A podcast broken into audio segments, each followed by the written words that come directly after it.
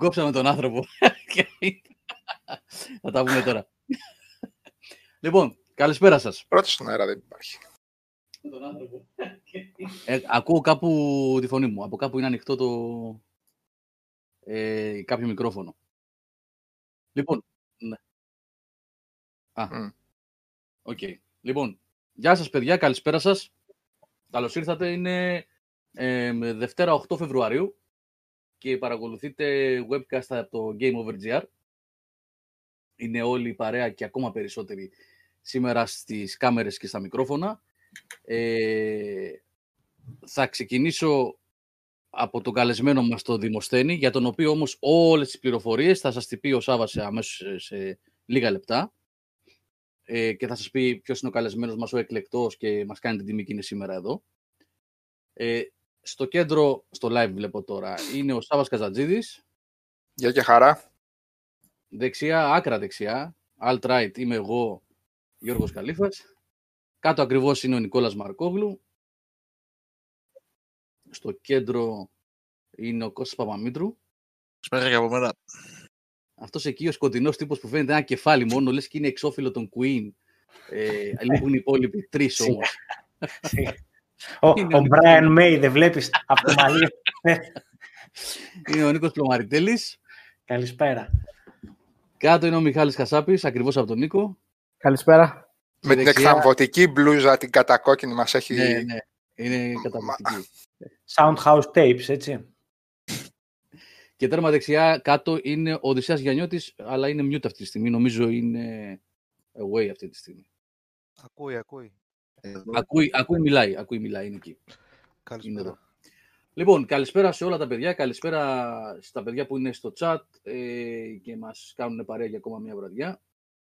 Ε, μ, έχουμε πολλά σήμερα. Α, καλησπέρα στο John JP. Το... Α, ναι, μιας και τον βλέπω, το Γιάννη, τον John JP. Ο Γιάννης, ο John JP, είναι ο The Zero στο Discuss, ο οποίος κέρδισε στο διαγωνισμό του Χριστουγεννιάτικο την κονσόλα που ε, κληρώσαμε, το PS4 Pro. Βρεθήκαμε με τον Γιάννη και του την έδωσα εδώ στο εργάλεο. Και ε, να πω και δημοσίως ότι τον ευχαριστούμε πάρα πολύ για τα λόγια που είπε για όλη την ομάδα. Ε, τα καλά λόγια προφανώς, για αυτό τον ευχαριστούμε.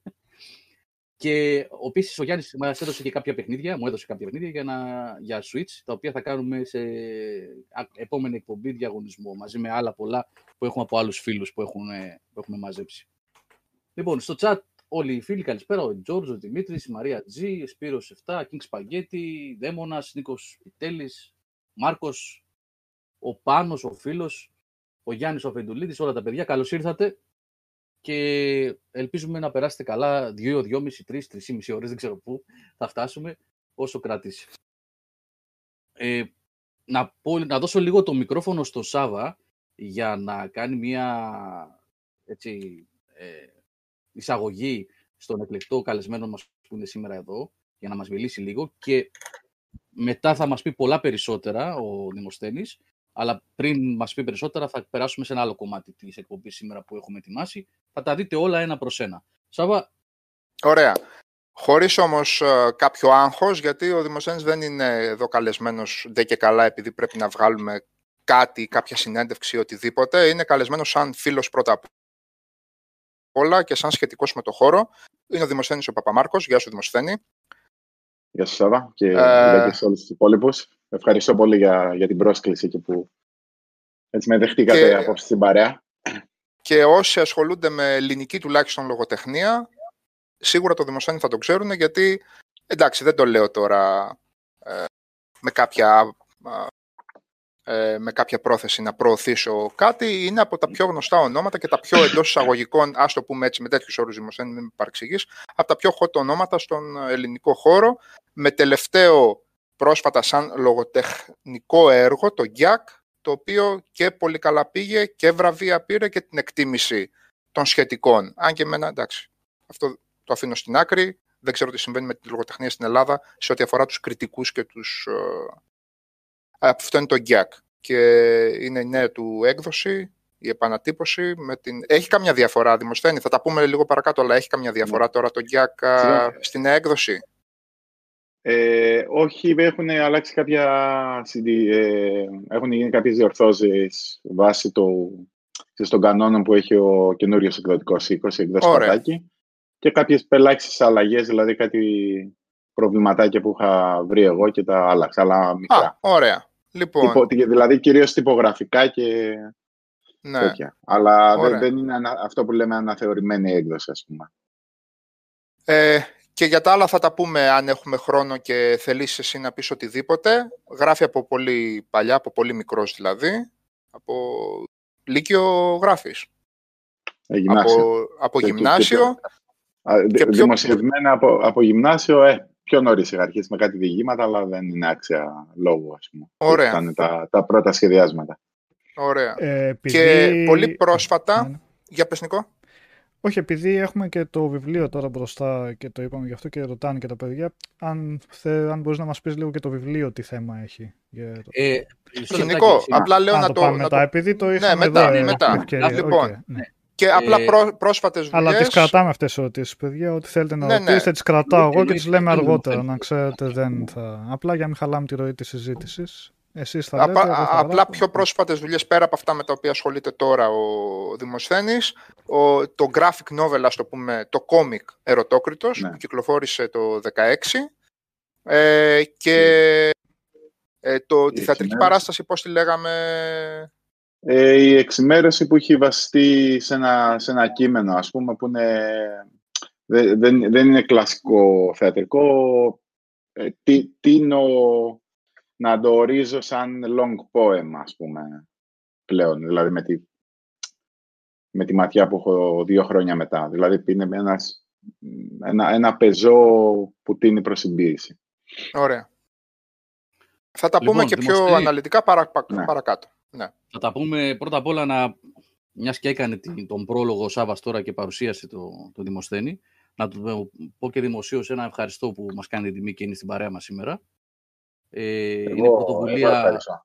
είναι, αλίμονο, είναι πρωτοβουλία του Σάβα ε, που έχουν μια γνωριμία με το Δημοσθένη ε, και το πρότεινε ο Σάβας και είπαμε εννοείται βεβαίως τέτοιες ευκαιρίες δεν τις βρίσκεις κάθε μέρα να έχεις τέτοιους ανθρώπους στην παρέα οπότε τον ευχαριστούμε πάρα πολύ που είναι κοντά μας. Θα μας πει πάρα πολλά στην πορεία της εκπομπής. Ε, θα ξεκινήσουμε όμως από τα πιο πεζά, τα πιο απλά. Δημοσθένη, να μας δώσεις λίγα λεπτά να κάνουμε ε, λίγο Ναι, ένα ναι. διαγωνισμό που έχουμε. Ναι, ναι, ναι. Συγγνώμη, το πιο πεζά ήταν λογοπαίγνιο, ήταν pun intended. και τώρα το πέταξε. Ναι, γιατί είπε λόγω πόεμο ο Δημοσθένης προηγουμένως και εγώ είπα σε πιο πεζό. Δεν είναι τυχαίο τίποτα εδώ πέρα. Πολύ ωραίο, χαίρομαι. Λέει ο άνθρωπος που έκανε λογοπαίγνιο με το κα, καναδιό Το ξεχνάμε αυτό από χτες. για τον Καναδά. Λοιπόν, παιδιά, όπως ε, ίσως ε, έχετε δει, καλά αποκλείται να μην το έχετε δει αν παρακολουθείτε το webcast, το έχουμε φαρδί πλατή από κάτω. Η Steel Series είναι χορηγός των webcast του Game Over GR και στο πλαίσιο αυτό, από σήμερα και για τις επόμενες, ε, τε- βασικά συνολικά τρεις εκπομπές, μπορεί και τέσσερις, δηλαδή σήμερα και άλλες δύο σίγουρα, ενδεχομένως και άλλη μία, δηλαδή τέσσερις συνολικά, ε, θα κάνουμε ένα μικρό intro σχετικά με τη Steel Series, γιατί αυτές τις ημέρες η Steel Series γιορτάζει τα 20 χρόνια της από το ξεκίνημά της στη βιομηχανία ε, των αξισουάρ των video games. Ε, και κυρίως δηλαδή οι τέσσερις βασικές κατηγορίες που κινείται είναι τα headsets, προφανώς, το πιο δυνατό της ίσως ε, αξισουάρ, τα ε, πληκτρολόγια, τα ποντίκια και τα mousepads. Παίζει πάρα πολύ με τα mousepad τα τελευταία δύο χρόνια. Ε, mousepad ε, που δεν μένουν απλά μόνο στο texture του πράγματος, έχουν και λεντάκια, φωτάκια και ιστορίες, ξέρετε και για PC και για κονσόλες. Λοιπόν, και σε αυτό το πλαίσιο, δηλαδή στον εορτασμό των 20 χρόνων από, την, ε, ε, από το ξεκίνημά της στην αγορά, ε, έχει ξεκινήσει μια καμπάνια, έχει διαλέξει τρία ελληνικά μέσα στην Ελλάδα, το Game Over ως site με το κανάλι του μαζί με τα webcast που είναι χορηγου- χορηγία και άλλα δύο ε, πολύ γνωστά κανάλια, όχι gaming, ε, ε, απαραίτητα γενικότερα και gaming και γενικότερης ενημέρωσης. Θα τα βρείτε ε, υπάρχουν, κυκλοφορούν, για να γίνει αυτός ο διαγωνισμός κάθε εβδομάδα από, ε, από ένα προϊόν. Δηλαδή, μία μήνυ παρουσίαση από εμάς εδώ, ενός προϊόντος, μία αναφορά σε αυτά τα χαρακτηριστικά, τα βασικότερα που έχει, το οποίο ε, αυτό το προϊόν, κάθε Δευτέρα που θα έχουμε εμείς δηλαδή, θα το παίρνετε εσείς. θα κάνουμε ένα κουιζάκι, αφού τελειώσει αυτή η ενότητα του μαγκαζίνου, που αρέσει ο Σάββας να τα λέμε έτσι, του αρέσει του Σάββα. Λοιπόν, ε, αφού τελειώσει αυτή η ενότητα, θα, θα μιλήσουμε δηλαδή για τα προϊόντα και θα βάλουμε μετά ε, ένα κουιζάκι, στο οποίο θα σας πούμε πώς θα απαντήσετε για να διεκδικήσετε αυτό. Σήμερα ξεκινάμε με κάτι πολύ δυνατό. Εγώ προσωπικά πιστεύω από τα τρία που μου έχουν στείλει, είναι τρία προϊόντα, μας έχουν στείλει από την στήλη Series, ένα ε, Aerox 3, ένα Apex Pro πληκτρολόγιο, το Aerox 3 είναι ποντίκι, ένα Apex Pro ε, πληκτρολόγιο και αυτό εδώ, το οποίο εγώ γενικά έχω έρωτα με τα headset αυτά, είναι το Arctis 9 Wireless. Είναι αυτό εδώ. Αυτό θα το πάρει κάποιος σήμερα από τα παιδιά που μας παρακολουθούν. Λοιπόν, ε, στο πλαίσιο αυτής της, ε, της ενότητας θα πρέπει να πούμε και δύο πράγματα για το προϊόν, παιδιά. Ε, αυτό που έχω ξεχάσει, ε, Νικόλα, ναι, ε, μπορείς να επέμβεις στο description ε, του βίντεο; Είναι πολύ σημαντικό. Μπορώ. Ε, Ε, ναι, υπάρχει ένα link που πρέπει να δώσουμε στα παιδιά. Στο στέλνω τώρα αμέσως εγώ. ναι, ναι, ναι. Το- Συγγνώμη για τη διακοπή, παιδιά. Ένα λεπτάκι μόνο. Ε, είναι αυτό εδώ. Νικόλα, στο δίνω. Στο, στο chat μας εδώ μέσα.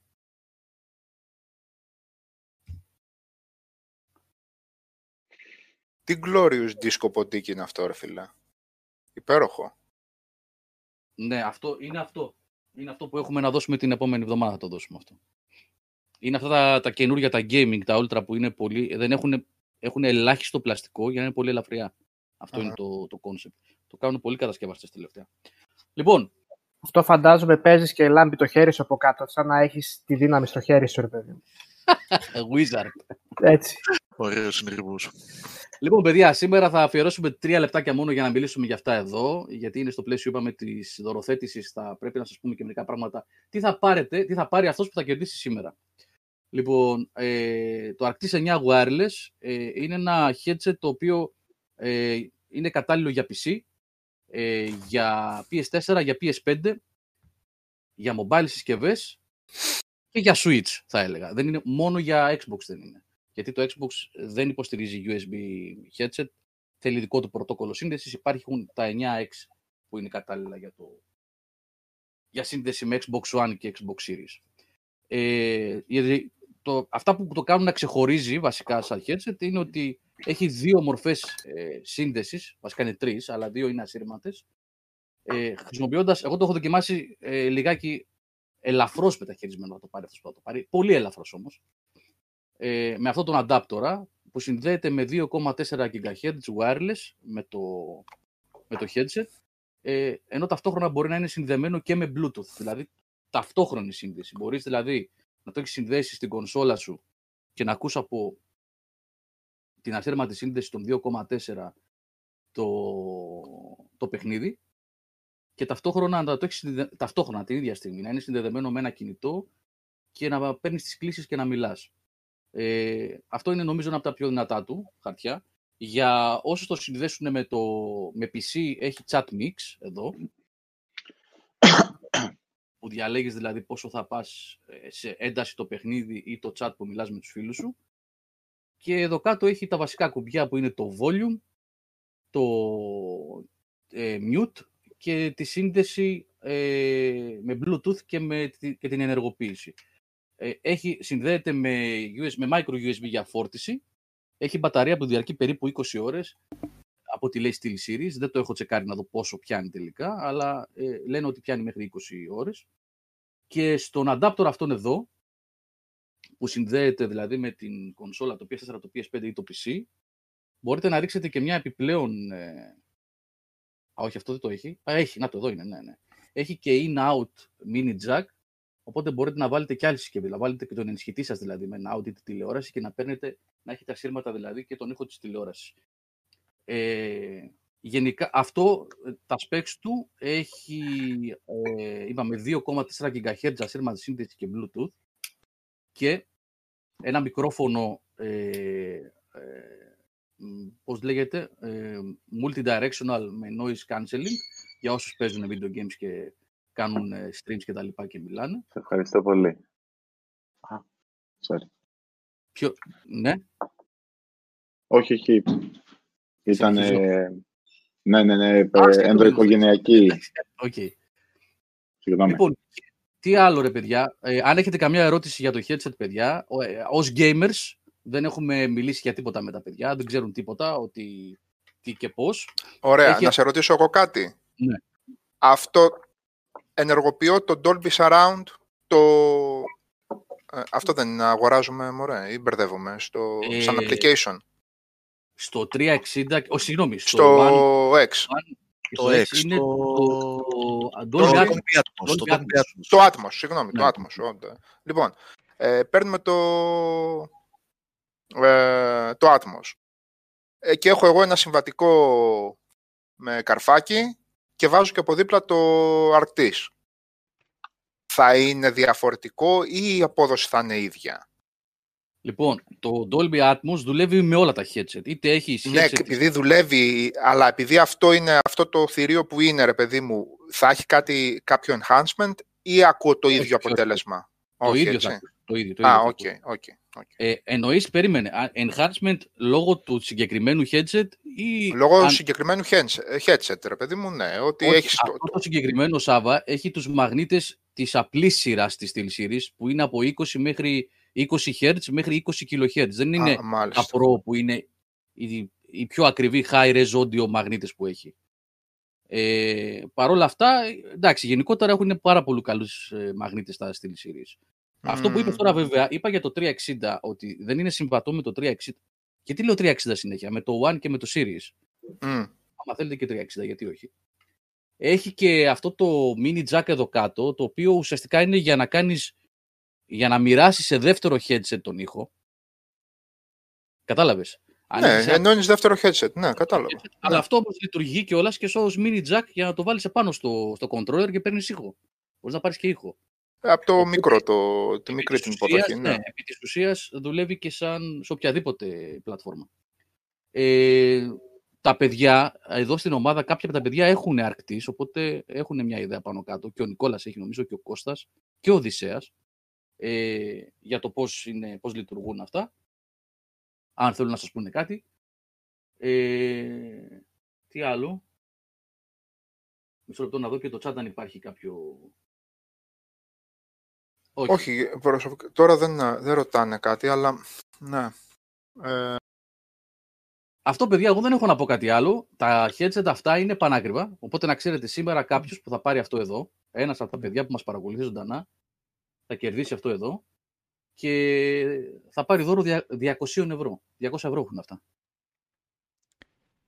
ο φίλος Εγώ του θα- Σοκράτης ο Ανθόπουλος πα- πα- πάντως επικαλείται πολύ ευγενή, ευγενή λόγο, ευγενή αιτία επικαλείται για να... Ο Σοκράτης Ανθόπουλος Του Και στείλεις. απόλυτα δικαιολογημένη. έτσι, Και απόλυτα Ευχαριστώ. δικαιολογημένη. Θα, θα, μπορείτε να θα, δώσετε- θα σεβαστούμε, θα σεβαστούμε.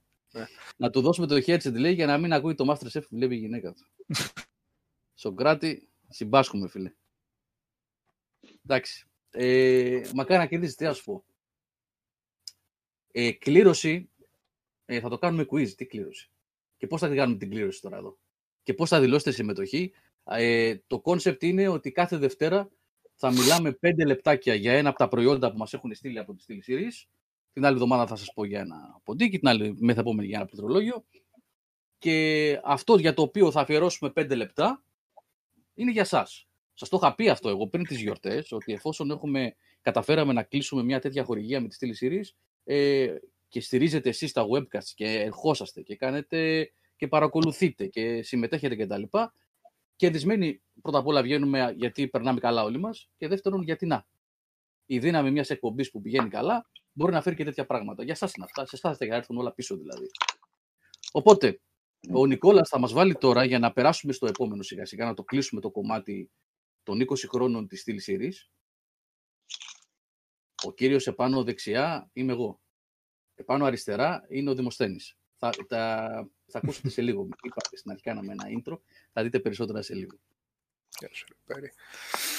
Ε, η ηχογράφηση του black metal ακούγεται καλύτερα με αυτά; Τίποτα δεν ακούγεται κα... ε, με, με κανένα δεν ακούγεται καλά η ηχογράφηση του Black Metal Hillmaster. Ε, ένα θόρυβος ακούγεται από κάπου. Κάτι... Ναι, μιουτάρετε. Ναι. Κάντε ένα mute όταν δεν μιλάμε. Ε, για τα ηχεία μου, ναι, ναι, ναι, ναι. Πάντως, ε, συγγνώμη, δεν, δεν, δεν κάναμε τίποτα. Δεν προχωράμε. Τι- Εγώ πες το, βλέπω πες το. όλο και περισσότερα παιχνίδια να δίνουν πολύ μεγάλο... Εγώ για κάποιους συγκεκριμένους λόγους δεν, δεν δουλεύω αυτή τη στιγμή με ακουστικά γενικώς, ιδίως στο gaming. Αλλά τώρα, Νίκο, και το Medium δεν είχε enhanced τα ήχο γενικώ, που έλεγε στην αρχή όταν το παίζετε με... Ε, προσέχεις περισσότερο Ε, ήχους, αυτό βασικά. Το, νομίζω Αλλά- το λέει και στην αρχή. Ναι, ναι, ναι, ναι. ότι Καλύτερα με παίζει. ακουστικά. Δεν, αρχίζουν και δίνουν πολύ βάρος. Ο- Ναι, τελικά το, το Dead Space ήταν ε, προπάτορας α, και πρωτοπόρος σε Ναι. αυτόν τον τομέα. Ναι, ναι, Βλέπεις θα διάφορα και... Ναι, sorry, Σάβα, πες. Όχι, όχι, λέω. Ότι βλέπω αρκετά παιχνίδια να αρχίζουν να δίνουν πολύ έντονο ε, βάρος, ε, ιδιαίτερο βάρος στο πώς ακούγεται το παιχνίδι. Και δει τα πιο αφηγηματικά, τα πιο Μμ. ατμοσφαιρικά. Ναι. Και γι' αυτό... Ναι, Ε, άμα, βλέπεις- υπάρχει, και τεχ- άμα υπάρχει και τεχνολογία από πίσω, κρίμα είναι ρε παιδιά να μην Ναι. δίνετε παρέτα. Εννοείται. Εντάξει. Και καλά κάνουν και μακάρι να το δούμε και πιο συχνά. Αυτό το πράγμα. Ναι. Ο ήχο. Εντάξει, είναι ανάλογο και τον άνθρωπο. Βέβαια, αλλά, ας πούμε, προσωπικά για μένα ο ήχος είναι από τα μεγάλα ας πούμε, θετικά σε ένα, σε ένα game. Οπότε, Εγώ πάντως Και- έβαλα... Ναι, Νικόλα, πες. πες. Όχι και κάνουν διαφορά. Δηλαδή, αν δεν έχει κάποιος ένα καλό ηχοσύστημα σπίτι του, ηχεία κανονικά δηλαδή Ναι, κλπ. Δηλαδή, εγώ έχω μόνο τη τηλεόραση μέσα στο σαλόνι, μόνο τα ηχεία της τηλεόρασης. Δεν έχει άσχημο ήχο, αλλά εντάξει, πολλές φορές είναι η μέρα με τη νύχτα έτσι και φορέσω τα ακουστικά. Και αυτά συγκεκριμένα και αυτά είναι άρκτης ε, τα ακουστικά και μπορείς να παρατηρήσεις εξτρά ήχους, έτσι, να δώσεις παραπάνω σημασία σε ήχους. Και είναι Ναι. και παιχνίδια, ίσως όχι πολλά ακόμα. Εντάξει, ε, εγώ ήθελα να πω ότι και πολλά indies πλέον αρχίζουν και λένε παίζουν καλύτερα με ακουστικά.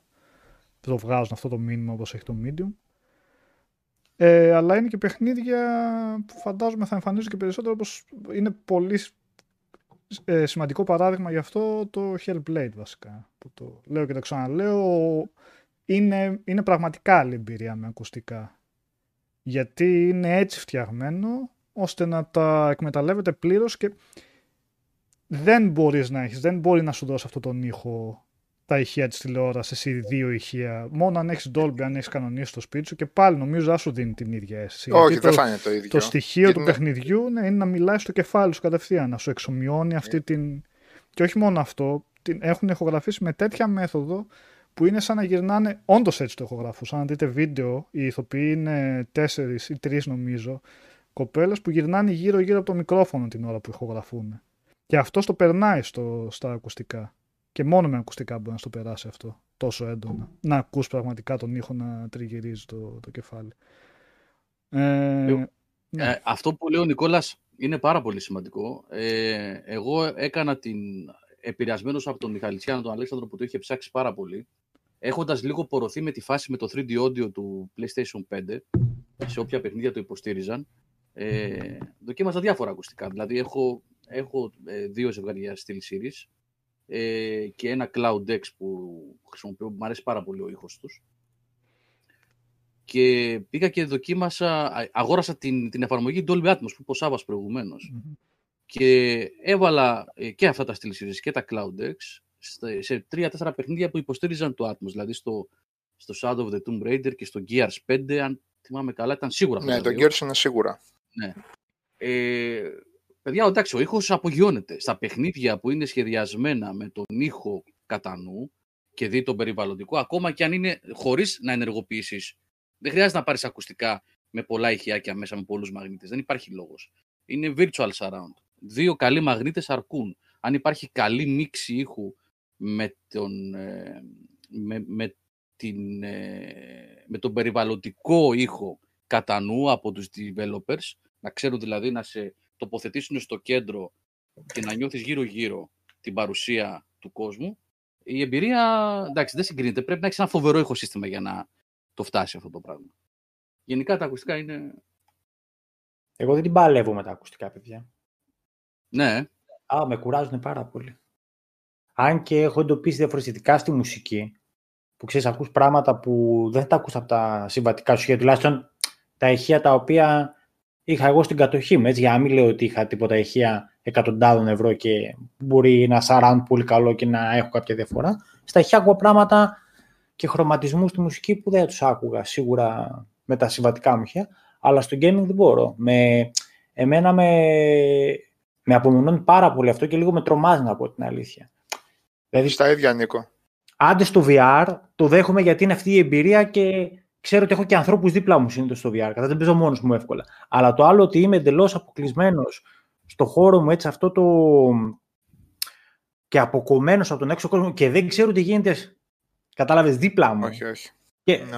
ε, λίγο με, με φρικάρει να πω την αλήθεια πλέον. Θέλω να ξέρω τι γίνεται. Και ας χάνω αυτό το, πώς το λένε, το, το immersion. Το immersion. Το χάνεις λίγο, ρε παιδί μου και ας αποσπάρει προσοχή μου από εξωτερικούς ήχους ή άλλους παράγοντε. Δεν με ενοχλεί αυτό, αλλά, το, αλλά αυτή την απομόνωση εγώ δεν την αντέχω. Τώρα εντάξει, όπως ο Νικόλας που έχει παιδί, ξέρω εγώ, ή όσοι είναι παντρεμένοι και δεν θέλουν να ενοχλούν τη γυναίκα τους και το παιδί τους, ενώ παίζουν είναι προφανώς η χρησιμότητα. Εκεί πέρα είναι και αναγκαστική η χρήση τους. Αλλά ναι, αυτό δεν μπορώ. Εγώ είχα επιχειρήσει να βάλω τα κλασικά, Γιώργο, τα Logitech, τα οποία έκαναν πολύ καλή δουλειά τότε στο, γιατί ήταν στο PC το, το 7 το Resident Evil. Δηλαδή ούτε ναι. ή άλλως εγώ ζοριζόμουν να το παίξω. Όταν το έβαλα και ήρθαν αυτά και απομόνωσαν και τους έξω τους ήχους και ήμουν μέσα στην έπαυλη και δεν ακουγόταν τίποτα και ένα τρίξιμο εδώ και ένα τρίξιμο εκεί. Εκπληκτική είναι η εμπειρία, αλλά όχι για πάνω από μισό λεπτό για μένα. δεν, δεν το σηκώνω δηλαδή εγώ. Είναι, είναι το. Ναι. Ε, τώρα που είπε ο Σάββας για Logitech, να, παιδιά εννοείται ότι εμείς ε, με χαρά δεχτήκαμε την υποστήριξη της Steel Series για τις ε, χορηγίες των εκπομπών μας και προϊόντα που θα μας στέλνουν και για διαγωνισμούς να δίνουμε στην κοινότητα και για παρουσιάσεις. Εμείς έχουμε επικοινωνήσει ε, ή επικοινωνούμε κατά καιρούς και επενθυμίζουμε με όλους όσους φέρνουν τέτοια προϊόντα και τα ακουστικά κυρίως εμένα με ενδιαφέρουν πάρα πολύ. Εμένα ως, ως, ως άνθρωπο δηλαδή. Τα ακουστικά είναι... Έχω μια, μια ιδιαίτερη έτσι, αδυναμία σαν περιφερειακό στα ακουστικά. Από παλιότερα δηλαδή, από μουσικά εννοώ. Όχι ότι αυτά τα ακουστικά είναι κατάλληλα. Μια χαρά μουσική, αλλά θέλω να πω δεν είναι μουσικά ακουστικά. Αλλά τέλος πάντων θέλω να πω ότι έχω χρόνια τρέλα με τα ακουστικά. Ε, και επιχειρούμε να έρθουν, να έρχεται και να, παίρνουν, να πηγαίνουν στα παιδιά για δοκιμές και για να γράφουμε reviews και να εκφέρουμε άποψη από όλους τους κατασκευαστές, έτσι. Είναι πολύ σημαντικό αυτό να το πούμε. Λοιπόν, ε, πριν ε, προχωρήσουμε για να δούμε πώς ε, θα κάνουμε την κλήρωση και πώς, όχι την κλήρωση, το, το quiz τέλος πάντων, αυτό που θέλουμε από εσάς είναι πολύ σημαντικό και είστε και πολύ μαζεμένοι, είναι ότι στην περιγραφή του βίντεο που βλέπετε στο live τώρα υπάρχει ένα link, ε, το οποίο οδηγεί στην επίσημη σελίδα της τηλεσύριης. Πατήστε το. Ε, αν πατήσετε αυτό το link θα βοηθήσετε πάρα πολύ την ομάδα και την, όλη αυτή τη φάση με τη χορηγία που γίνεται αυτές, αυτό το διάστημα στα webcasts αν πατήσετε το link στο description που οδηγεί στο site της Series, ε, φαίνεται ότι υπάρχει μια κοινότητα ενεργή μεγάλη του Game Over GR. Λοιπόν, Νικόλα, ε, γιατί έχουμε φάει πάρα πολύ ώρα με αυτό τελικά, ε, άμα θες βάζεις το βίντεο, υπάρχει ένα βίντεο που είναι σχετικό με την ιστορία, κάθε εβδομάδα θα παίζει ένα τέτοιο, με την ιστορία της Steel Series. Αυτό το συγκεκριμένο είναι για την ιστορία της στα headsets. Παρακολουθήστε το με προσοχή, και μετά θα γίνει μια ερώτηση επί αυτού του, του τρέιλερ. Είναι ένα λεπτό, δεν είναι πολύ, παιδιά, έτσι. Ε, παρακολουθήστε με προσοχή και θα γίνει μια ερώτηση μετά. Πάμε, Νικόλα.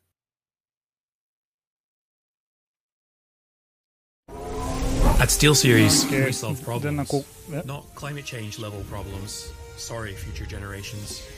Video game problems. Like when gamers communicated by taping microphones to their faces. Seriously? So we had an idea. Attach mic to headset. The gaming headset was born. Sounds good, right?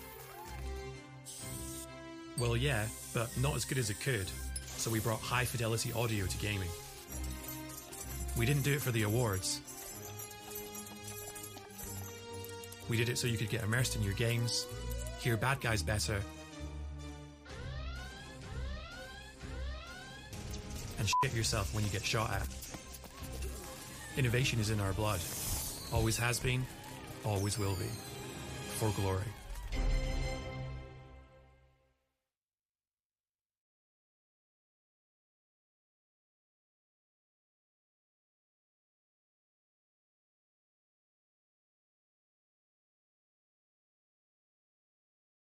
Λοιπόν, είναι στα ξένα λέει ο Σόκου. Είναι στα ξένα.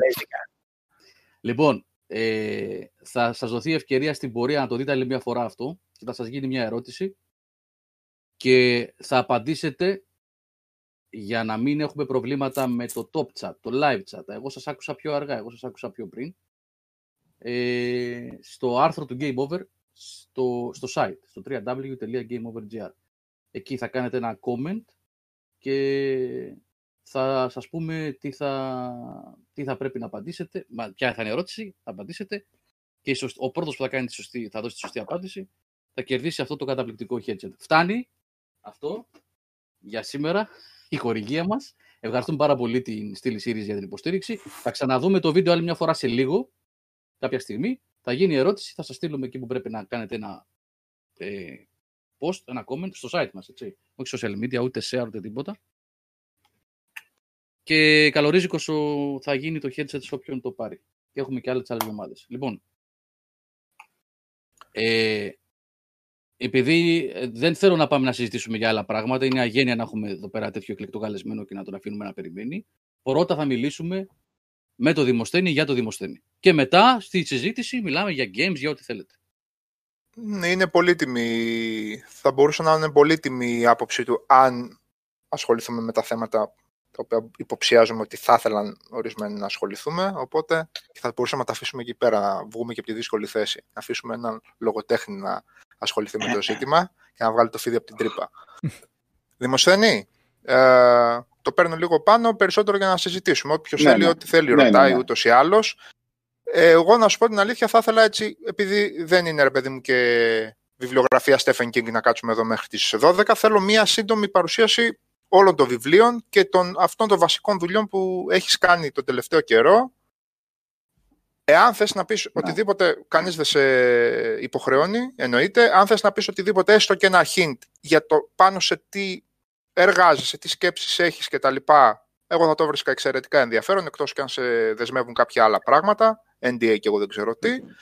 Ε, πέρα από όλα τα άλλα, παιδιά, ο Δημοσθένης είναι πάρα πολύ σχετικός και με το χώρο για όσο του επιτρέπει ο χρόνος δηλαδή, ε, παίζει, γουστάρει, ε, gamer, RPGs.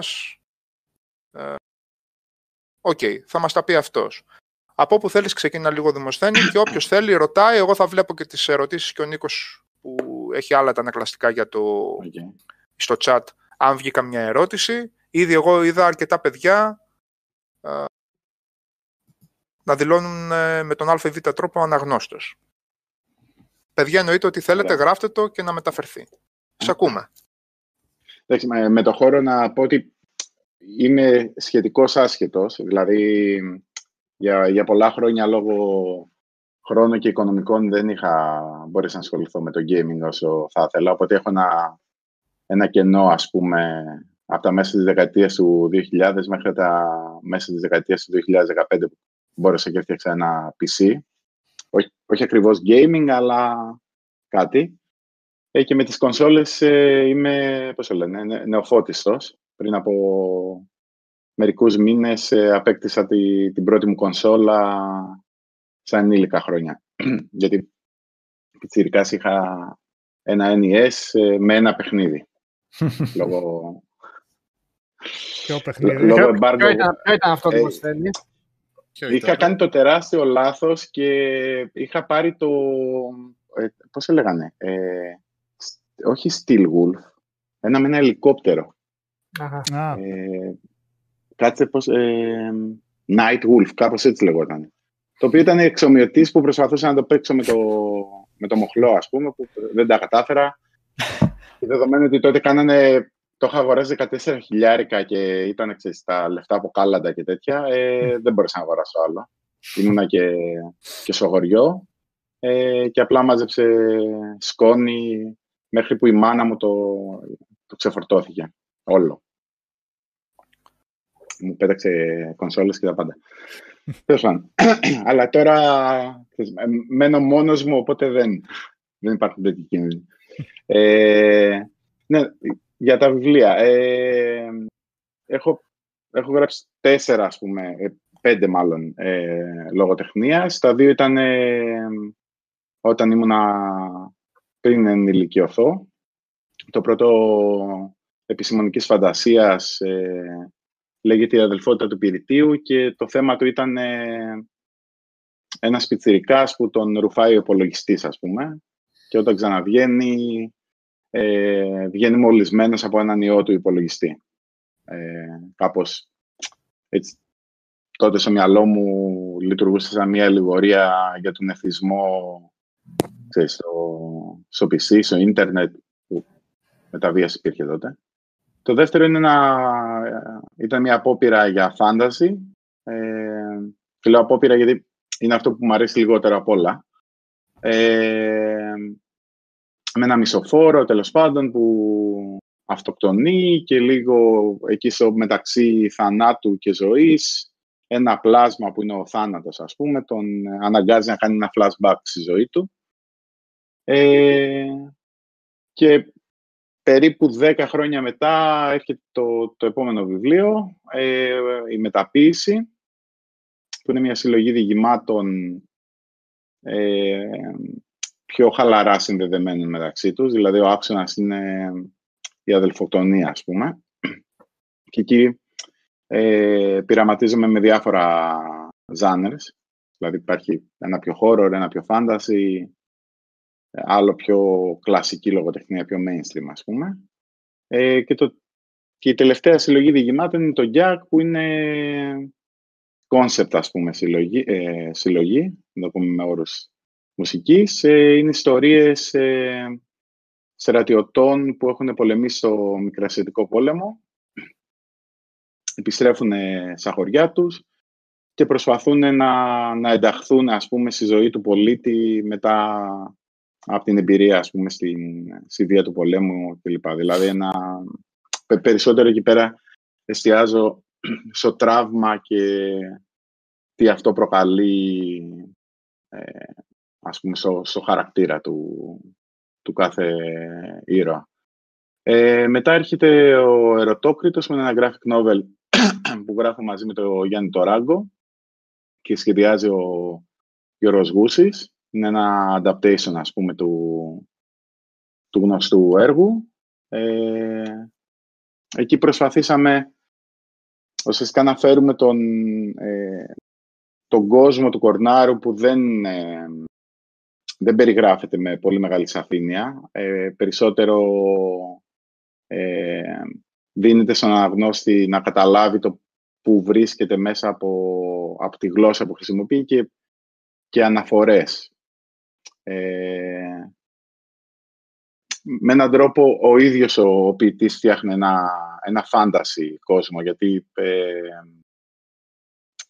ε, τα γεγονότα λαμβάνουν χώρα στην Αθήνα πριν ε, το χριστιανισμό. Παρ' όλα αυτά δεν έχει καμία σχέση με την αρχαία Αθήνα που ξέρουμε από την ιστορία. Μπλέκονται ε, στοιχεία από την, από την σύγχρονη εποχή του, του Κορνάρου, δηλαδή ε, από την πεντοκρατούμενη Κρήτη, Βυζαντινά κλπ. Οπότε με αυτά σαν αρχή προσπαθήσαμε να φτιάξουμε και στο οπτικό κομμάτι ένα, ένα φάνταση κόσμο ελληνικό.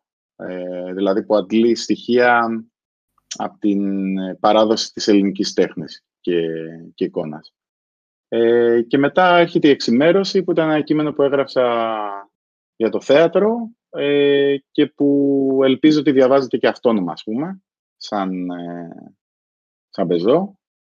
Ε, και είναι μια ιστορία κάπως μιας κατάβασης σε έναν, ε, κάτω, στον κάτω κόσμο, ο οποίος όμως δεν υπάρχει. Είναι αυτό, αυτό δηλαδή που, που σαν θέση προκύπτει από το βιβλίο είναι ότι ο κάτω κόσμος είναι ένα κατασκεύασμα της, της ανθρώπινης διάνοιας, του ανθρώπινου λόγου ε, και ο αληθινός κάτω κόσμος ουσιαστικά ε, ακυρώνει όλα αυτά, όλη αυτή τη φαντασίωση.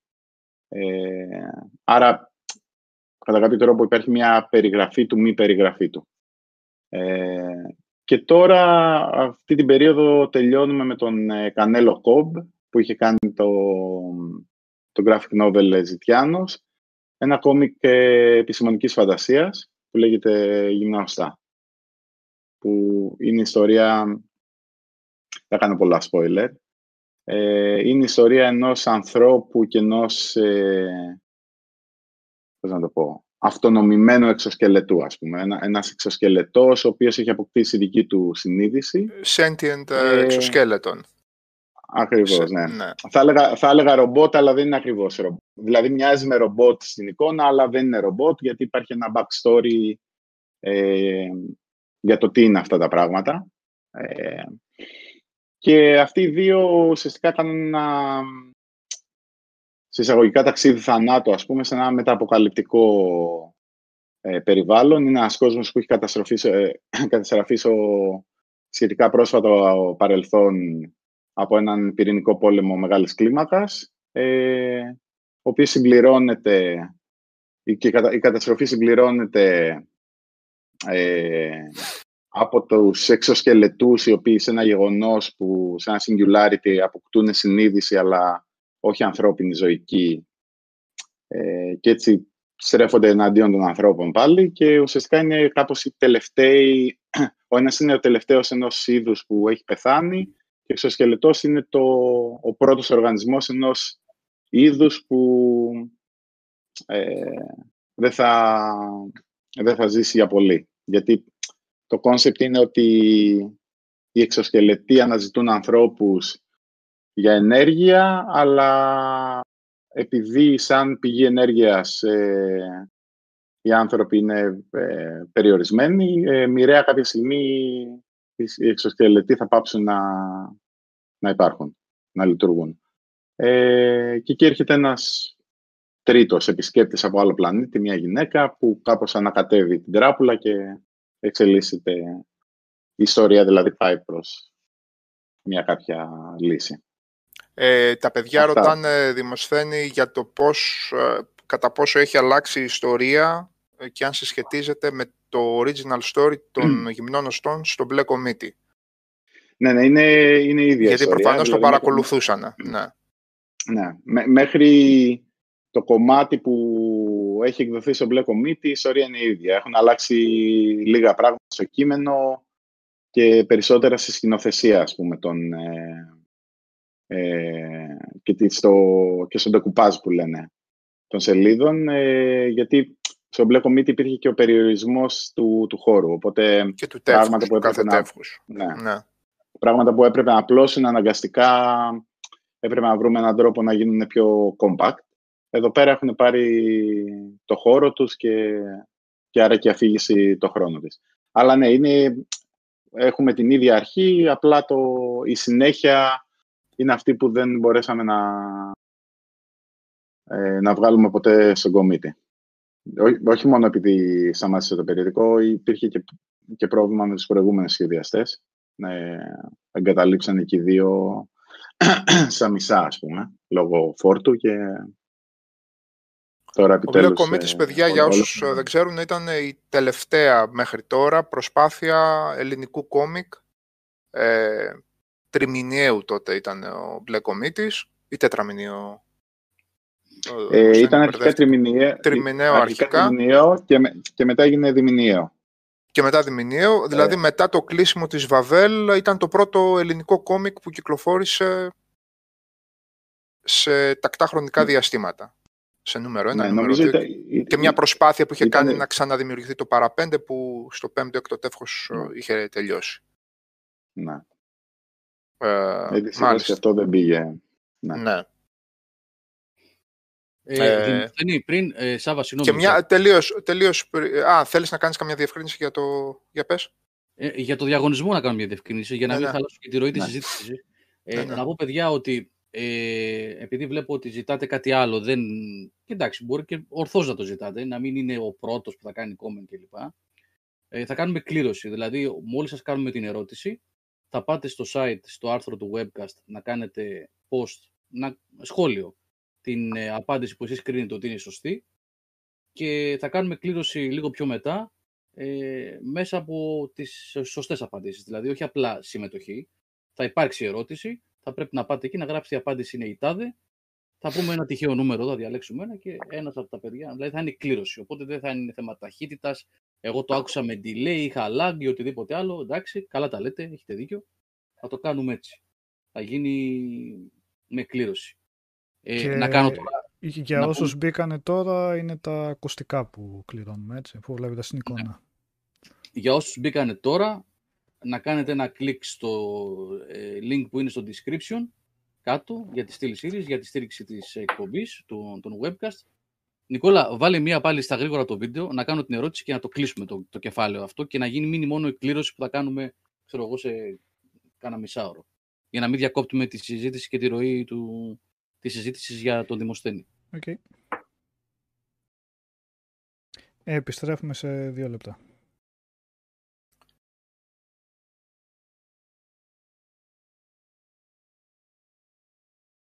At SteelSeries, we solve problems. Not climate change level problems. Sorry, future generations. Video game problems. Like when gamers communicated by taping microphones to their faces. Seriously? So we had an idea. Attach mic to headset. The gaming headset was born. Sounds good, right? Well, yeah, but not as good as it could. So we brought high fidelity audio to gaming. We didn't do it for the awards. We did it so you could get immersed in your games, hear bad guys better, and shit yourself when you get shot at. Innovation is in our blood. Always has been, always will be. For glory.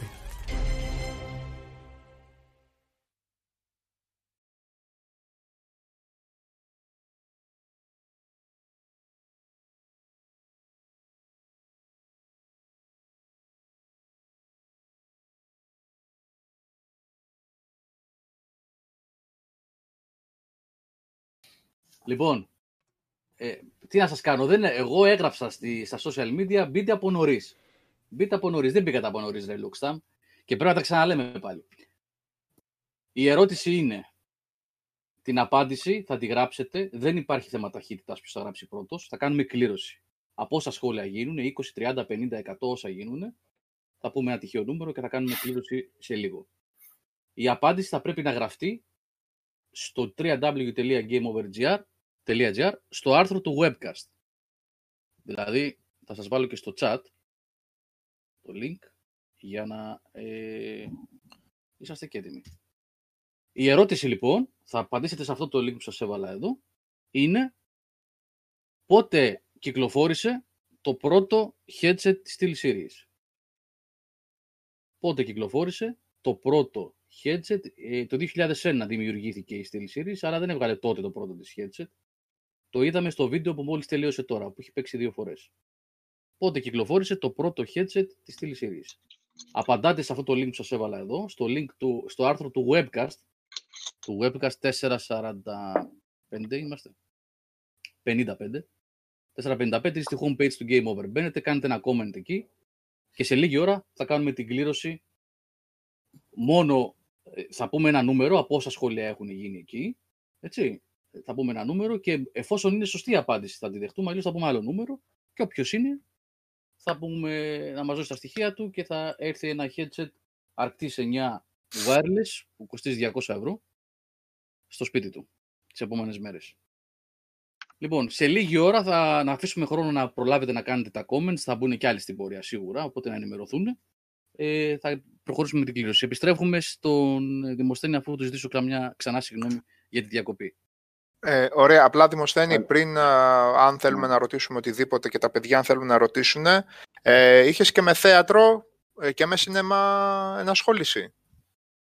Ε, ναι, είχα, είχα κάνει το 2017 μια ε, διασκευή της Ειρήνης ο Αρισοφάνη σε λιμπρέτο, δηλαδή σε κείμενο για μουσικό θέατρο όπερα, ε, που είχε παρουσιαστεί στο ε, Συνεπίδαυρο από το Εθνικό Θέατρο σε μουσική Κυπουργού ε, και είχα δουλέψει και στο, στη συγγραφική ομάδα του σεναρίου της τελευταίας εννέας του Γιάννη του Οικονομίδη, στην Παλάντα της Τρίπιας Χαρτιάς.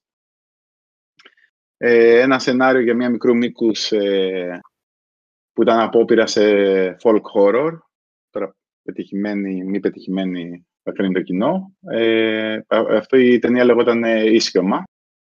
Ε, και τώρα δουλεύω σε μια εταιρεία παραγωγής ε, για το development μιας ε, σειράς ε, τρόμου στα ελληνικά. Ε, Δημοσθένη, επειδή κοιτούσα λίγο το chat με τον Οικονομίδη, τι είπες έκανες; Ε, ήμουνα ένας από τους τρεις σεναριογράφους, εγώ, ο Χάρης Ολαμπούς και ο Γιάννης Οικονομίδης, του σεναρίου της τελευταίας του ταινίας.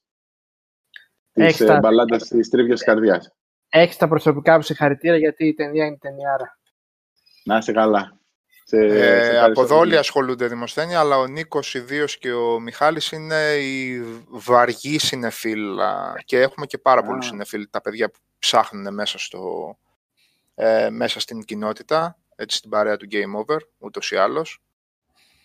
Ε, έτσι σας το είχα, γι' αυτό το ρώτησα πονηρά ε, προς το τέλος, σας, σας το είχα highlight γι' αυτό. Δημοσθένη, εγώ έχω μια ερώτηση. Ναι, α, συγγνώμη, πες. Ναι, ναι. Όχι, όχι, αλλάζω, αλλάζω ακουστικά γιατί έχω τα, τα AirPods τα καταραμένα και τελειώνει η μπαταρία τους για κάποιο λόγο. Τα, τα φόρτισα πριν πω. Αλλά Ακούω, Γιώργο. Θα ακούς, έτσι. Ωραία. Εγώ θα σου κάνω την κλασική και ερώτηση. Και σαν κατευθείαν, έτσι. Εμείς όταν αλλάζουμε ακουστικά και τέτοια, γιατί διαλύεται το σύμπαν στις εκπομπές; Κατάρα του Game Over είναι αυτή. Εσύ, τον μηδιακό του Game Over. Δεν δουλεύει ποτέ τίποτα.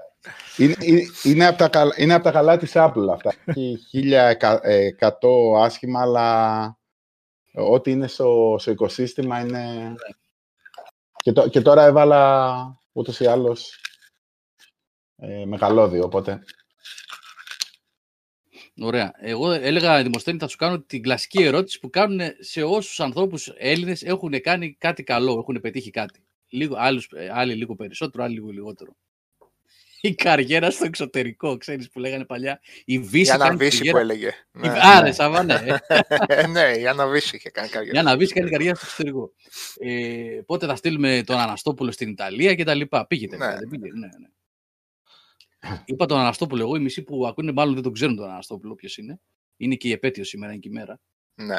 Ε, επειδή ε, βλέπω πολλή δουλειά και βλέπω και δουλειά.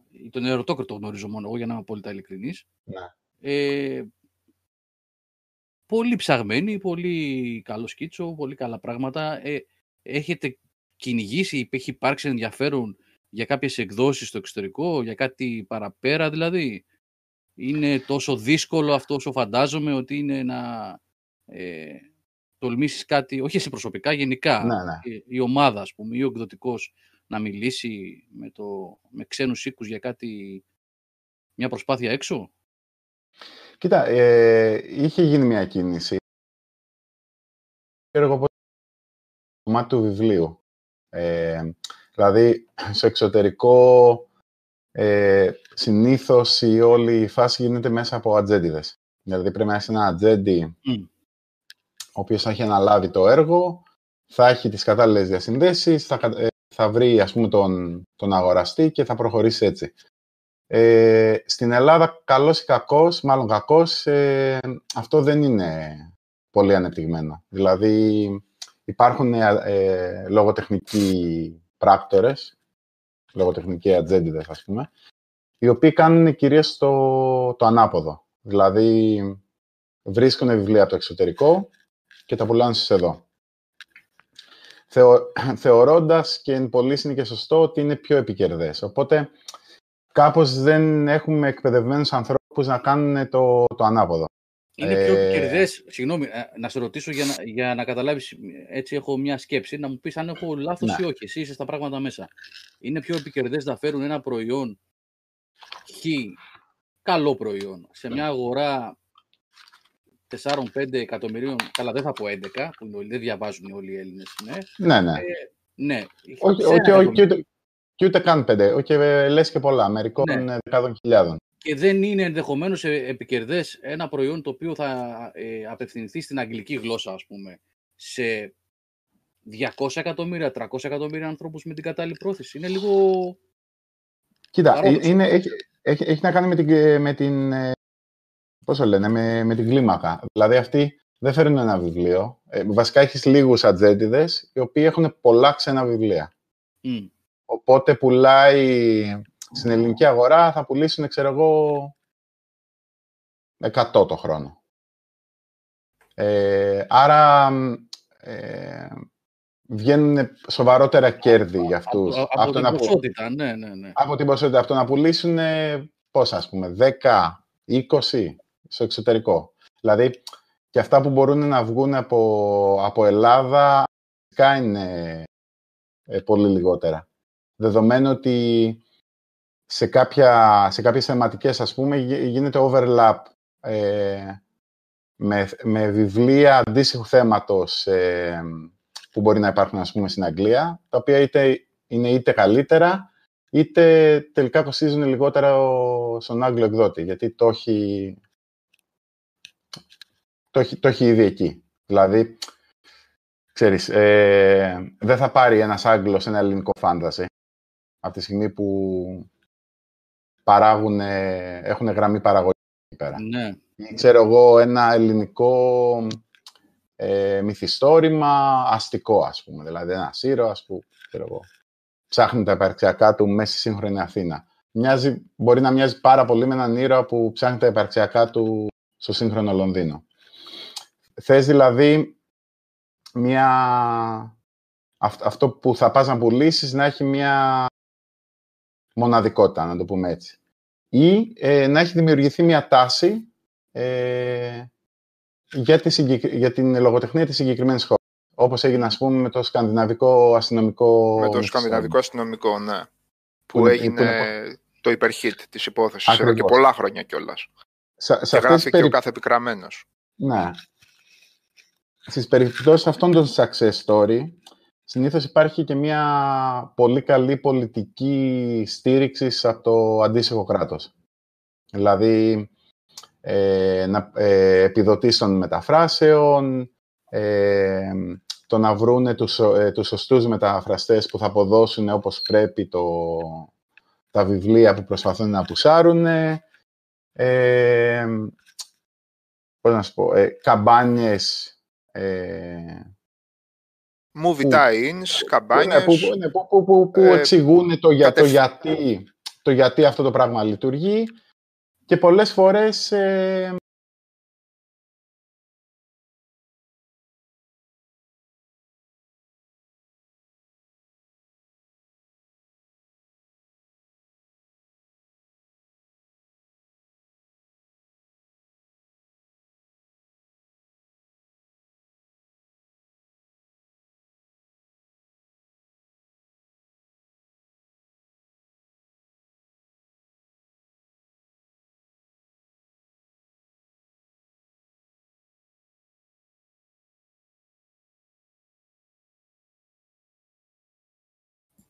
Πάει ο ήχος, no sound. Όχι, okay. έχει, έχει ήχο, ναι, δεν ξέρω τι κάτι πέφτει, αλλά έχουμε ήχο πάλι, ελπίζω να μην ήταν για ώρα. Όχι, έχει, ήταν... έχει Αν ήταν για πολύ λίγο θα... που είπαν okay, τα παιδιά. Okay, ναι. Ναι, ναι. Εντάξει. Okay. Συνεχίστε. Ναι. Α, ας πούμε στην Ελλάδα υπήρχε παλιότερα ένα τέτοιο ε, που επιδοτούσε τις μεταφράσεις ε, ελληνικών βιβλίων σε άλλες γλώσσες. Ε, κάπως με όλα τα στραβά του κάτι, κάτι κινούσε τότε. Τώρα δεν υπάρχει τίποτα. Βέβαια, ένα άλλο μεγάλο πρόβλημα ήταν οι περισσότεροι Έλληνες συγγραφείς αντιμετωπίζανε τη μετάφραση σαν ε, σε μια ξένη γλώσσα σαν βραβείο. Δηλαδή, τους αρκούσε που μεταφράζονταν ε, κάπου και το βάζανε ε, στο βιογραφικό τους. Οπότε, μετά δεν υπήρχε και το αντίστοιχο πουσάρισμα, το οποίο είναι απαραίτητο για να, για να δεις σε, σε μια άλλη... Α, μέναν δηλαδή στο, στην αναγνώριση το ότι μεταφράστηκα, ότι... όχι πόσο πούλησα. Ναι, ναι, αυτό. Ναι, ναι. Και, και όχι πόσο πούλησα απαραίτητα, γιατί σε μια μικρή... Σε μια χώρα με μικρό αναγνωστικό κοινό μπορεί να μην πουλήσει πολύ, αλλά να διαβαστείς πολύ. Ε, κάπως έμενε όλο αυτό κουβέντα για άλλους. Οπότε δεν υπάρχει και μια εικόνα για το τι είναι η ελληνική λογοτεχνία σε εξωτερικό. Ποια είναι η ελληνική σκηνή. Τα πρόσφατα χρόνια υπήρξε ένα, μια ανανέωση του ενδιαφέροντος λόγω όλες αυτές τις ιστορίες με την οικονομική κρίση κλπ. κλπ. Αλλά δεν την εκμεταλλεύτηκε κανένας γιατί βασικά οι ξένοι ψάχνανε να βρουν λογοτεχνία που μιλούσε για την κρίση ε, και στην Ελλάδα δεν γραφόταν ακριβώς τέτοιο πράγμα. Ε, ήταν κάπως ευθύνη, ας πούμε, δική μας να, να εκμεταλλευτούμε την δημοσιότητα σε πολλά εισαγωγικά ή ναι. Να γραφτεί λογοτεχνία κρίσης. Ναι. ναι. όχι, όχι να γραφτεί ε, ε, λογοτεχνία αλλά να χρησιμοποιήσουμε το spotlight και να πούμε, παιδιά, μια που ενδιαφέρεστε για μας και μάθατε που είμαστε στο χάρτη, λίγο να σας πούμε τι κάνουμε εμείς εδώ. Που είναι διαφορετικό από αυτό που περιμένετε, αλλά μπορεί να είναι εξίσου αξιόλογο. Ναι, ε, δε, αυτό δεν έγινε. Αυτό είναι να είμαστε σερβιτόροι ως επιτοπλίστων. Μετά, εντάξει, αυτό. Ναι. Και σου λέω, δηλαδή, ε, εμένα η, η εμπειρία μου από πράκτορες ε, ε, λογοτεχνίας που έχει τύχει να έχω συνεργαστώ, δεν είναι πολύ καλή. Δηλαδή, όταν, όταν ο συγγραφέας ξέρει περισσότερα για το marketing ε, από τον ατζέντη, είναι πρόβλημα. Δηλαδή, δηλαδή, όταν του λες, ξέρω εγώ, πήγαινε μίλα με αυτόν τον εκδοτικό οίκο και ο άλλος δεν το... Ε, είναι ένα Παρόμοια και με τον ερωτόκριτο, δηλαδή η απάντηση που λάβαμε, αλλά θεωρώ ότι έχει να κάνει με το ότι απευθύνθηκε ο ατζέντης σε λάθος εκδοτικούς, ήταν ότι κάπως αυτό είναι πολύ ελληνικό. Δηλαδή, οι αναφορές, οι συνδέσεις με το, με το, με το δικό μας κόσμο, ας πούμε, είναι ελάχιστες για να μπορούμε να το πουσάρουμε στο δικό μας κοινό. Το οποίο εγώ το ακούω για θετικό βασικά. Δηλαδή αυτό σου δίνει την ευκαιρία ξέρεις, να παίξει μια άλλη μπάλα. Αλλά... Η, η Europe Comics πάντως θα χοροπηδούσε για τον ερωτόκριτο. Δεν ξέρω που, έπιασε, που έψαξε ο ατζέντη σου. Βγάζει τα πάντα αυτή τη στιγμή η Europe Comics και έχει διεισδύσει και στην Αμερικάνικη αγορά κανονικότατα. Και βγάζει τα πάντα, πραγματικά mm. τα πάντα. Τι Βέλγια, τι Γαλλίες, τι Ιταλικά, τι... τα πάντα. Κοίταξε, ε, ε, έχοντας δει λίγο το, το πράγμα, πώς δουλεύουν οι ατζέντιδες, σας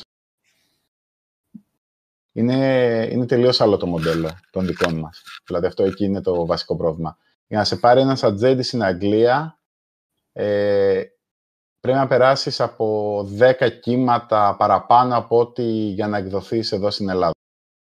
Δηλαδή, ουσιαστικά πρέπει να πεις στον ατζέντη σου ότι αυτό που του πας είναι ένα marketable προϊόν, ότι δεν είναι one-off, εσύ έχεις να δώσεις και άλλα πράγματα και ότι επίσης το βιβλίο, είτε είναι κόμικ, είτε είναι story, είτε οτιδήποτε, ε, μπορεί να προωθηθεί και σε άλλα μέσα, σε άλλα media.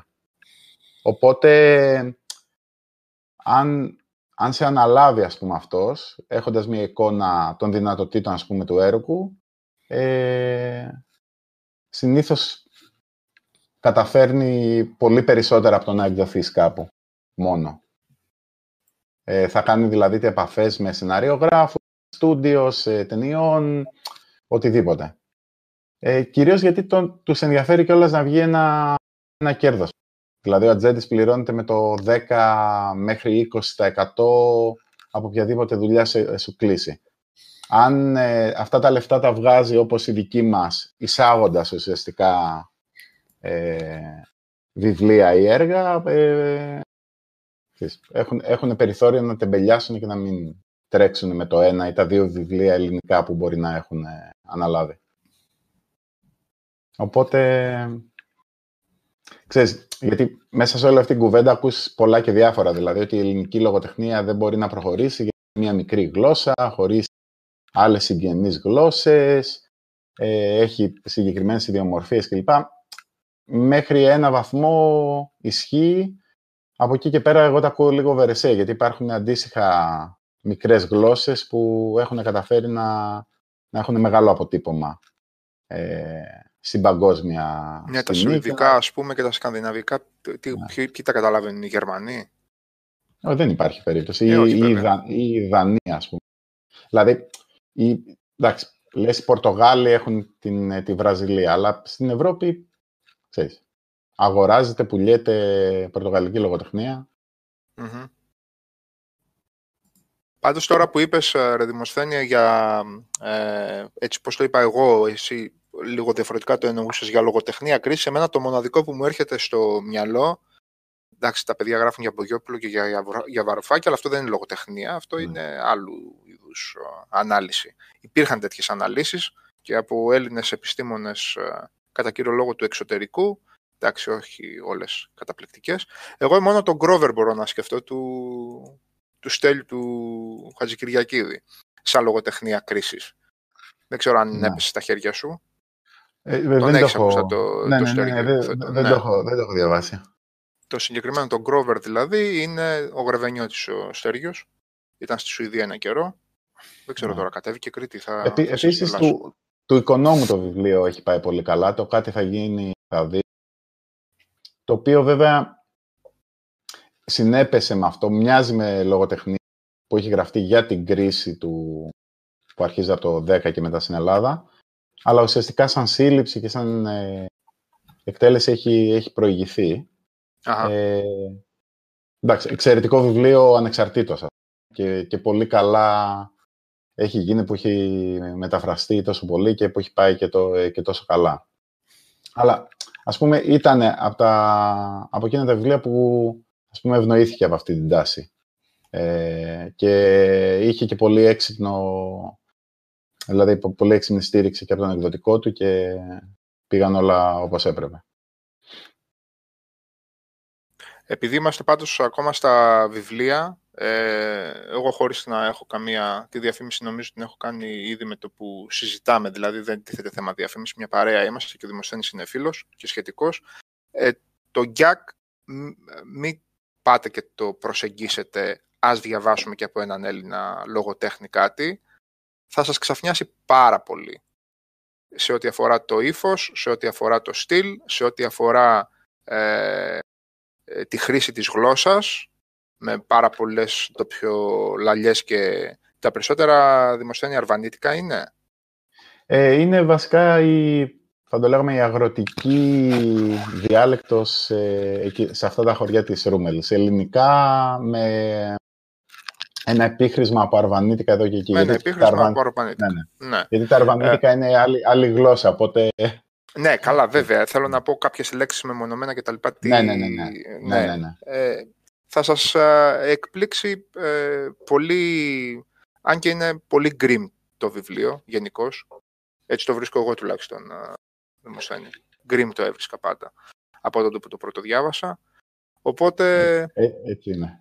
Ναι, δεν είναι και κανένα 800 σέλιδο, δεν είναι κανένας Ρόμπερτ Τζόρνταν να το ξεκινήσετε σήμερα για να το τελειώσετε του χρόνου την Άνοιξη. Οπότε, αν θέλετε, δηλαδή, σαν πρόταση κάτι να,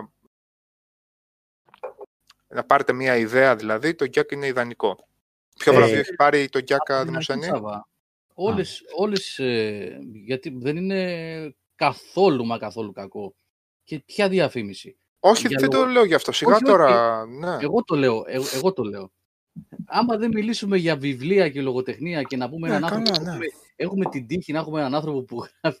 Βάλε Νικόλα, αν μπορείς, σε παρακαλώ, όποιες δουλειές έχεις μαζέψει από του Δημοσθένη να τις δει ο κόσμος και να πει και ο Σάβα μια φορά ακόμα. Γιατί έχουμε Δημοσθένη, ε, είναι πολλοί φίλοι που μπαίνουν πιο μετά στην εκπομπή, ξέρεις ξανά και ξανά. Και να πούμε ότι να, πάνω αριστερά, όπως βλέπουμε στην οθόνη, είναι ο Δημοσθένης ο Παπαμάρκος, συγγραφέας του, του Γκιάκ και άλλων πέντε βιβλίων ε, ενασχόληση με κόμικ, με κόμικ δουλειές που πρόκειται να έρθουν και με άλλα πράγματα που πρόκειται να έρθουν, μέχρι και με κινηματογράφο, με την τελευταία ε, ταινία του Οικονομίδη, στην ε, ομάδα του σεναρίου, στη συγγραφική ομάδα. Όχι, δεν τρέπω, Μαρία. Τι να τραπώ, φίλος είναι. Σιγά δεν έχουμε... Εγώ θα προωθούσα προσωπικά και συγγραφέα και λογοτέχνη φίλο, αν ήταν φίλος, που μπορεί να θεωρούσε ότι είναι μέτριος, αλλά έλα που δεν είναι μέτριος. Ε, εν τω μεταξύ, εσύ Δημοσθένη, πρώτο, το, το εξώφυλλο του Γκιάκ, το καινούριο, ναι. wow, και η εξημέρωση, πολύ ωραίο εξώφυλλο, ρε φίλε. Το αίμα. Τόσο, γαϊδου, τόσο γαϊδούρι είμαι που τώρα το είδα, έτσι. Τώρα, πρώτη φορά, σήμερα το είδα την εξημέρωση. Η, η εξημέρωση είναι και από σχεδόν κοντοχωριανό σου, Βεριώτη. Ε, είναι ένας... Ε, Μπράβο το παιδί. Ένας ε, καλλιτέχνης που κάνει digital. Ε, και είχα, τον είχα, είχα γνωρίσει, ας πούμε, το έργο του μέσω ενός φίλου και όταν ε, τελείωσε η εξημέρωση, ξέρεις, ήρθα απευθείας σε επαφή και του λέω κάνει ό,τι θες. Ε, και εγώ δηλαδή έχω, έχω τρελαθεί με το, με το πώς βγήκε. Το, το Jack, ε, το, το καινούριο εξώφυλλο είναι ένα σχέδιο του Γιώργου του Γούση, που έχει κάνει και τον ερωτόκριτο. Ε, και είναι λεπτομέρεια από μια βινιέτα που είχε φτιάξει για την έκδοση ενός διηγήματος που συμπεριλαμβάνεται στο Jack. Ε, το, το διήγημα το είχα εκδώσει ένα περιοδικό στο Journal και συνοδευόταν από, μια, από ένα σκίτσο του Γιώργου και είναι λεπτομέρεια από εκεί. Οπότε είναι και σχετικό με το, και με το διήγημα και κάπως δένει και με το, και με το θέμα του, του βιβλίου, ας πούμε. Ναι, μπρουταλιά είναι, τέλος πάντων. Ναι, ναι. ναι, ναι. Ε, ε, που, που να το βλέπεις όλο, γιατί είναι βασικά ένα... Αν το έχεις πουθενά, στείλ το λίγο στο Discord, έτσι, να μου φύγει η περιέργεια. Δεν το ε, έχω δει. το έχω, το έχω σε, σε ένα κάδρο. Μπορώ να το βάλω στην εικόνα. Βγάλω το με το ενοποιημένο περιβάλλον της Apple, μια φωτογραφία. Να το έχουμε. Ε, πρέπει, πρέπει να σηκωθώ να το πάρω. Εντάξει, εντάξει, εντάξει. Α, και αργότερα. το κάνουμε Και τώρα. αργότερα, don't worry. Ναι. Λοιπόν, εγώ είμαι cool από εδώ. Ε, Κάτι το αν- γνωστό. ναι, Άμα- πέστε, πέστε. Ε, το Jack από ό,τι κατάλαβα είναι, όπως εξήγησες, μου στέλνει το πώς, ε, τι κόσμο βρήκανε πίσω οι επιζώντες του Μικρασιατικού, που που είχαν πολεμήσει το Μικρασιατικό πόλεμο. Ναι, είναι, είναι κάπως... Ναι. Και τι θέλω να σε ρωτήσω πάνω σε αυτό. Ε, αν κάτι αντίστοιχο βιβλίο που έχω διαβάσει που είναι με επιζώντες του Βιετνάμ ή του Περσικού πολέμου έτσι, και εξετάζουν τα PTSD ή το πώς ε, υπάρχει υλικό από άτομα που ζουν και μπορούν να έχουν πει τις ιστορίες τους και όπως αυτά μπορούν να εμπλουτιστούν μετά του συγγραφέα. Εσύ ακριβώς πώς βρήκες τις πηγές σου και έγραψες. Δηλαδή ήταν μείγμα φαντασίας και μαρτυριών διάβασες, είχες ε, υλικό, πώς, πώς ακριβώς δηλαδή το δόμησες στο βιβλίο σου. Διότι επιζώντες δεν νομίζω να υπάρχουν κιόλας πλέον, έτσι. Δεν, α, Όχι, όχι, ή- ναι. Ε, ε, όχι δεν, δεν υπάρχουν. Ε, είχα προλάβει στα, στα πολύ νιάτα μου ε, δύο παππούδες, ας πούμε, Μμ. που, που, που κάπως ε, θυμάμαι μερικές φράσεις από αυτούς. Μμμ. Δηλαδή, και ε, έχω, έχω προσπαθήσει σαν, ε, σαν ομάδα δεν συμπεριλάβω στις ιστορίες, γιατί οι ιστορίες είναι όλες επινοημένες, δηλαδή είναι αυτό που λέμε fiction. Μμμ. Κυρίως ε, βασίστηκα στο, ξέρεις, στον τρόπο αφήγησης, σε αυτόν τον προφορικό τρόπο αφήγησης ε, που, στον οποίο είχα εκτεθεί ε, μεγαλώνοντας στο χωριό, δηλαδή σε αυτό το, ξέρεις, που είσαι με τον παππού σου, είναι τρεις φίλοι ακόμα και μετά από τρεις ώρες που τα λένε, ξέρω εγώ, για την επικαιρότητα, καταλήγουν να ανασύρουν ιστορίες από το παρελθόν και τελικά φτάνουν στους πατεράδες τους κλπ. Ε, αλλά από εκεί εσκεμμένα ε, κράτησα μόνο τον τρόπο και όχι το, το περιεχόμενο, ας πούμε, της ιστορίας, γιατί ήθελα να είχα μια, ελε- μια ελευθερία να χειριστώ το υλικό όπως, ε, όπως, όπως ήθελα εγώ, ας πούμε, κάπως ε, να το φέρω στην κατεύθυνση που Με ήθελα. γιατί- λογοτεχνική αδεία, ρε φίλε. Ναι, Ναι, ναι. ε, εντάξει, πάρε μαζί Ε, σου ως λογοτέχνη. ναι, Δεν για- υπέγραψε γιατί- κανένα συμβόλαιο ότι θα είναι Όχι, αληθινές α- απλά, ιστορίες. α- απλά ξέρεις, λόγω σπουδών, ε, όποτε έρχομαι σε μαρτυρία, με πιάνει λίγο το, μια αιμονή να...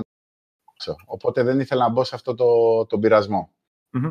Ε, αλλά κατά βάση ήταν αυ- αυτό που είπες, δηλαδή σκεφ... η κατεύθυνση δικιά μου ήταν ε, ε, αυτό, ε, πώς, τι είδους ιστορίες θα είχαν να πούνε Μμμ. ε, άνθρωποι από το ελληνικό σε εισαγωγικά Βιετνάμ. Μμμ. Ε, γιατί το, η εστίαση του βιβλίου είναι σε αυτό, είναι στο PTSD, στο πώς ε, επηρεάζεται ο άνθρωπος, ας πούμε, από την υπερέκθεση στη βία Μμμ. και πώς ε, το διαχειρίζεται όλο αυτό μετά ε, μέσα σε μια κοινωνία η οποία αγνοεί τις συνθήκες που έχουν προκαλέσει αυτό το, το πρώτο τραύμα. Οπότε Πέρα, εκεί το... Πιθανότητα δεν ήθελε να συμμετέχει, γιατί από ένα σημείο και μετά είναι και ανούσιος, έτσι, και δεν ξέρω και πώς από αυτήν στην εκστρατεία τότε, δεν ξέρω τι ακριβώς σε τι θα έχει αλλά πολύ ενδιαφέρον να ακούγεται όλο αυτό. Και, να σε καλά. Ε, έχεις και φαντάζομαι γνώση για το πώς ήταν τότε οι, οι τοπικές κοινωνίες χρησιμοποιήσατε και γραφικά στοιχεία για να, για να σχηματίσεις μία εικόνα της κοινωνίας όπως τη φαντάζεσαι με, με στοιχεία πραγματικά πλέον εκεί πέρα. Έτσι, δεν... Ναι, ναι, ναι. ναι. ναι. Βάζεις τις ιστορίες σου σε ένα πραγματικό περιβάλλον. Πολύ, πολύ ενδιαφέρον αυτό. Και μάλιστα είναι στοιχείο της κληρονομιάς το οποίο πρέπει να το, να το ανασύρουμε σιγά. Έχει πολλά μαθήματα αυτή η εκστρατεία. Πώς... Κάπως για, για μένα ήταν και μια προσωπική ανάγκη, ας πούμε, αναψηλάφισης της δικής μου ταυτότητας, της, ε, ε, της πολύ προσωπικής. Ήταν όλο αυτό ξεκίνησε σαν ιδέα την εποχή που ήμουν στην Αγγλία και ε, για πρώτη φορά πήρα απόσταση ξέρεις, και από την Ελλάδα και από το χωριό μου και από το περιβάλλον από το οποίο μεγάλωσα. Ε, συγγνώμη, οποίο... δεν ξέρω να το είπες πιο πριν. Από ποιο χωριό είσαι; Ε, είμαι από τη, Μαλεσ... από τη Μαλεσίνα Λοκρίδας. Είναι νότια αυτή. Ε, ναι, και κάπως έτσι επέστρεψα σε όλο αυτό πλέον με, την, με μία ματιά ε, του, του απ' έξω. Απ' έξω, πολύ ωραία. Ε, και ήρθε και έδεσε λίγο, λίγο τυχαία, γιατί ακόμα ήμουνα στο ψάξιμο, δεν υπήρχε σαν ιδέα δηλαδή ένα βιβλίο. Ε, όταν ε, έκανα ένα ταξίδι στη Μικρά Ασία για το διδακτικό που έκανα τότε και που δεν τελείωσα ποτέ, ε, και που κατά τη διάρκεια του οποίου, ας πούμε, έτσι, περνούσα από διάφορα μέρη, χωριά και τέτοια, τα οποία κάπως μου φαίνονταν οικία και δεν μπορούσα να το, να το τοποθετήσω γιατί ξέρεις, ήταν η πρώτη φορά που πήγαινα ποτέ.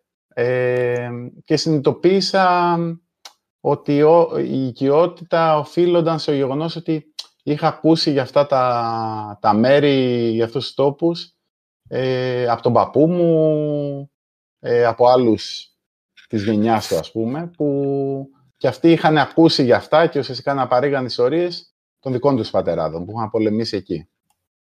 Και μου φάνηκε έτσι, πολύ ενδιαφέρουσα αυτή η ηρωνία, ας πούμε, της επιστροφής 100 χρόνια μετά, ε, πλέον με τελείως άλλη ιδιότητα.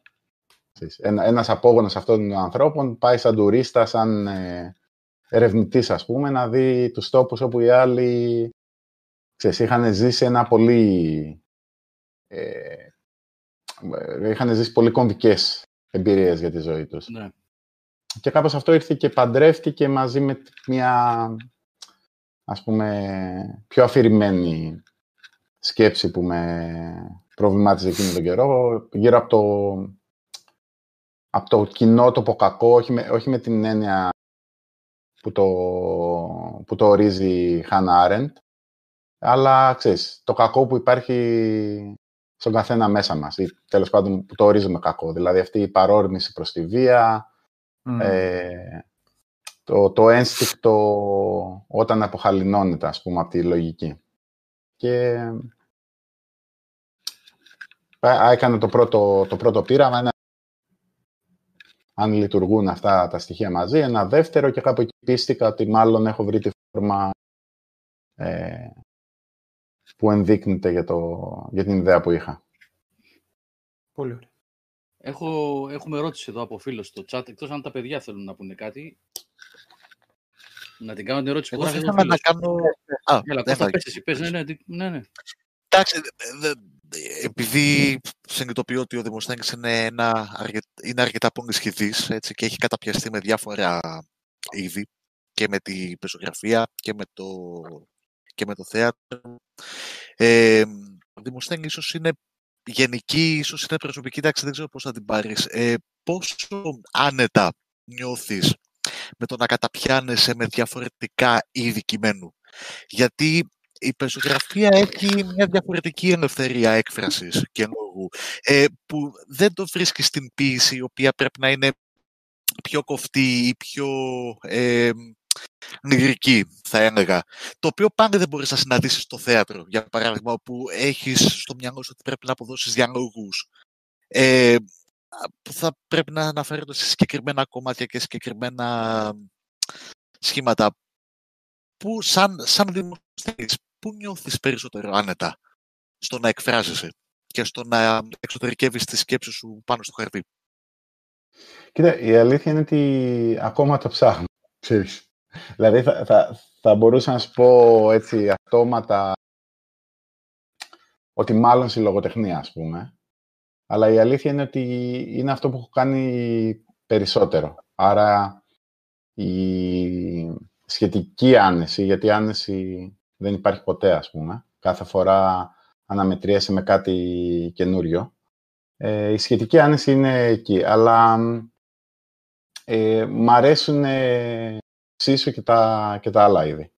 Δηλαδή, ε, μετά το, μετά το Jack ε, που πήγε καλά, ε, μου δόθηκε ευκαιρία να, να τολμήσω πράγματα που πάντα ήθελα να κάνω. Δηλαδή, να, να, να μου δοθεί ευκαιρία χωρίς να χρειάζεται ξέρεις, να περάσω από όλη αυτή τη διαδικασία από την αρχή που χρειάζεται να αποδείξεις ποιος είσαι κλπ. κλπ. Δηλαδή, υπήρχε ένα βιβλίο στο βιογραφικό που όταν πήγα σε ένα εκδοτικό οίκο να συστηθώ και να πω θέλω να γράψω κόμικ και τους έδωσε ας πούμε την άνεση να με εμπιστευτούν. Ε, οπότε τώρα κάπως τσαλαβουτάω σε, σε πράγματα που πάντα με ενδιέφεραν και που στο καθένα βρίσκω μια διαφορετική χαρά. Ε, δεν ξέρω τώρα αν, αν, αν, τα καταφέρνω καλά ή εξίσου καλά, ε, αλλά όσον αφορά το κομμάτι της έκφρασης, ε, μου καλύπτουν ε, λίγο πολύ την ίδια ανάγκη. Γιατί, ξέρεις, υπάρχουν πράγματα τα οποία ε, γνωρίζεις ότι δεν μπορούν να γίνουν λογοτεχνία. Και αν γίνουν λογοτεχνία... Ε, ας πούμε... κάνει κάτι διακοπές αυτό. Το χάσα αυτό που είπες. Ναι. ναι. Το, το δικό τελευταίο... Δεν γίνεται να κάνει λογοτεχνία ναι, ότι δεν γίνεται να κάνει. Να... Μ' ακούτε τώρα; Ναι, ναι. ναι. Έχει κάνει κάποιες διακοπές ορισμένε ναι. φορές. Δεν χρειάζεται να φέρεις το μικρόφωνο πιο κοντά. Είναι απλά okay. κάποιο, ε, μήπως κάποια άλλη ρύθμιση. Okay. Λέω ότι είναι, είναι κάποια πράγματα που αν τα κάνεις στη λογοτεχνία δεν λειτουργεί καλά με το να τα κάνεις, ας πούμε, κόμικ. Δηλαδή η περίπτωση των γυμνών οστών ήταν ε, πολύ, πολύ χαρακτηριστική. Δηλαδή υπήρχε μια ιδέα που ε, ούτε ένιωθα την ανάγκη διήγημα ή μυθιστόρημα, ας πούμε, ούτε έκρινα ότι αν την έκανα διήγημα ή μυθιστόρημα θα λειτουργούσε εξίσου καλά με το να γίνει διήγημα. Με, να γίνει, συγγνώμη, κόμικ. Μοστένη, έχει μια ερώτηση εδώ ένας φίλος. Ναι. Ε, ο Γιώργος Κατσαμπούλας, Κατσαμπούλας, τέλος πάντων, συγγνώμη. Λέει, έχω μια ερώτηση, θα ήθελα να, να... Έχω μια ερώτηση να κάνω, λέει ο φίλος τι συμβουλή θα έδινε σε νέους συγγραφείς με την κατάσταση που επικρατεί σήμερα με τους εκδοτικούς στην Ελλάδα. Σε μια, σε μια πρώτη φάση να μην δεχτούν ποτέ να πληρώσουν για έκδοση. Το πρώτο. Γιατί... Από την τσέπη τους. Από την τσέπη τους. Γιατί τα τελευταία χρόνια έχει γίνει λίγο βιομηχανία αυτό. Βοήθησε πολύ και η κρίση, ότι το κλασικό που άκουγες ήταν ε, πολύ ωραίο το βιβλίο σου, δυσκολευόμαστε, μήπως να αναλάβεις τη μισή έκδοση, δώσε μας δύο χιλιάρικα, ξέρω εγώ, ή τρία ή τέσσερα. Έχω ακούσει και για ταρίφες ε, οχτώ. Ε, σε κάθε περίπτωση, η, η, μισή έκδοση δεν είναι... Είναι στη χειρότερη των περιπτώσεων ένα. Οπότε, γενικότερα, βγάζανε κέρδος από εκεί. Το πρώτο είναι αυτό, δηλαδή είμαι πολύ πολύ κατά πληρώνω έναν εκδοτικό οίκο για να βγάλω το βιβλίο μου. Ε, αν είναι να πληρώσεις, κάνεις αυτοέκδοση και το διαχειρίζεσαι εσύ χωρίς κανέναν ε, και χαγιά από πάνω.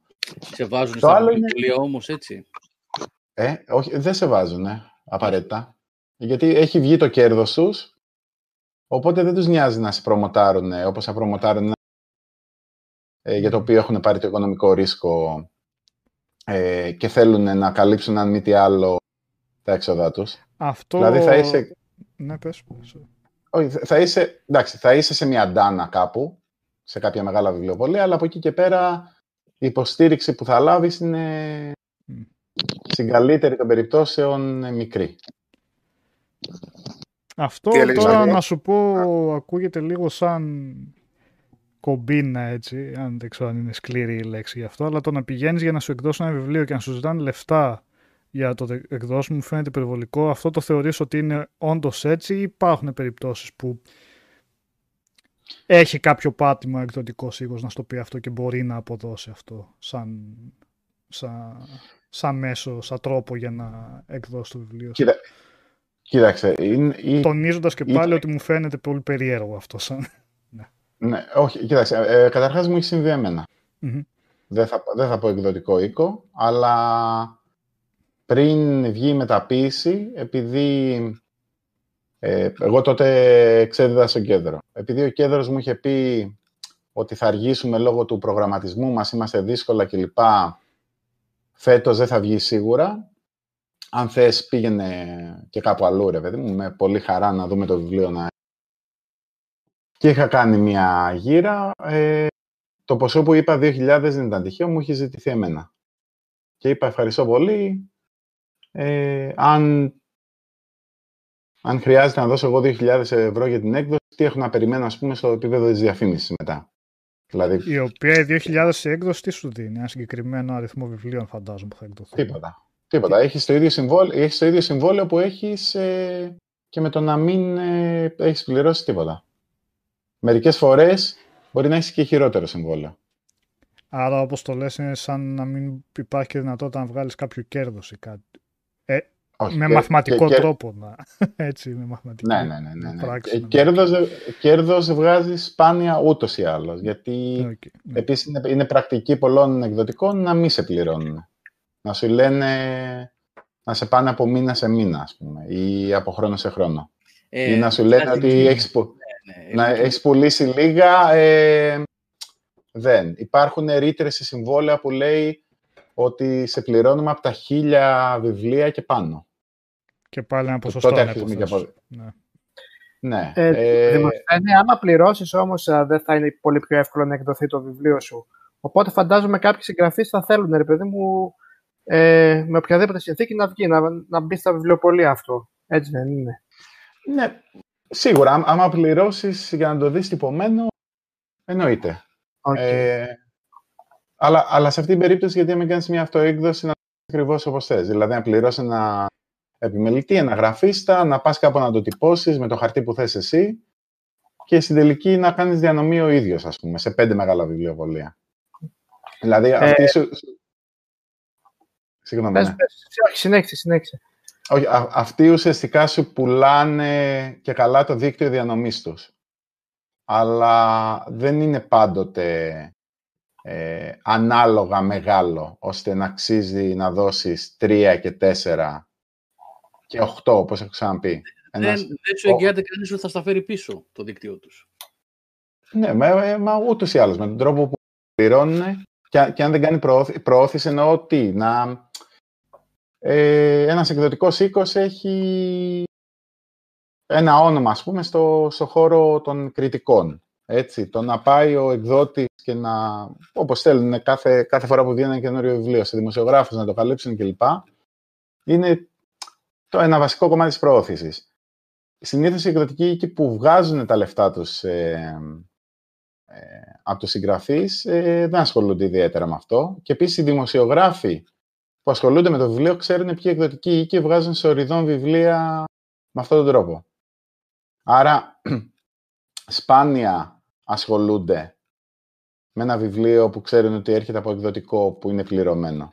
Γιατί σου λέει να είναι πληρωμένο, μάλλον δεν είναι αξιόλογο. Okay, οπότε, οπότε μπορεί να, να μετρήσει και αρνητικά αυτό να το πληρώσει αν το κάνει. Okay. Σίγουρα, σίγουρα, σίγουρα, σίγουρα το ξέρω δηλαδή, όχι δεν το, δεν το υπο... ναι, όχι, ξέρω, το φαντάζομαι, το ναι, έτσι πώς το θέτεις, ναι. Ε, Δημοσθένη, είχα μια πιο γενική ερώτηση εγώ. Άμα αλλά, αλλά κάτι... συγγνώμη, για, ναι, ναι. για το τι να κάνει, γιατί δεν το ολοκλήρωσα, είπα τι να μην κάνει. Ε, βασικά, να έχει πολύ υπομονή, γιατί είναι περίεργο το, είναι περίεργη η αγορά ε, και σνομπάρουν στις απαντήσεις και αργούν στις απαντήσεις. Και γενικότερα υπάρχει μια σχετική καχυποψία, ας πούμε, προς τους καινούριους, ε, ειδικά αν δεν προέρχονται από συστάσεις συγκεκριμένων κύκλων, γιατί μην λέμε ψέματα, ε, το να έχεις γνωριμίες βοηθάει. Δηλαδή, ξέρω εγώ, αν ο Σάβας, αν το Game Over είχε εκδοτικό οίκο και εγώ είχα γράψει το πρώτο μου βιβλίο και το είχε διαβάσει ο Σάβας, θα έβγαινε πολύ πιο εύκολα από το να ερχόταν από έναν άνθρωπο που δεν τον ξέρατε, ας πούμε. Δεδομένου ότι σας έρχονται 100 χειρόγραφα το μήνα. Οπότε, αν δεν έχεις μια τέτοιου τύπου επαφή, που οι περισσότεροι από εμάς δεν την έχουμε, ε, θέλει απλά γερό στο μάχη να μην αποθανείς από τα όχι που θα λάβει, που μέχρι ένα βαθμό είναι φυσιολογικά. Δηλαδή, συμβαίνει επειδή και οι έχουν μια περιορισμένη δυνατότητα έκδοσης βιβλίων. Ε, και γερό στο μάχη σε περίπτωση που τα όχι συνοδεύονται και από συμπεριφορές. Σνόμπ και λοιπά και λοιπά. Που επίσης συμβαίνει ευτυχώς λιγότερο. Ε, αλλά εκεί πρέπει λίγο να τους... κάπως να το αφήνει συμπάντα, ότι είναι δουλειά και πάμε παρακάτω. Επειδή Αυτά, λες... όχι, τα λέω από προσωπική εμπειρία. Δηλαδή, για μένα τα, τα τρία σχεδόν χρόνια που ασχολήθηκα με το να ψάξω τότε για μεταποίηση, γιατί η μεταποίηση εκδόθηκε το 2012, εγώ το είχα γράψει το 2009. Ε, με δεδομένο ότι ο Κέδρος τότε μου είχε πει ότι δεν το έχουμε, ε, έχω μιλήσει με πάρα πολλούς. Ε, ήταν λίγο περίεργα τα πράγματα. Δηλαδή, σε σημείο που κάποια στιγμή είπα δεν μπορώ εγώ να κατεβαίνω από Αγγλία 15 μέρες για να και να ασχολούμαι με κάθε... που, που, που με αντιμετωπίζεις σαν ψώνιο με το καλημέρα σας. Δηλαδή, λες καλημέρα, θέλω να αφήσω ένα χειρόγραφο και σου μιλάνε, λες και τους είπες ότι είμαι έτοιμος για Νόμπελ, ας πούμε, ε, για να γελάσουν. Εντάξει, υπάρχουν, υπάρχουν και άνθρωποι, και ευτυχώς πολλοί που είναι ευγενικοί, αλλά δεν είναι πάντοτε η τέτοιο. Ε... Ε, επειδή λες για επιμονή ότι θέλεις να έχεις, φαντάζομαι έχεις γράψει ένα βιβλίο, το πας σε κάποιους εκδοτικούς, δεν θα στο δεχτούν, επειδή φαντάζομαι είναι πεπερασμένος ο αριθμός των εκδοτικών. Εάν κάνει τον κύκλο του και δεις ότι δεν το δέχονται κτλ. Η επιμονή σαν συμβουλή ε, τη λες και για το ίδιο βιβλίο ή αν δεις ότι απορρίπτεται συνέχεια λες ok ας δοκιμάσουμε κάτι άλλο ή δοκιμάζεις ας πούμε μετά από ένα χρόνο να το ξαναστείλεις και να δεις πώς θα πάει ίσως με αποδιορθώσει κλπ. Κοίταξε, ε, μερικές φορές αυτό είναι καλή τακτική. Δηλαδή να πεις ότι το αφήνω αυτό στην πάντα και δοκιμάζω κάτι άλλο. Ε, αλλά για να το πεις, θεωρώ ότι δεν αρκεί μόνο η απόρριψη από έναν εκδοτικό ή δύο ή τρεις. Συνήθως δηλαδή οι άνθρωποι που γράφουμε έχουμε ένα ε, που διαβάζουν όσα γράφουμε πριν πάει παρά έξω. Ε, και είναι ένας κύκλος εμπιστοσύνης, ε, ένας κύκλος ανθρώπων, ας πούμε, που, να το πω έτσι, το, μπορεί να κατέχουν το άθλημα της ανάγνωσης και περισσότερο από σένα. Οπότε, εκεί πέρα κάνεις ένα τεστ με αυτούς. Δηλαδή, εκεί πρέπει πρέπει να ακούσει αυτούς που εμπιστεύονται. Αν σου πούνε ότι, ξέρεις, ρε παιδί μου είναι πολύ πρωτόλιο, δηλαδή ναι. απορρίπτεσαι γιατί δεν δουλεύει πολύ καλά. Αλλά υπάρχει κάτι στη γραφή σου, ξαναπήγαινε. Ξανα... εννοώ, πήγαινε στο sequel, ας πούμε, κατευθείαν. Εκεί, εκεί ναι. Ε, αν, αν ξέρεις ότι έχεις στα χέρια σου κάτι που αξίζει να διαβαστεί και αυτό συνήθως στο λένε οι άλλοι. Ε, το να πάρεις ένα χρόνο off, ένα χι χρόνο off και να ξαναπροσπαθήσεις, ε, νομίζω είναι η καλύτερη περίπτωση. Και εκεί, και εκεί μετά μπορεί να έχουν αλλάξει και κάποια πράγματα. Δηλαδή, ένας άνθρωπος που το έχει διαβάσει από έναν εκδοτικό οικό και σου έχει πει όχι επειδή πραγματικά δεν χωράει στο πρόγραμμά τους, ε, μπορεί να χαρεί που θα το ξαναλάβει ένα χρόνο ε, γιατί είπα για τα, για τα αρνητικά, αλλά υπάρχουν και τα θετικά. Υπάρχουν και πολλοί αξιόλογοι άνθρωποι σε εκδοτικούς ε, οίκους που και διαβάζουν και εκτός του ότι διαβάζουν δίνουν και σχόλια πίσω. Ε, και αυτό μπορεί να βοηθήσει. ε, Δημοσθενή, αν μου επιτρέπεις μια πολύ γενική ερώτηση, πώς ξεκινάει κάποιος να γράφει; Δηλαδή έτσι σου έρχεται μια έμπνευση και ξεκινάς να γράφεις ή θέλει και κάτι άλλο πρώτα; Κοίταξε, ε, θέλει πολύ πολύ δουλειά. δηλαδή η έμπνευση είναι συνήθως ε, ούτε καν το κουκούτσι του φρούτου. Είναι στο στάδιο του, του άνθους μετά τη, την επικονίαση. Ε, τουλάχιστον, ε, εδώ πάλι μιλάω προσωπικά, έτσι, τουλάχιστον για μένα. Δηλαδή, η έμπνευση μπορεί να είναι, ξέρω εγώ, μια εικόνα που σε συγκινεί για κάποιο λόγο ε, και θες να την κάνεις κάτι. Και ουσιαστικά το γύρω-γύρω χτίζεται, επειδή ακριβώς πρέπει να, να φτιάξει ένα πλαίσιο να λειτουργεί εικόνα. Και μετά σε πάει αυτό στο, στο δρόμο του.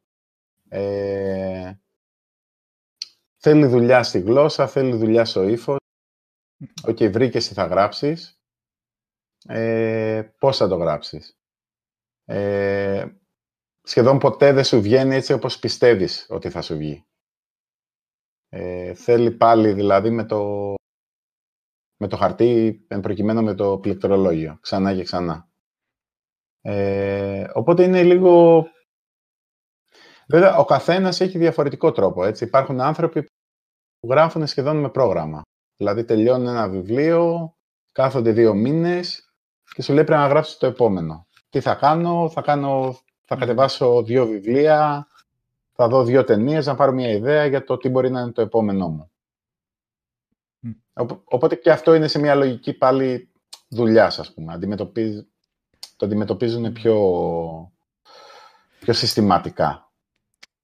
Ε, έχοντας γράψει κάποια βιβλία, το βρίσκεις ότι γίνεται πιο εύκολη η διαδικασία μετά; Δηλαδή, φαντάζομαι, ε, έφτασε στο σημείο να εκδώσει το πρώτο σου βιβλίο. Μετά η όλη αυτή η διαδικασία γίνεται πιο εύκολη όσο γίνεσαι δηλαδή πιο γνωστό το όνομά σου ή έχοντας αντιληφθεί περισσότερο τη διαδικασία, νιώθεις ότι είναι να γίνει η αρχή ας πούμε με κάποια βιβλία και μετά κυλάει πιο εύκολο το πράγμα. στο Για να εκδοθεί. 100... Έτσι, ναι. ναι, ναι, 100%. 100%. Ε, δηλαδή αν έχεις ε, μια χή αναγνωρισιμότητα είναι όλα άλλο, άλλη πίστα. Δηλαδή παίζεις με cheat, στο cheat mode. Ναι σε, σε πολλά τέτοια. Εμένα δηλαδή μου έχει τύχει μετά το Jack να μου έχουν πει άνθρωποι, εκδότες ας πούμε, ότι α, τι ωραία κλπ. Και, και να έχω πει, ξέρετε, λέω, το προηγούμενο βιβλίο σας το έχω στείλει. Γιατί μου λέγανε και το προηγούμενο φοβερό, λέω το ναι. προηγούμενο λέω στείλει. Ναι. Πολύ καλό. Οπότε... Έχετε την πρωτότυπη έκδοση. ναι, ναι, ναι. Αυτό. Σίγουρα, εκεί πέρα είναι, είναι άλλο πράγμα. Και, ε. και, το, και μετά μπορείς να επιλέξεις και οίκο με, με κάποιες εξαιρέσεις, ας πούμε, που μπορεί ο οίκος να είναι πολύ προσωπικό και ο εκδότης να έχει ένα δικό του γούστο συγκεκριμένο και να μην κολλάς. Μετά έχεις μία άνεση να πεις ότι, ξέρεις, εγώ θέλω να βγάζω τα βιβλία μου εκεί. Και να πας και να πεις, γεια σας, δεν χρειάζεται να συστηθείς, σας ενδιαφέρει, μάλλον στο 80% των περιπτώσεων θα σας πούνε ναι, ας πούμε. Έχεις Α, προηγουμένως... Α, sorry, Ρενικό. Sorry. Ε, έχεις τύχει σε περιπτώσεις που θα στείλεις βιβλίο και ο εκδοτικός οίκος θα σου πει θέλουμε αυτές και αυτές τις διορθώσεις. Δεν λέω τώρα για απλά γραμματικά συντακτικά δομή, γενικά για την ουσία ας πούμε, του κειμένου. Κοίταξε, αυτό προϋποθέτει την ύπαρξη αυτού που λένε οι Αγγλοσάξονες editor, το οποίο δεν υπάρχει στην Ελλάδα. Καλό. Και ίσως Επιμελητής δηλαδή, Κάποια έτσι. επιμέλεια θα υπάρχει όμως. Ναι. Μπορεί κάποιος πριν εκδοθεί να το... Ναι. Υπάρχει ε, επειδή για μέχρι ακόμα και τώρα θεωρείται παρέμβαση στο ιερό έργο του συγγραφέα ο λόγος επιμελητή. Ξέρεις, είναι αυτό το και η λάθος αντίληψη του ότι υπάρχει ένα τζίνιος από πίσω, οπότε μην μου χαλάτε το τέτοιο. Ε, οι επιμελητές ε, δεν κάνουν τόσο αυτή τη δουλειά. Δηλαδή μπορεί να σου επισημάνουν κάποιες ας πούμε παραφωνίες στο ύφος εδώ και εκεί, καμιά πρόταση που δεν λειτουργεί και πάμε παρακάτω. Δηλαδή περισσότερο είναι glorified ε, διορθωτές. Ναι. Ε, στις περιπτώσεις που οι επιμελητές ας πούμε το κάνουν αυτό, συνήθως έχουν προσωπική σχέση με το συγγραφέα που δεν έχει να κάνει με την επαγγελματική του σχέση απαραίτητα. Δηλαδή γνωρίζονται και αλλιώς. Οπότε υπάρχει αυτή η προσωπική σχέση εμπιστοσύνης. Μπορεί να διαβάσουν ένα πρώιμο χειρόγραφο και να σου πούνε εκείνο το ένα το άλλο. Αλλά σαν, σαν θεσμός δεν είναι ανεπτυγμένο, οπότε αν δεν τους κάνει το βιβλίο, συνήθως λένε δεν μας κάνει το βιβλίο. Δεν σου λένε διόρθωσέ το και θα το ξαναπάρουμε. Πάλι, ξέρεις, υπάρχουν εξαιρέσεις αυτό. Δηλαδή, ναι. πιο μικρή εκδοτική, όπως η εκδόση Κύχλη, ας πούμε, ε, η Γιώτα η Κριτσέλη το κάνει. Δηλαδή, ξέρω, όχι, δεν μου έχει τύχει εμένα, ξέρω ανθρώπους που λέει ότι ναι, το πήρε και το συζητήσαμε και μου είπε ξαναδούλεψε εκείνο το κομμάτι και δες και αυτό και διάβασε και ξέρω εγώ, το, το βιβλίο του Νίκου που είναι σχετικό να δεις πώς το κάνει αυτός καλύτερα. Αλλά σαν γενικός κανόνας όχι. Ε, εγώ δηλαδή θα ήθελα να υπάρχει. Ναι. Βοηθάει, γιατί ένας επιμελητής έχει διαβάσει καντάρια παραπάνω από έναν συγγραφέα τις περισσότερες Οπότε, ξέρεις, είναι χρήσιμο και στη διαδικασία πριν, εκεί που μπορεί να εσκολήσει εσύ με το υλικό σου και να, mm. να ψάχνεις να βρεις μια λύση, αντί να σου πάρει πέντε μήνες να τη βρεις, να μιλήσεις με έναν άνθρωπο και να σου πει «Α, μα κάνεις αυτό εδώ, δεν το mm. βλέπεις ας πούμε». Προχωρά το έτσι.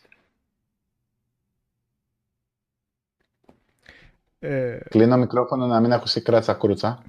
ναι.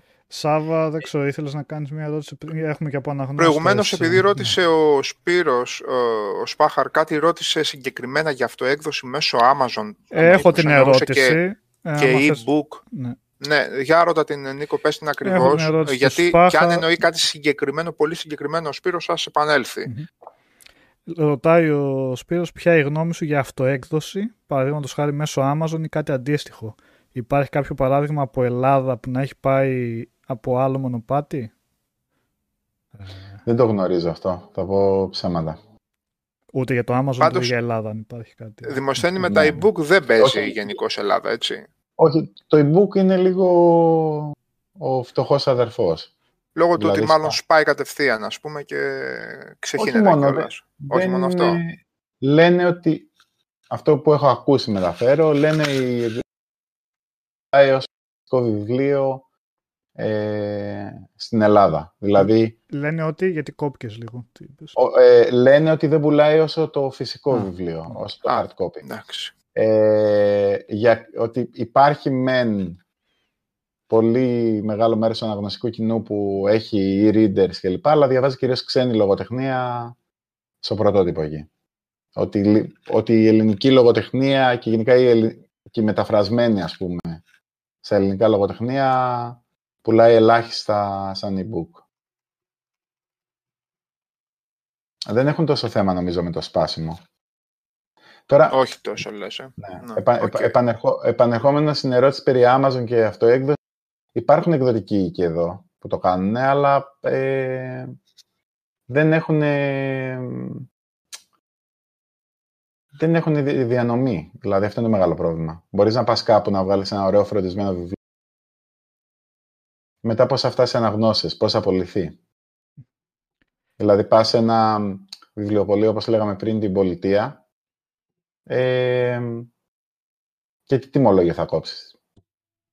Να, τι τιμολόγιο όχι αν έχεις την ιδιότητα, ε, το πρώτο, δηλαδή πρέπει να κάνεις ε, δειγματισμό, γιατί όλοι οι οίκοι πας εσύ σαν ιδιώτης και λες είναι το δικό μου, να σας αφήσω και σου λένε όχι. Ξέρεις, δεν θέλω να μπλέξω με ένα ακόμα πελάτη, ας πούμε. Εκτός αν πας σε χονδρέμπορο, που επίσης για να σε πάρει ο χονδρέμπορο πρέπει να πιστεύει ότι ναι. αξίζει κανάλι, να πιάσεις χώρο στην αποθήκη του. Για audiobook υπάρχει, έχεις κάποια... Ε, αυτό, το συζητούσα, αυτό το συζητούσαμε πρόσφατα κιόλας με την εκδότη Αυτά πάνε καλύτερα από τα δεν πάνε, δεν πάνε καθόλου. καθόλου. Δεν, υπάρχει δεν τέτοια... Δεν υπάρχει τέτοια κουλτούρα στην Ελλάδα. Ναι. Audiobook. Και δεν αξίζει τον κόπο να γίνει παραγωγή πιο ακριβώς να γίνει audio. Ε, Σωστά. Και ηθοποιώ. Ναι, οπότε τώρα θα μου πουλήσεις 10-15 100, 200. Ναι, δεν, δεν, δεν βγαίνει. Δεν. Εγώ ε, πάντως... παλιότερα... Ναι. Όχι, συγγνώμη, σε διέκοψα. Συνέχισε. συνέχισε Όχι, πα, παλιότερα κάνανε, υπάρχουν κάποια audiobooks κλασικής ε, νεοελληνικής λογοτεχνίας, δηλαδή πολύ μεγάλα έργα, τα οποία ουσιαστικά τα κάνανε, ε, ξέρω, ο Πατάκης ας πούμε το έκανε, μπαίνοντας μέσα ακριβώς για να υπάρχει, ξέρω εγώ, σε φέρεις ε, σε όντιο. Ναι, Αλλά... και, και κάτι προσπάθειες που όταν ήμουν εγώ μικρός θυμάμαι, δηλαδή, με τα παραμύθια, τα κλασικά παραμύθια. Ναι. Εγώ του Τσιφόρου θυμάμαι που είχα. Ε, με τη Βουγιουκλάκη, το Αλεξανδράκη και τα λοιπά που είχαν κάνει μια σειρά ωραία. Τα είχαμε αυτά όταν ήμουν μικρός. Εκεί δεκαετία του 80 αρχές. Ναι. Μέσα. Αλλά, Εγώ αλλά τότε... πρόσφατα δημοσθένει, πρόσφατα, μερικά χρόνια, δύο, τρία, τέσσερα χρόνια, ε, τα ανακάλυψα έτσι να το πω. Και εγώ μαγευτεί, γιατί είναι σαν, σαν, τι να πω, σαν ακούς ας πούμε ραδιοφωνικό θέατρο. ναι, είναι, έχουν αυτό το πράγμα, αυτή τη ναι. ιδιαιτερότητα. Μ' αρέσει πάρα πολύ, πάρα πολύ το audiobook. Ε, κοίταξε, α, α, αυτό είναι μια οδός που έχει πολύ μεγάλο ενδιαφέρον, ε, το ραδιόφωνο. Ε, αλλά έχει πέσει πάρα πολύ σαν μέσο και βασικά με εξαίρεση την έρα, κανένας άλλος δεν θα μπορούσε να το αναλάβει. Μπα, όχι. Να το κάνει. Δηλαδή, θα έπρεπε να μπει ένας οργανισμός δημόσιος, ας πούμε, που ουσιαστικά θα έκανε αυτή την προσπάθεια για να βγάλει χρήση, mm. ξέρεις, τη δεξαμενή με, το, με ένα υλικό πολιτισμό, να το πω έτσι πολύ γενικά. Η οποία και υπάρχουσα βέβαια είναι τεράστια. Δηλαδή μιλάμε για 3.000 ναι. παραστάσεις, έτσι, ναι, που ναι. υπάρχουν. Και είναι εκεί και, και, και Ναι, ακριβώς. Και ε, εκεί που έπρεπε να ήταν μπροστά μπροστά και να παρέχονται έτσι, με το πατάς έρθει να σου πετάει ένα pop-up και να σου λέει εδώ, στο... το ξέχασαν και το αρχείο, το άφησαν λίγο εκεί κάπου στα αζήτητα. Εντάξει, έχουν άλλες ασχολίες τώρα. Ε, έχουν άλλα θέματα τώρα.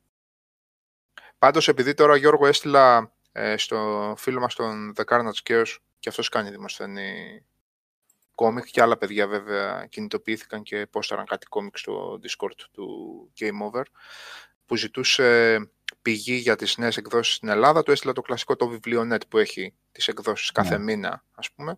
Προηγουμένως που ρώτησε ο Γιώργος για μια πιθανή επιτυχία, μια ενδεχόμενη επιτυχία κυκλοφορίας ελληνικού βιβλίου, το απόγευμα είχα κοιτάξει το fan fiction στο database το μεγάλο του, ας πούμε κάτι αντίστοιχο με το ISFDB, ε, για fantasy, horror και science fiction, Γιώργο, οι κυκλοφορίες στα αγγλικά του τελευταίου τριμήνου είναι 3.242. Μαζί με συλλογές, επανεκδόσεις, ξέρεις. 3.000 στην αγγλική γλώσσα. Mm. Αν, σου, αν απαντάει κάτι αυτό ναι, ναι, στην ερώτησή σου. 3.242. Αλλά αυτό είναι και, άλλο, και άλλο, άλλη ιστορία με αυτά τα είδη στην Ελλάδα. Καλά, δεν το συζητάμε. Ναι, καλά, εντάξει. Ακόμα. Ακόμα. Ακόμα. Ακόμα, ακόμα και τώρα. Ακόμα. Που άνοιγες κάποτε τη δεκαετία του 90 και αρχές 2000 uh, μεγάλες εφημερίδες τότε, που τώρα έχουν High the Mighty Have Fallen, και σου είχαν μια παραστήλη εκεί πέρα και λέγανε παραλογοτεχνία. Ναι. Το μάτι σου το αλήθωρο που τρέχει στο κατήφορο και ούτω καθεξής. Εντάξει, άλλες κουβέντες. Ναι. Πάντα. Ναι, πάντα αυτό, είναι αυτό το πράγμα. Αυτό, αυτό ναι, το, το έχω δει και εγώ, το έχω ζήσει αυτό το πράγμα. Δηλαδή. Το παραλογοτεχνία, ναι, εννοείται. Παραλογοτεχνία, ότι η λογοτεχνία του φανταστικού και όλο αυτό το, το γενικότερο φάσμα δηλαδή της λογοτεχνίας. Είτε είναι αυτά ήταν, ρε, επειδή το έβγαλα προχθές για να συγκρίνω τα μεγέθη. Έτσι, οι, οι εκδοσούλες τότε, ας πούμε, τις, ε, που δεν ήταν καν σε φάση Viper. Ναι, οι ορόρες, γιατί λέγαμε με δημοσιογράφη προχθές ο Μιχάλης που με έστειλε δώρο το νούμερο 19 που μου έλειπε χρόνια ολόκληρα αλλά μου το έστειλε σε άλλη έκδοση. Κάτσε αυτό που το καταχώνιασε, κάπου άλλο το καταχώνιασε.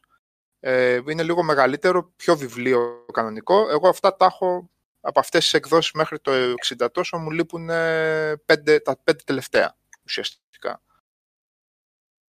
Και μάλιστα αυτά μου τα είχε στείλει ο...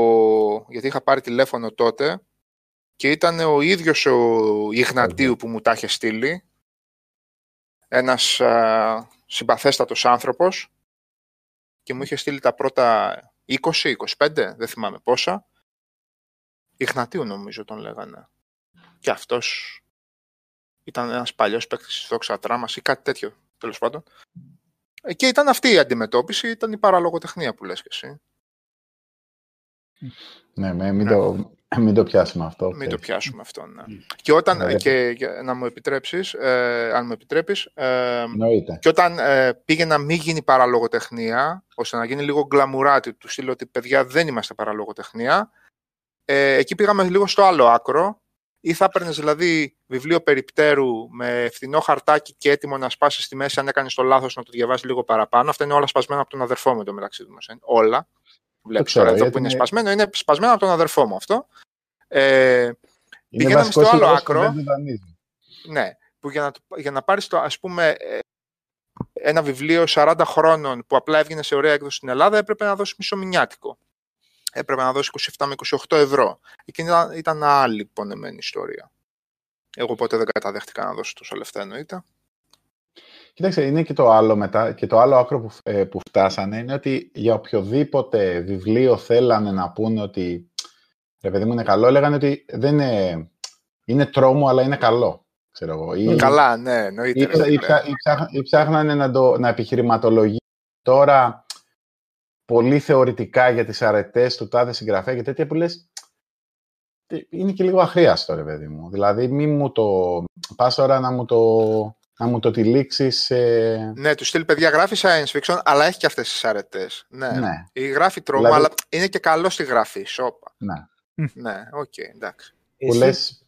τι διασκεδάζεις να γράφεις; Τι σ' αρέσει δηλαδή, science fiction, ηρωική παραπάνω, πραγματικές, τελικά που θα καταλήξεις; Τώρα, είσαι κοντά στα 40 και εσύ, έτσι μαζί μας πρέπει να είσαι πάνω κάτω. Ναι, ναι, ναι, ναι. Ε, εκεί, εκεί είμαι. Δεν λέω, δε λέω, ξέρεις, ε, κρύβω την ηλικία μου. Ε, κρύβεις, Wikipedia το 83 λέει Wikipedia. Τι κρύβεις, στο Wikipedia είσαι. Από τα 35 και μετά λέω 40. Ε, κοίταξε, εμένα, εμένα μου αρέσει η λογοτεχνία τρόμου πολύ. Ε, και τα τελευταία, δηλαδή ό,τι έχω γράψει τελευταία που είναι λίγο αδέσποτα διηγήματα που λιθορίζουν προς εκεί. Ωραία και θέλεις εκεί να καταλήξεις, δηλαδή θέλεις να είναι αυτό, με, πώς το λένε, γιατί σε κάποια φάση, όχι τώρα, να ναι. ακούτε, δεσμευτικό είναι δυνατόν ένα καλλιτέχνη για ένα συγγραφέα να του λες ότι έτσι θα γράφεις. Αλλά ας πούμε αυτό είναι το σχέδιο σου και ας πούμε οι επόμενες τα βγούμε βιβλία να είναι τρόμου, έτσι. Ε... Κοίταξε, είναι, είναι λίγο τη, στιγμ, της στιγμής, ενώ είναι της φάσης. Δηλαδή μπορεί να το επόμενο να είναι τρόμου και τελικά να μου φύγει. Να, ε, Θεός φυλάξει το, το μεθεπόμενο να είναι για τύπο στα 40 που έχει προβλήματα μέσης ηλικίας. Ε, ελπίζω να μην μου συμβεί, αλλά... ξέρεις.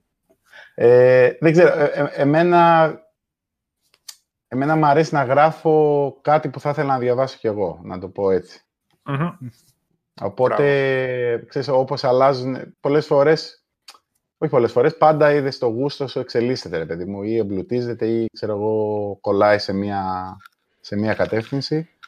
Κάπως ε, αφήνομαι να, να οδηγηθώ από αυτό. Δεδομένου ότι ξέρεις, δεν, δεν υπάρχει κάποιος λόγος να έχω πρόγραμμα να πω ότι θα γράψω αυτό. Εντάξει, ναι. Γιατί, γιατί, έχω, γιατί έχω, έχω το κοινό μου, ας πούμε, και το κοινό μου περιμένει αυτό. Δεν. Okay. Δηλαδή δεν υπάρχει και λόγο δεν υπάρχει, στην Ελλάδα δεν υπάρχει και λόγος να ξεπουληθείς, να το πω έτσι. Αχα. Δηλαδή, τα, τα, τα, λεφτά είναι πολύ λίγα. Τώρα δεν ξέρω, αν, αν έπαιρνα αμοιβές που παίρνε σαν πρώτο το βιβλίο Stephen King, ε, μπορεί να έλεγα, παιδιά, ξέρετε, θα γράψω το Jack 2, το Jack 3, το Jack 4, ας πούμε. Ναι. Δηλαδή, είναι, θέλω να σου πω, ο πειρασμός είναι μεγάλος άμα παίρνεις προκαταβολή 500 χιλιάρικα. Ε, άμα δεν παίρνεις προκαταβολή και απλά συμπληρώνεις ένα χαρτζιλίκι, ε, ξέρεις, νιώθεις και πιο ελεύθερος να κάνεις αυτό που, που γουστάρεις και να μην δίνεις και αναφορά σε κανέναν. Ναι, το βλέπεις, ναι, το βλέπεις ως... Ναι. Είναι λίγο ναι, δίκο που μαχαίρι αυτό, έτσι. Δηλαδή, από τη μία θα γράφεις ό,τι θέλεις πραγματικά, από την άλλη θα δεσμεύεσαι τι θα πρέπει να γράφεις και ίσως αυτό Βασικά το πιθανότερο είναι ότι θα έχει επίπτωση στην... Ε... Μίζερη, αγαπητέ. Ναι, μίζερη. Μίζερη. If you know what I mean. ναι, μίζερη. Εμένα πάντως ε... ο δημοσιογράφος σε κάποιο τρόπο σε μια καλή ισορροπία, γιατί από τη μία έχει κάνει ένα αλφα όνομα, οπότε κάποιες πόρτες ανοίγουν πιο εύκολα, από την άλλη έχει καταλάβει, φαντάζομαι, δεν θα γίνεις πλούσιος και δεν θα αράξεις, ξέρω εγώ, στο, στο Μαλιμπού, στη, στη βίλα σου και θα έχεις από κάτω το συνεργείο να γράφει για σένα βιβλία. Οπότε έχεις και την ε, καλλιτεχνική ελευθερία, αλλά έχεις και την αναγνωρισιμότητα από τη γραφή σου. Οπότε κάποια πράγματα είναι πιο εύκολα. Ή ναι. όχι. Δεν φουγκράζουν. Okay. Ε, σωστά το λες. Αν και, αν και για μένα τώρα, να μιλήσουμε σοβαρά, το η, η καλλιτεχνική ελευθερία δεν εξαγοράζεται. Ή τουλάχιστον δεν εξαγοράζεται εύκολα, γιατί ε, πάλι μιλάω προσωπικά. Για μένα το γράψιμο είναι από τα, από τα πολύ δύσκολα πράγματα που, που κάνω.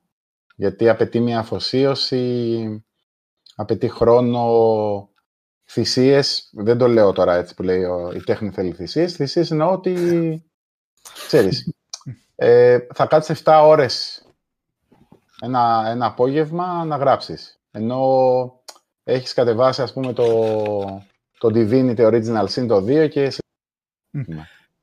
Ε, Οπότε εκεί, ε, ε, εκεί πέρα, εντάξει, εννοείται ότι είναι πολύ πιο εύκολο και πολύ πιο ευχάριστο να κάτσεις να κάνεις το Divinity, ξέρεις.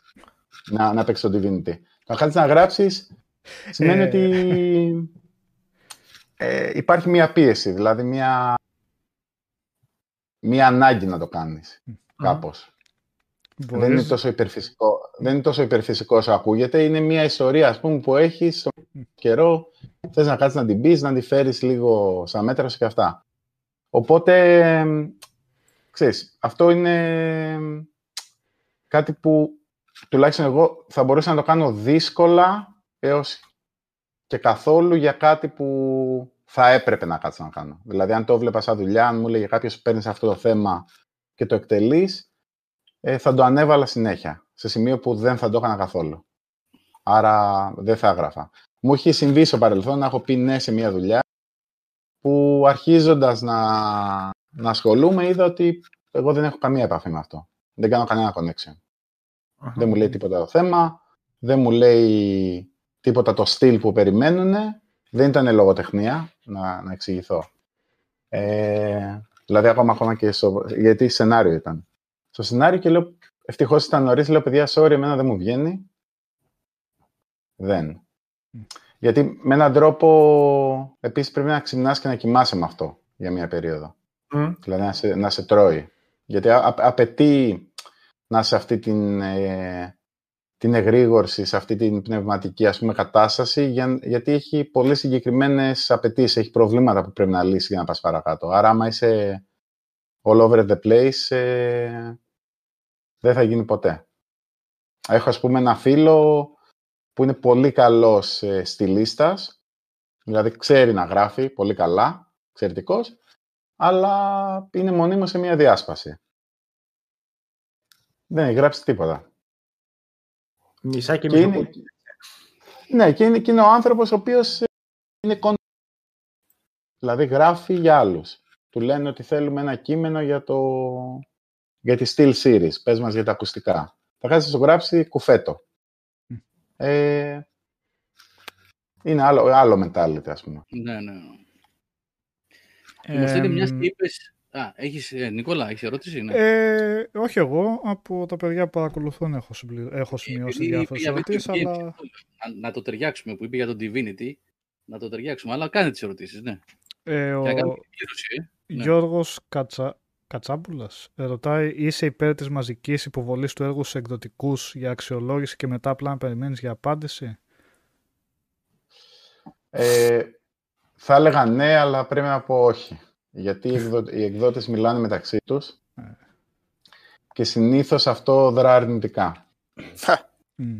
δηλαδή, δίνει την αίσθηση απελπισμένου και που δεν θα έπρεπε, γιατί κανονικά είναι δουλειά. Το ναι. στέλνεις, είναι τα... πώς το λένε, αυξάνεις τις πιθανότητές σου. Ε, αλλά για κάποιο λόγο, ξέρεις, Κάπως λένε, α, μου το, αν... μου, το, μου το και εμένα ο Νίκος. Αυτό... Ναι. αυτό, αυτό πήγα να πω, αν μου επιτρέπεις και με διορθώνεις, Δημοσθένη, αν οτιδήποτε πω τώρα είναι εκτός πραγματικότητας. το μαζικό ως κίνηση γενικότερα είναι λάθος. Δηλαδή καλύτερα να, θα έλεγα, φαντάζομαι, να πηγαίνει πρώτα κάπου, αν απορριφθεί, να δοκιμάσει κάπου αλλού και πάει λέγοντας. Το μαζικό, έτσι το στέλνω σε όλους και όπου κάτσει, είναι νομίζω και αντιεπαγγελματικό γενικότερα. Είναι λάθος. Κοίταξε, δείχνει, αντιεπαγγελματικό είναι μέχρι, νομίζω μέχρι ένα σημείο. Ε, γιατί δείχνει ότι δεν έχει κριτήριο. Ότι ξέρεις, πάω σε οποιονδήποτε εκδοτικό θέλεις να με βγάλει. δεν κοιτάς, δηλαδή, μου, ναι. Όπου κάτσει. Δεν κοιτάς το προφίλ του εκδοτικού. Αλλά είναι κάποιοι εκδοτικοί που έχουν πάνω κάτω το ίδιο προφίλ. Οπότε θα μπορούσες για να γλιτώσεις αυτούς τους μήνες αναμονής απάντηση από έναν για να πας στον άλλον κλπ. να τα στείλεις ψιλομαζί. Ε, Όχι σε όλους, αλλά ναι. ξέρω εγώ υπάρχουν τρεις, τέσσερις, πέντε που είναι εκεί.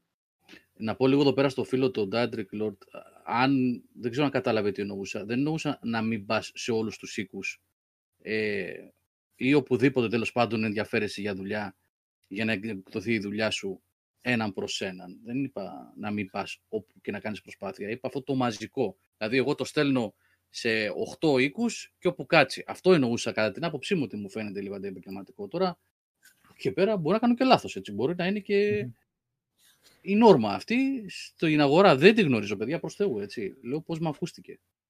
Αυτό. Όχι, να δώσω ένα παράδειγμα, ρε παιδί μου, είναι σαν, σαν να ψάχνεις ε, σαν, σαν να είναι το, το site ανοιχτό σε συνεργασίες με νέους συντάκτες. Αν μάθεις ότι ένας συντάκτης έχει στείλει, ας πούμε, και στη LIFO για να τον πάρουν και στα Επειδή νέα. Μου, κύριε γι' αυτό το είπα εγώ ναι. τώρα. Αυτό είναι, δηλαδή λες τέρμα. αν, αν, αν, τώρα όμως μάθεις ότι ρε παιδί μου έχεις ένα συντάκτη που θέλει Sony και δεν να γράψει για τα... Για... Έτσι, και έχει πάει και σε ένα άλλο site παρομοίου προφίλ εκεί πέρα λες, εντάξει, ο άνθρωπος, ρε παιδί μου, καίγεται γι' αυτό. Ξέρει τι κάνουμε, δεν θέλει απλά να, να γράψει, να φανεί το όνομά του κάτω από ένα σεντόνι και α, αυξάνει τις πιθανότητες στην αγορά, ας πούμε. Εκεί, δεν είναι, εκεί, δεν, εκεί είναι ok, θα έλεγα. Αλλά συνήθως δεν το βλέπουν με καλό μάτι, οπότε θέλει μια προσοχή. Ε, ο TK Luigi ρωτάει σε περίπτωση που ξεπουλήσει ένα βιβλίο, ποια είναι τα κριτήρια για να ξανατυπωθεί; Ε, δεν υπάρχει κριτήριο. Ε, ξανατυπώνεται. Δηλαδή, ο εκδοτικός θέλει να βγάλει λεφτά. Αν πουλάει ένα βιβλίο, okay. Ναι. ε, να υπάρχει συνέχεια στην αγορά, ας πούμε. Οπότε, συνήθως η επανατύπωση γίνεται όταν βλέπουν το στόκ τους ε, είναι χαμηλό. Βλέπουν την τάση δηλαδή και σου λέει έχουμε 50 βιβλία στην αποθήκη, αυτά θα φύγουν μέσα στον επόμενο μήνα, ξανατυπώνουμε για να μην μείνει ποτέ τέτοιο. Ε, πάλι υπάρχουν εξαιρέσεις, έτσι. Και συνήθως οι εξαιρέσεις είναι εκεί που έχεις πληρώσει το βιβλίο σου. ε, από ποια άποψη θα έχεις πληρώσει το βιβλίο σου και δεν θα στο ξανατυπώσουν έτσι και... Ναι, ναι, ναι. γιατί θέλουν μετά να βγάλουν λεφτά σε αυτή την περίπτωση ε, μετά είναι ξανά έξοδα για αυτούς, ενώ ξέρουν ότι δεν θα έχουν ε, η προσδοκία της απόσβεσης των εξόδων της δεύτερης έκδοσης ε, είναι σχετικά μικρή. Οπότε, συνήθως θέλει μια πίεση από το συγγραφέα να τους πει το βιβλίο μου δεν κυκλοφορεί, ξέρετε έχουμε το συμβόλαιο, μου έχει πει αυτό.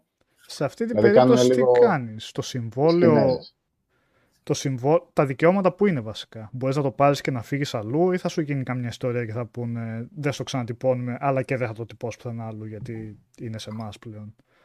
Κοίτα, ε, είναι ανάλογα τι λέει το συμβόλαιο. Συνήθως τα template είναι ότι αν ένα βιβλίο εκτός αγοράς για χ μήνες, από 6 μέχρι δεν ξέρω εγώ 3, ε, το συμβόλαιο λύεται αυτόματα.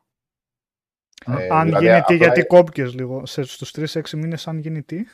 Αν το, αν το, αν το βιβλίο παραμένει εκτός κυκλοφορίας και δεν υπάρχει πρόθεση από τον εκδότη να το ξανατυπώσει, mm. ε, λύεται αυτόματα. Δηλαδή του λες ότι δεν θέλω να συνεχίσουμε τη συνεργασία ε, και το παίρνεις και πας αλλού. Ε, ενδιαφέρον. Ε, ακόμα ερώτηση. Να στο κάνω μια ερώτηση. Εδώ πέρα, ναι προσπαθούμε όσο μπορούμε στο μικρό κόσμο μας και από αυτό το μετερίζει που είμαστε, τα κείμενά μας όσο να τα προσέχουμε. Για παράδειγμα, θέλω να σου πω ότι αν εμένα το κείμενο δεν μου βγαίνει η γραφή, πώ σκυλιάζω. Αλλά δεν είναι και η δουλειά μου αυτή. Εσείς πώς αντιμετωπίζετε όταν επειδή δεν σου βγαίνει το κείμενο; Τι κάνεις, πώς το αντιμετωπίζεις το πράγμα, τι κάνεις μια βόλτα, κάνεις μια συζήτηση, διαβάζεις κάτι, ε, ξεκουράζεσαι; Αυτό ε, ε, ναι. πρέπει να γράψω, το έχω στο μυαλό μου, αλλά δεν, δεν, δεν μου κολλάνε λέξεις. Χτυπάω στο πληκτρό και σβήνω και ξαναγράφω. Αυτή ναι, ναι. η δημιουργική έτσι, εγρήγορηση και αδράνεια ταυτόχρονα. Καλήφα έχει review για το Master Train και τα λέει. Ε, ε, το Monster Train μπορώ να το γράψω και σε ένα απόγευμα, ρε Σάβα, εντάξει. κάτι έχει, δεν ξέρω, κάτι έχει στο μυαλό του για να το λέει αυτό. δεν ξέρω τι, αλλά κάτι έχει στο μυαλό του. Τώρα βρίσκομαι σε δημιουργικό τέλμα εγώ στις γράφες μου και με απέχω. Δεν, δεν μου βγαίνει κείμενο. Αλλά να μας πούνε οι ειδικοί. Εγώ εξοντώθηκα στο Assassin's Creed, γι' αυτό δεν, δεν μου βγαίνει κείμενο. Εξοντώθηκες κανονικά εσύ στο Assassin's Creed; Στο Assassin's Creed, ναι, με εξόντωσαν. ε, που λες, εγώ συνήθως το κλείνω και πάω μια βόλτα. Και το, ή, αν έχω χρόνο το πιάνω την επόμενη. Αν Sony και έχω προθεσμία που μου έχει τύχει. Δηλαδή να έχω υποσχεθεί ένα διήγημα και να πρέπει να το δώσω τότε. Εκεί βγαίνω λίγο, περπατάω, καπνίζω πάρα πάρα πάρα πολύ. Ε, ή, ή θα κάνω ένα διάλειμμα ύπνου. Αυτό, αυτό έχω δει ότι με βοηθάει. Δηλαδή ένα τέταρτο, ξέρεις. Κλείσω τα μάτια. Ένα power nap που λένε. Ναι, ναι, ναι, ναι. ναι. Δεν, δεν σου Μέχρι να καλύφα ακόμα για να καταλάβει τι συμβαίνει. Να σου πει θέλω κείμενο τώρα και εσύ πρέπει να ξενυχτήσει για γράφια. Έλα τώρα. Σαν τον εκδότη του Πάρκερ. Δεν το κάνει να μην μα τον παρουσιάσει τον Γιώργο τώρα. Έτσι δεν είμαι ίσα ίσα. Λοιπόν, έχουμε άλλε. Ναι, ναι, ναι, θα πει αμέσω. Να θυμίσω ότι ενδεχομένως να έχουν μπει κάποια παιδιά μετά στην συζήτηση να μην ήταν το πρώτο μέρος, το πρώτο μέρος, τέλος πάντων, την αρχή, την έναρξη της εκπομπής, που έχουμε αυτόν τον διαγωνισμό της Steel Series ε, που δίνουμε ένα headset σήμερα ε, για τα 20 χρόνια της εταιρείας, ένα αρχιτή σε μια wireless 200 ευρώ headset. Ένα σχόλιο στην,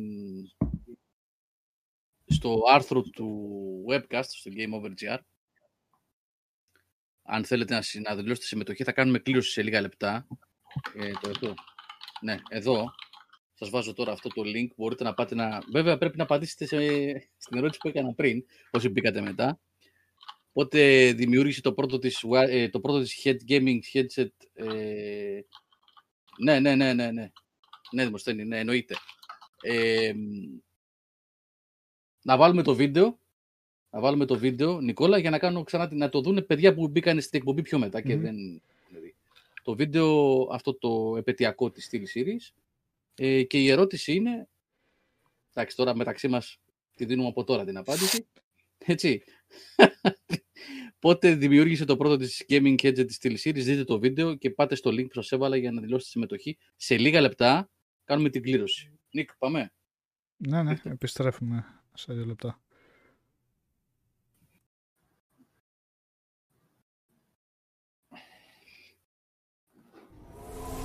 At SteelSeries, we solve problems, not climate change level problems. Sorry, future generations. Video game problems. Like when gamers communicated by taping microphones to their faces. Seriously? So we had an idea. Attach mic to headset. The gaming headset was born. Sounds good, right? Well, yeah, but not as good as it could. So we brought high fidelity audio to gaming. We didn't do it for the awards. We did it so you could get immersed in your games, hear bad guys better, and shit yourself when you get shot at. Innovation is in our blood. Always has been, always will be. For glory.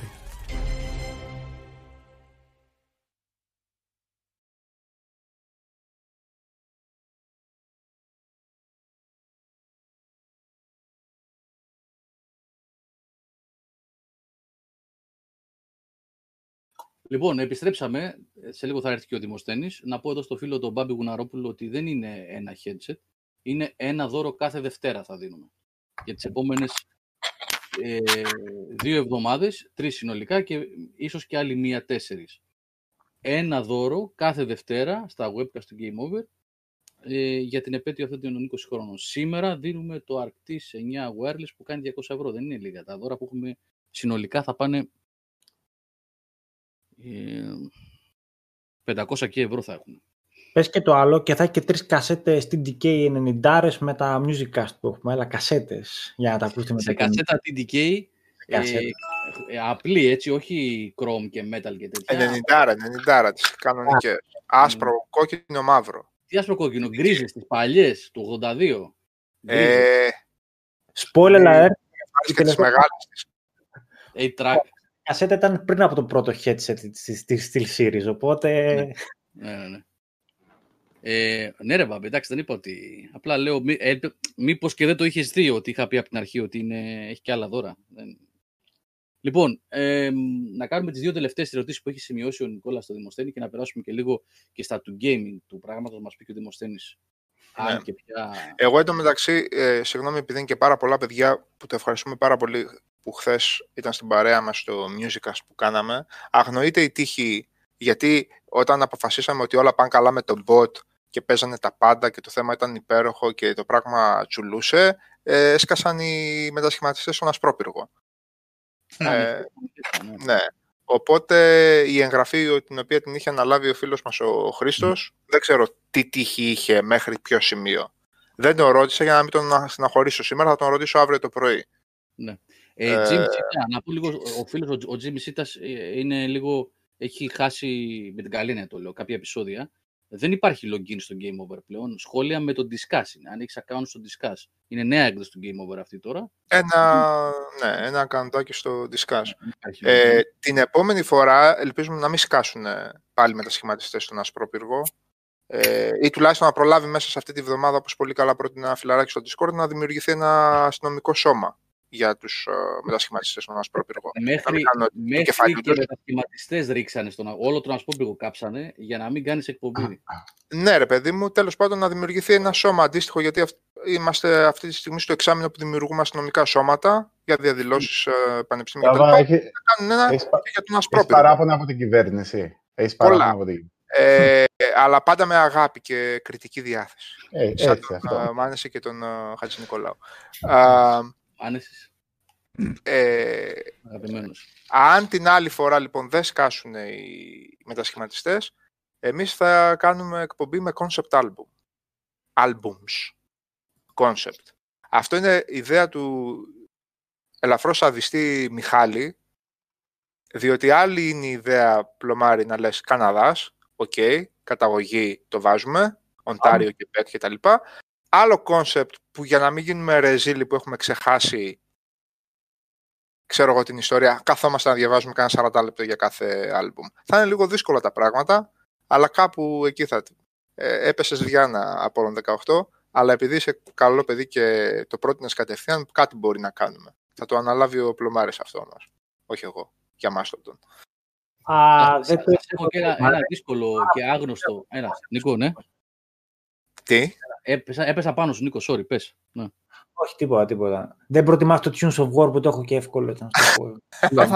το Tunes of War, ναι. Καλύτερα. Non-metal ε, concept albums δέχεται το μαγαζί ή δεν δέχεται; εννοείται, εννοείται. Τι; Να φέρεις μια καλή ιστορία μαζί. Και την ηθαγένεια του Μαρκόπουλου, άμα θέλεις, βάσουμε. Δεν έχω κανένα πρόβλημα. Κανείς μας δεν έχει πρόβλημα. Αλλά κοίταξε, να σου πω κάτι. Αυτό είναι ελαφρώς είναι ελαφρώς ρε παιδί μου, ε, ρίχνει την μπάλα στο δικό μας γήπεδο και μας λέει βάλτε γκολ. Και εγώ μπορεί να μην έχω όρεξη για γκολ. Δεν μπορεί να μαζεύεις τρεις μεταλλάδες και χωρίς να μπαίνει ο τέταρτος να λες βάλτε και κάτι άλλο, γιατί δεν βάλατε και κάτι άλλο, ή μαζεύονταν μόνο μεταλλάδες. Ε, πλωμάρι. Ε, Μιχάλης με την απαστράπτουσα ντεμομπλούζα των Iron Maiden και Σαβούλης, ε, τι περιμένετε να βάλουμε. Ε, τι να παίξει. Ναι. ναι, τι να βάλουμε. Οπότε αυτό είναι λίγο, θέλετε να, θέλετε να κάνουμε, θέλετε να βάλουμε και κάτι διαφορετικό, πέστε, εκεί είναι τα μικρόφωνα. Δεν υπάρχει κανένα πρόβλημα. Δεν θα σας πει κανένας όχι. Και τον Λάμπρο τον είπα, δεν τον, τι, αλίμονο. Το είπαμε και την προηγούμενη Δευτέρα.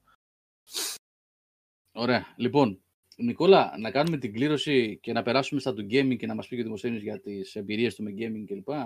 Ε... Την πρόταση δεν είπες για το concept. Α, έχω στο μυαλό μου, το ακούω αυτές τις μέρες, χρόνια το έχω το άλμπουμ αυτό. Και το ακούω αυτές τις μέρες δεν είναι... Είναι πολύ δύσκολο και σαν ήχος και σαν concept album και σαν... Δεν ξέρω και εγώ τι. Λέγεται The Pentatech of the Cosmogony του Dave Greenslade. Ε, όλο, όλο πλήκτρα. Όλο πλήκτρα. Όλες είναι άγνωστες λέξεις για μένα τώρα. Τι καλά. Πολύ καλά.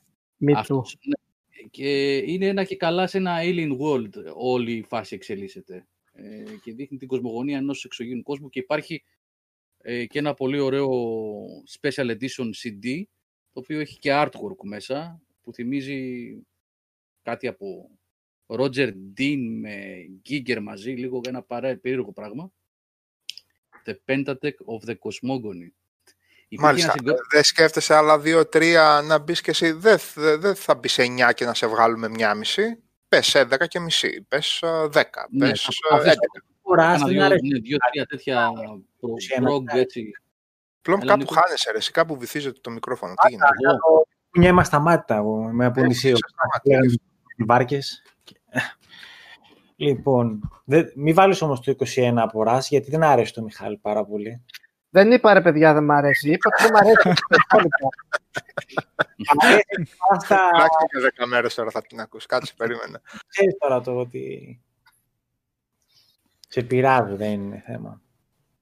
Ε, άλλη μία ερώτηση έχουμε σχετική για τον δημοσιογράφο, τον Νταέντρικ Lord, ο οποίος λέει, ρωτάει fundraising από fans για έκδοση βιβλίου τύπου Kickstarter ε, παίζει; Ε, έχω δει έναν που κάνει στο Indiegogo. Γιατί το Kickstarter νομίζω δεν... Όχι, ναι. Αυτό. Πρόσφατα δεν ήταν για Ελλάδα. Ε, είναι ασυνήθιστο έως σπάνιο. Πάλι έχει τα προβλήματα σε αυτοέκδοσης βασικά. Συν το ότι είναι όλο αυτό το που έλεγα πριν με τους κριτικούς και τους δημοσιογράφους που ήταν με τη μύτη ψηλάν το έχεις βγάλει μόνος σου. Κάπως, να, να το πω λίγο λαϊκά, έχει, έχει, δυστυχώς έχει τη στάμπα του ψώνιου. Ότι το... Mm. Okay. Δεν ξέρω. Και, και είδα και μία ερώτηση... Τώρα, να με συγχωρήσει ο ακροατής που δεν, δεν θυμάμαι ναι, ε, αν ζεις από αυτό που, από το γράψιμο, η απάντηση είναι σαν ποντικός. Δηλαδή, αν, αν είσαι εργένης, ε, μένεις σε πληρωμένο σπίτι, ε, α, κάτι γίνεται. Ε, εκτός, ε, εντάξει, τώρα μιλάω εγώ που βέβαια δεν βγάζω κάθε χρόνο ή κάθε δύο χρόνια. Ε, υπάρχουν άνθρωποι που το κάνουν και υποθέτω ότι ζουν. Αλλά κυρίως ζεις από τα γύρω. Δηλαδή ένα βιβλίο σου δίνει τη δυνατότητα ξέρεις, ε, να κάνεις κάτι άλλο. Δηλαδή, τουλάχιστον εγώ έτσι, εγώ δεν ζω από αυτό. Ε, συμπληρώνω εισόδημα, ας πούμε. Αλλά έχω δουλειά σε, κανονικά σε εταιρεία παραγωγής και αυτό. Πριν που ζούσα συσσαγωγικά από τα έσοδα του βιβλίου, που πήγαινε και καλά, ε, ήμουν οριακότατος. Γιατί παίρνεις, στις περισσότερες φορές παίρνεις ένα 10%, αν είσαι γνωστός παίρνεις ένα 15% της τιμής του βιβλίου, η απόδοση γίνεται μία με δύο φορές των δικαιωμάτων, αν το βιβλίο σου δεν είναι ακριβό, αν το βιβλίο σου... Γιατί αν είναι 20 ευρώ και παίρνεις το 10%, παίρνεις 2 ευρώ. Αν, ας πούμε, έχεις κάτι το οποίο κοστίζει 9, ε, παίρνεις 90 cents. Άρα πρέπει να πουλάς χίλια βιβλία το μήνα. Mm. Ή αλλιώτικα, ξέρεις, να βγάλεις το επόμενο, δηλαδή όταν σου καλά. Αλλά αυτό σημαίνει ότι γράφεις τις περισσότερες φορές πολύ συγκεκριμένου τύπου λογοτεχνία. Γράφεις μυθιστόρημα που είναι μεγάλο βιβλίο, που είναι πιο εύκολο να, το, να απολυθεί, γιατί υπάρχει αυτή η λογική ότι ε, καλύτερα να πάρω ένα μεγάλο να με κρατήσει. ε, ναι, σε ένα μεγάλο μέρος του αναγνωστικού κοινού ισχύει. Ρε φίλε, σαν να είναι τώρα, ναι, τρομακτική η λογική όμως. Ρε. Ναι. Σαν τα κολόχαρτα, ας πούμε, πάρει 32 ή τον 16. Τι, τι φοβερό πράγμα είναι αυτό, ρε φίλε. Πολύ μυρωδιά να είσαι για να σκεφτείς τέτοια αγορά. Δηλαδή, πάρω για να μου κρατήσεις μια εβδομάδα, ξέρω εγώ, 10 μέρες. Ξέρεις, ξέρεις πόσες φορές. Εγώ το, το έχω ακούσει σε βιβλιοπολία μέσα. Λέει, θέλω ένα μεγάλο, λέει, να το...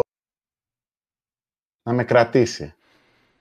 Λέει, πείτε μου ένα καλό. Στα χαλιά τα βάλει για να τα ισιώσει μετά. Θέλει να- Ξέρεις, Τέλος πάντων. Γιατί όχι. και στα open world έτσι δεν λέμε. Φέρει ένα μεγάλο Ναι, να πούμε. ναι. Μμ. Όχι, Ναι, αυτό. τώρα τελευταία δεν το λέμε. γιατί Πιάσα 10 κιλά η κοντίδια, έτσι. πιάσει 22 βασιλεία στο, στο Assassin's Creed. Άλλα 16 να, να έχουμε να παίξουμε μέχρι του χρόνου που θα βγει το επόμενο. Ε, UB Books λέει. Ubisoft, ναι. Λοιπόν, Ο Πάμε για την κλήρωση. Απόλλων έχει καλή ερώτηση, αλλά ίσως θα το κρατήσουμε για άλλη φορά. Γιατί Ε, ανοίγει θα άλλα βγάλει θέματα. άλλη Έχει πολύ φορά. ενδιαφέρον αυτή η ερώτηση. Πράγμα, αλλά- επειδή Πάει- πάει λίγο στην εμπειρία Λέγε σου από το μισή. σινεμά και επειδή δεν θα σε αφήσουμε αν είναι να γίνει, να κυκλοφορήσει κάποια στιγμή κοντά τα γυμνά οστά ή και για οποιαδήποτε άλλη συγκυρία και εγώ δεν ξέρω τι, ε, να το αφήσουμε για την άλλη φορά. Ωραία. Εγώ δεν σε Ότι- αφήνω ούτως ή άλλως ε, έτσι με Ναι, μια είναι- φορά. Μια φορά δεν είναι είναι- καμιά οργανωμένη τέτοια σε κανέναν ε, 984 ή δεν ξέρω τι. Εδώ είναι άλλου είδους κατάσταση. Οπότε να το αφήσουμε για την άλλη φορά, εγώ λέω. Δεν ξέρω, εσείς. Εγώ απλά προτείνω. ναι, να περάσουμε να κάνουμε Κάνουμε την την κλήρωση και να περάσουμε και λίγο και στα του gaming. Ε, Ωραία, θα είναι μισό χαρά μας και λεπτό. τιμή μας να, να είναι ξανά κοντά ο Δημοσθένης σε μια από τις επόμενες εβδομάδες. Να μας πει Ε, περισσότερα. Λοιπόν, έχω βάλει τώρα όλα τα ονόματα, όλων τα ονόματα που έχετε γράψει. Τα έχω περάσει. Είναι- Έχεις μήπως ζεστά και κρύα μπαλάκια όμως τα ονόματα. 123, έτσι. Όποιο, όποιος κατάλαβε, κατάλαβε. 123 σχόλια είναι. 123... 147 βλέπω εγώ. Α, Όχι, δεν τα έχω. παραπάνω Ναι, ναι, είναι, αλλά 147. κάποια δεν ήταν για το διαγωνισμό. Εν πάση περιπτώσει, έχω 144 ονόματα, αλλά μισό λεπτό να το πώς. Ναι, τα πρώτα δύο σίγουρα δεν είναι. Τα πρώτα δύο, ναι, είναι πριν την ε, τρία. Τα πρώτα τρία δεν ε, μετράνε. Το ένα, το δύο και το τρία δεν μετράει.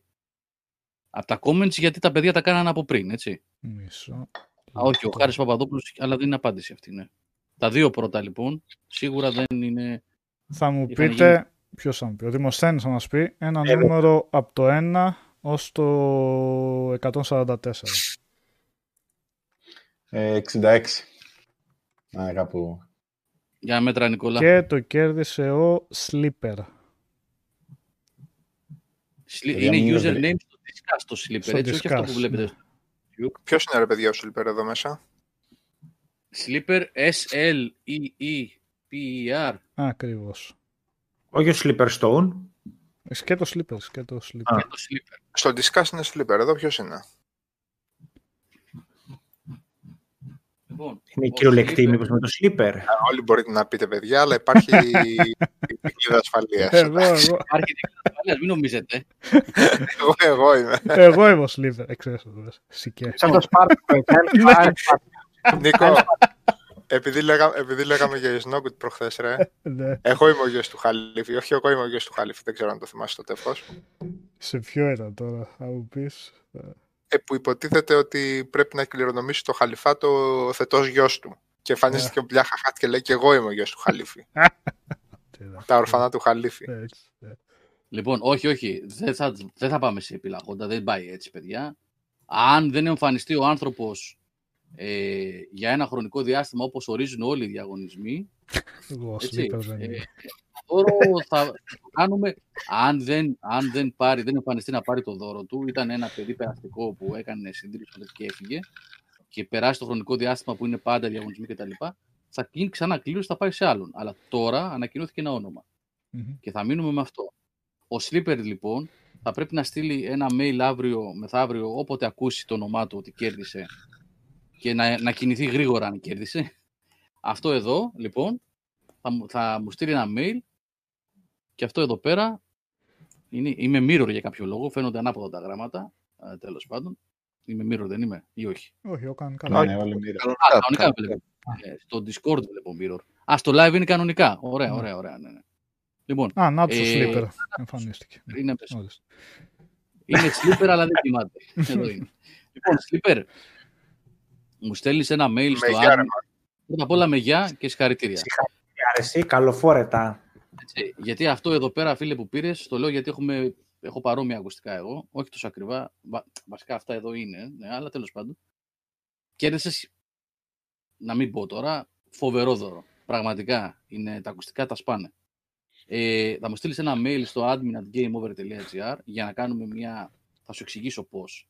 Θα σε βάλω να κάνεις ένα post αύριο το πρωί με αυτό το, το account που κέρδισε τώρα στο Discuss για να διαπιστώσω ότι είσαι εσύ. θα σου πω τι θα γράψεις. και μόλις δω ότι όντως το post που θα κάνεις θα γράφει αυτά που θα σου έχω πει, θα μου στείλεις τα στοιχεία σου ε, και θα σου στείλουμε το. σε λίγες ημέρες, εγώ, θα σου στείλουμε αυτό το. πεις. Would you kindly, right. Έτσι. λοιπόν. Ε, σαν την Τζίνα Τζέιμσον στο Fort Sun, ξέρεις. το θυμάστε το τέτοιο. Όχι. Τι έκανε η Τζίνα Τζέιμσον στο Fort Sun; Για πες, να μάθουμε. Ε, τις είχαν κλέψει, τέλος πάντων, μάνατζερ και κάτι τέτοιο όλους τους Δεν ξέρω. Ποια είναι; Δεν ξέρω ποια είναι Είναι μια ηθοποιός... Όταν ήμασταν, όταν ήμασταν νέοι, μπορεί να μην βλέπατε το. Εγώ ποτέ. είναι, είναι, είναι, το κλασικό Hollywood. Τέλος πάντων, αυτή η, γυναίκα, ρε παιδί μου, μετά από χρόνια δουλειάς, πούμε, και τέτοιο, είχε μαζέψει κάποια χρήματα και αυτά, είχε λογαριασμούς. Και αν θυμάμαι καλά, ο manager της ή κάτι τέτοιο, της είχε κλέψει όλα τα, τα passwords, e-banking κλπ. Και δεν, μπορούσε, δεν είχε πρόσβαση στους λογαριασμούς της. Και αυτή μπήκε στο 4chan και ζήτησε βοήθεια. Λέει είμαι η Τζίνα Τζέιμσον, συμβεί αυτό και σε hacking. Και της, γράφει ένα, της γράφουν τέτοιο ότι να μας αποδείξεις ότι είσαι η Τζίνα Τζέιμσον. Ε, και λέω, και τι να κάνω, λέει, να φωτογραφηθείς κρατώντας, ας πούμε, ένα, ε, πώς λένε, το URL του, του forum και με ένα λαμπαντέρ, δεν θυμάμαι, κάτι τέτοιο και να έχεις το χέρι κοντά στη μύτη σου. Το στέλνει ε, και γράφει ένας τύπος από κάτω. Λέει, μπορώ να μιλήσω τέτοιο ή είμαστε... Ε, είναι... Ναι, μπορεί να είναι πάρα πολύ extreme, ναι, ξέρεις. Α, Αλλά γενικά ναι. OK, okay, λέει, κάνε ένα flash, ρε παιδί μου, ε, τα, τα τέτοια, ε, και λέει, το, το έχουμε. Και όντως αυτή στέλνει μια φωτογραφία έτσι.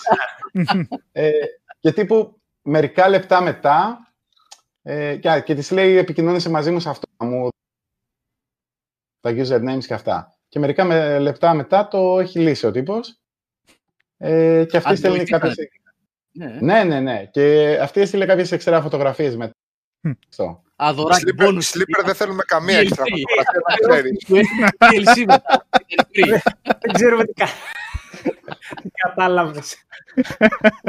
Slipper λοιπόν, καμία φωτογραφία, μόνο email. δεν φωτογραφίες, ναι. φίλε. Το λέω αυτό, το ξέρεις. Ε, μια απλή διαδικασία είναι. Θα μιλήσουμε με mail, όποτε σε εξυπηρετήσει τέλος πάντων, μου στέλνεις ένα mail. Ε, θα σου πω εγώ τι, ε, να κάνεις ένα comment στο τέτοιο, να τι θα γράψεις, να βεβαιωθούμε ότι το account αυτό που κέρδισε θέλω να πω. Γιατί μπορεί οποιοδήποτε να μου στείλει ένα mail και να μου πει: Εγώ κέρδισα. Ωραία. Κέρδισες, για να σε δω λοιπόν. Ποιος είσαι εσύ που κέρδισες. Οπότε θα. Λαπατέρ, μύτη, ξέρεις. Λαπατέρ, ναι. Έχουν αλλάξει πολύ διαγωνισμοί στο Game Over. λοιπόν, καλοφόρετα όλοι οι υπόλοιποι παιδιά. Εγώ θυμάμαι παλιά μια κλήρωση κάναμε. λοιπόν, όλοι οι υπόλοιποι την άλλη Δευτέρα έχουμε δεύτερο δώρο. Ε, είτε το ποντίκι αυτό το Aerox 3 Wireless, είτε θα δούμε, όποιο κάτσει.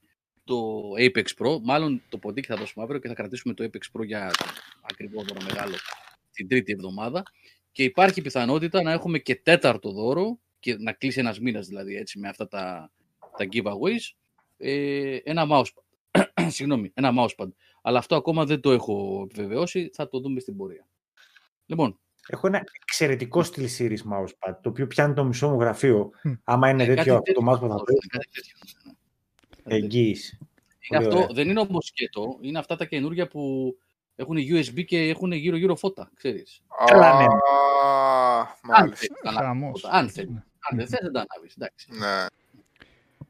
Ε, Δημοσθένη, έχω μία τελευταία ερώτηση από τον Πέρι. Από video games τι παίζεις; Για να το γυρίσουμε. Ε, ναι. Ε, μέχρι πρόσφατα έπαιζα κυρίως σε strategy και isometric ό,τι isometric. μπορούσε. Ναι, ναι. Είμαι, επειδή είμαι λίγο κουλός ε, από επιδεξιότητα, ας πούμε, στα τέτοια, δεν το... Δεν, με άλλα είδη δεν το είχα τόσο. Δηλαδή και first person shoot, μόνο κάποια στο easy single player campaign, περισσότερο να δω την ιστορία, ας πούμε, όπως το Titanfall το 2 και αυτά. ε, και μετά, τι άλλο; Το Hearthstone παίζω σχεδόν καθημερινά, mm. είναι, που βέβαια σκέφτομαι να το παρατήσω τώρα γιατί κάνουν κάποιες αλλαγές και έχει γίνει επώδυνο το να ανεβαίνει στο ladder και να μαζεύεις gold. Ε, και πρόσφατα πριν τα Χριστούγεννα παίκτησα PlayStation ε, και εκεί έπαιξα God of War, ε, Last of Us, το Until Dawn, Valhalla που ήταν και το πρώτο Assassin's Creed που έπαιζα ε, και τι άλλο. Και beat em up, ας πούμε, δηλαδή το Injustice το 2, ε, το Soul Calibur, πράγματα που καιρό ήθελα ας πούμε, να mm. τα παίξω, αλλά δεν είχα τη δυνατότητα. Από strategy ε, έτσι, τα real time πιο πολύ, turn-based τύπου Total War, τύπου... Ε, κυρίως Total War και ξέρεις, XCOM ε, μετά το, το Mechanicus ε, που είναι στηριγμένο στο... Ποιο είναι αυτό; Ναι, είναι, είναι στηριγμένο σε, σε Warhammer, ε, Warhammer IP. Ναι, ναι, το ναι. Warhammer. Ε, το Gladius επίσης Warhammer, γιατί ήταν κόλλημα το Warhammer. Ε, δηλαδή έπαιζα παλιότερα και το μiniature. Ε, και, το, και το Zomboid που μπαίνω, βγαίνω, ξέρεις. Το Project Zomboid. Ναι, ναι, Project Zomboid, το οποίο είναι, είναι σε beta... Από πάντα, ναι. αυτό το κοιτάω ε, εδώ και εκεί, αυτό αξίζει γενικά. Ασχολείσαι δηλαδή, έτσι. Κοίταξε, έχει πολύ ενδιαφέρον, ε, αλλά φτάνεις γρήγορα τα βάνη. Δηλαδή, mm. ε, φτιάχνεις τη βάση σου, τα έχεις όλα σρωμένα ε, και απλά κάνεις farming, ας πούμε. Ε, έχει, έχει ενδιαφέρον άμα παίζεις με άλλους ε, μαζί, αλλά δεν έχει το, το randomness, ας πούμε, του να έχει NPCs και να mm. σου ανατρέπει την ε, τέτοιο. Για να... Εντάξει, με τα, με τα mods κάτι γίνεται. Για να παίξει με άλλο νομίζω μέσω mods είναι. Δεν, ή το έχουν κάνει και επίσημα ναι. πλέον οι ίδιοι. Γιατί θυμάμαι Όχι, λέγανε... φτιάχνεις, φτιάχνεις server βασικά και παίζεις με τους φίλους okay. Ναι, κάπως invite only. Ε, και μετά, ποια άλλα, τα, το, τα Shadow of War έχω. Shadow of Mordor, Shadow of War, που μου είχαν αρέσει πολύ, που είναι Assassin-like και RPG μετά Shadowrun, Divinity, mm. Ε, εντάξει, το Witcher, που ωραία ιστορία, αλλά δεν τρελάθηκα με το play του. Mm-hmm. Ε, αλλά κυρίως είμαι σε αυτά, σε isometric, strategy και τέτοια. Δηλαδή το Mutant, ας πούμε. Shadowrun, επιτέλους. Βρήκα ένα, μια αδελφή ψυχή που παίξει στα Shadowrun. Εδώ ωραία, ωραία ήταν αυτά, αλλά γίνονται πολύ εύκολα. Εύκολα είναι. Τα έπαιξες δηλαδή, στο ακόμα... Όχι, το έπαιξα στο medium αρχικά. Ε, αλλά πάλι δεν ξέρω. Δηλαδή η καμπύλη του είναι, είναι ναι. λίγο, λίγο περίεργη. Ωραί, ωραίος μετά... κόσμος είναι. Ωραίος κόσμος σαν τώρα. Έχει πολύ, πολύ ωραίος κόσμος είναι. Ε, το Armada Gothic ε, πολύ, το, το strategy. Γενικά... Πω, πω, δεν μπόρεσα να το... Πω, πω.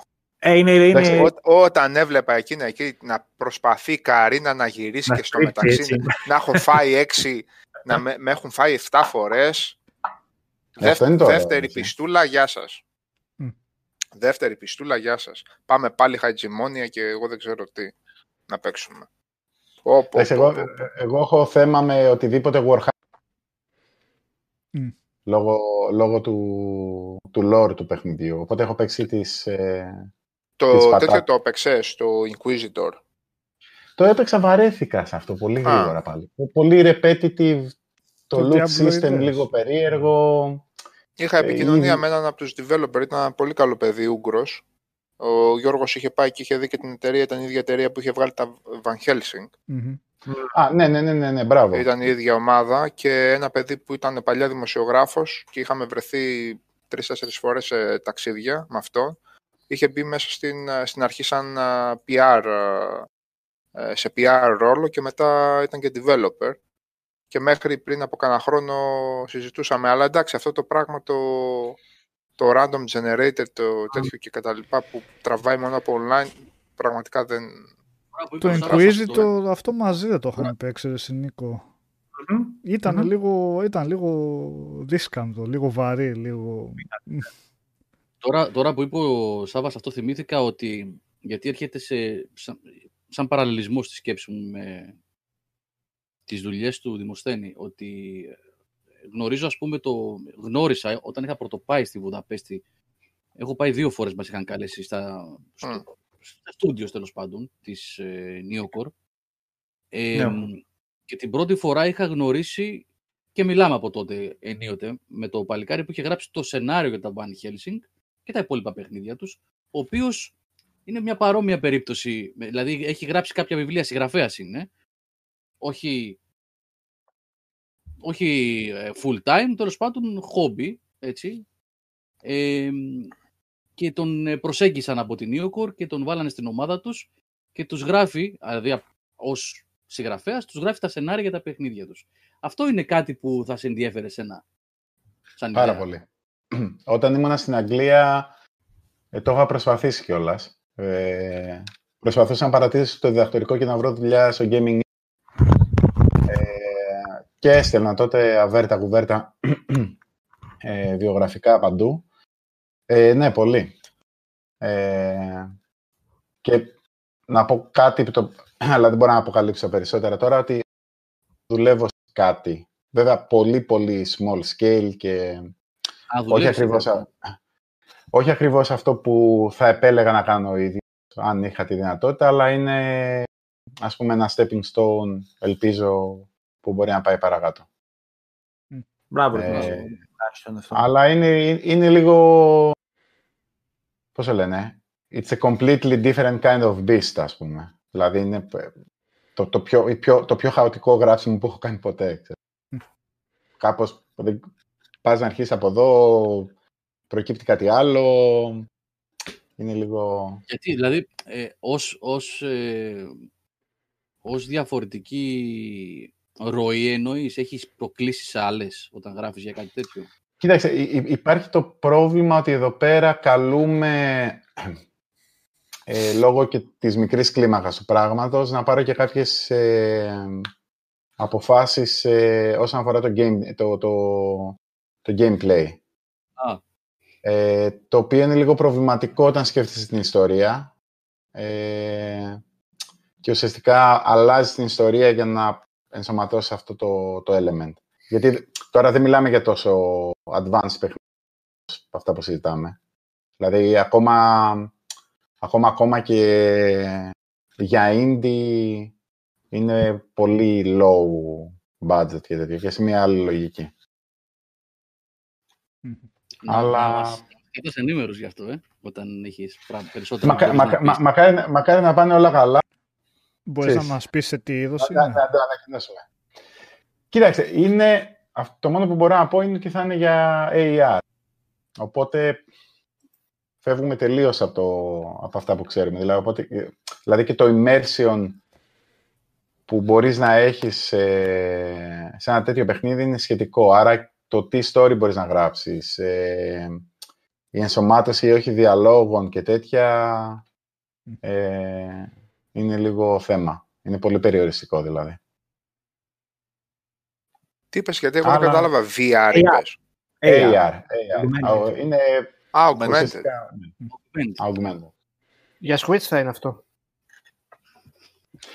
Ε, μα, μακάρι να ήταν, ε, Μιχάλη. Όχι, πλάκα έκανα, γιατί το, το καινούριο το Mario Kart ήταν AR, γι' αυτό, εντάξει. Θα, θα, είναι, θα είναι για κανένα Android ε, το, αυτό είναι το πρόβλημα. Αλλά εντάξει, ξέρεις, μα, μαζεύουμε λίγο, μαθαίνουμε και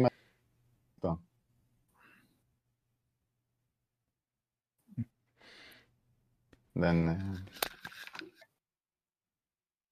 Εγώ πάντως επιμένω στην πρόταση που σου είχα κάνει, τώρα λίγο που ξεμπλοκάρουν και τα χεράκια σου με χειριστήριο, σε αυτή που σου είχα κάνει originally πίσω στο Δεκέμβριο και για να έχεις και μια επαφή με, τις, ε, με τα σύγχρονα τα παιχνίδια, δηλαδή και απροβλημάτιστα να τα τσεκάρεις και να τα κατεβάζεις. Όχι, θα, θα το κάνω, περιμένω τώρα να φτάσω ο Μάρτης.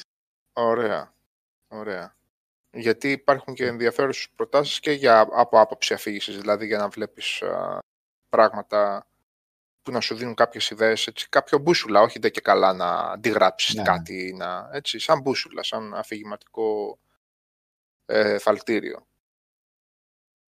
Από δεν το συζητάμε. Ε, ε, εγώ, εγώ είχα μείνει πολύ απ' έξω από, το, ξέρεις, από τα games ε, στις κονσόλες που έχουν σε πολλές περιπτώσεις πολύ διαφορετική λογική από αυτά που παίζα εγώ στο PC και ναι. έχω εντυπωσιαστεί από το, από το γεγονός, ας πούμε, ότι κατά βάση είναι μια... είναι διαδραστικό storytelling, ας πούμε, μαζί με... Σε πάρα game. πολλές περιπτώσεις, ναι. βέβαια. Σε πάρα πολλές περιπτώσεις. Και, και πράγμα βαθύ, δουλεμένο, ας πούμε, σε κάθε επίπεδο. Δηλαδή, εγώ έπαθα μια με, το, με τον God of War, ας πούμε, που έχω πάθος με τη σκανδιναβική μυθολογία και ξέρεις, η ερμηνεία, ας πούμε, του κόσμου, από, το, από την εικόνα μέχρι το, το story, δηλαδή πώς ανατρέπεται όλη αυτή η κλασική αφήγηση της μυθολογίας και ξέρω εγώ, οι θεοί βγαίνουν κακοί και ταυτόχρονα το πώς χτίζουν, ας πούμε, το, τη σχέση του κράτος με τον Ατρέα είναι αριστούργημα. Τεράστιο βήμα ήταν. Είναι ναι. από τις πιο όριμες ιστορίες που έχω προσωπικά σε τέτοιου είδους παιχνίδι. Το μόνο ανώριμο στο παιχνίδι είναι το που τοποθετούν τα fast travel points, αλλά αυτό είναι κουβέντα για completionist. και, και οι Βαλκυρίες, λέγω Σάβα, έτσι. Ε, εντάξει, οι Βαλκυρίες στο, στο πολύ hard ναι. το συζητάμε όσο θέλετε. αλλά ε, εντάξει, αυτά είναι ψηλές λεπτομέρειες. Δημοσθένει η άποψη σου για την αφήγηση στο Last of Us, γιατί είπες πριν ότι το έπαιξες γι' αυτό. Το, το ε, πρώτο το, έπαιξε, δεν έπαιξε το 2. Α, δεν έπαιξε το 2. Δεν το, δεν το έχω τελειώσει ακόμα. Α, δεν το ε, Δεν το τελείωσα, γιατί Έχω πρόβλημα με το... Τώρα είναι λίγο ντροπή αυτό. Πάω πολύ αργά γιατί με σκοτώνει συνέχεια, δεν μπορώ να ψυχέσω εύκολα. Είχα συνηθίσει, με το Είχα συνηθίσει με το ποντίκι που το κάρφωνα... Ναι, ναι. Ε, είναι συνήθεια αυτό, εντάξει. Ναι. ναι. Ε, πάντως το 2, όπως σου έλεγα, είναι πραγματικά πολλά επίπεδα μπροστά. Δηλαδή, ε, αυτό το ωραίο πράγμα που βλέπεις στο 1 είναι ένας αφηγηματικά δηλαδή και από άποψη δομής και γενικού εκτοπίσματος είναι ένας απλός προπομπός αυτού που συμβαίνει. Αυτού που συνολικά συμβαίνει στο 2. Ναι. Το, εξαιρετικό, το χωρίς, χωρίς αμφιβολία, εξαιρετικό και το πρώτο, αλλά ναι. Όχι, είναι, είναι σε υπόψη σίγουρα. Και έχεις και μια ε. εκκρεμότητα αφού το κατέβασες, να δεις επιτέλους και το Bioshock, το πρώτο, το πρώτο, το πρώτο, ναι. όχι το, το πρώτο δεν το, το Το πρώτο. Βασικά δεν έπαιξα καν το 2, έπαιξα το Infinite. Ναι, για να δεις ένα ε, ε, εκπληκτικό storytelling, μια εκπληκτική storytelling εξέλιξη. Αφού τα έχεις ναι. πρόσφατα. Επίσης ένα παιδί λίγο στο Discord ρωτούσε, ποιος ρωτούσε, ο, ο Αστεράς, ο Αλέξανδρος ρωτούσε, ε, επειδή έχει με 27 νομίζω ευρώ, σήμερα νομίζω λίγοι, αύριο θα βγουν καινούριες. είχε στο store τουλάχιστον αυτό που είδα, είχε Metro Exodus, Meta DLC, Last Light και 2.33 όλα μαζί 27 ευρώ και ρωτούσα αν αξίζει τον κόπο. Με 27 και τα 3, καλά. Και τα 3, ναι. ναι. Meta DLC. Meta DLC το... Ναι. Αν δεν έχεις ασχοληθεί και έχεις υπολογιστεί, το Epic Store αυτή τη στιγμή το δίνει δωρεάν το Last Light. Α, για να δοκιμάσεις ένα. Αλλά, εν πάση περιπτώσει, άμα σου αρέσουν γενικά τα FPS, είναι κορυφαία τα... η τριλογία. Εντάξει. Είναι, είναι μοναδική. Αυτό είναι που λένε value. Ναι, VFM αυτό το πακέτο. Mm. Εντάξει, εγώ, ας πούμε, αν, αν μετράει για FPS, αυτό παίξει πιο πολύ ήταν τα Morrowind. Το, το Skyrim το έκανα skip λόγω υπολογιστή τότε.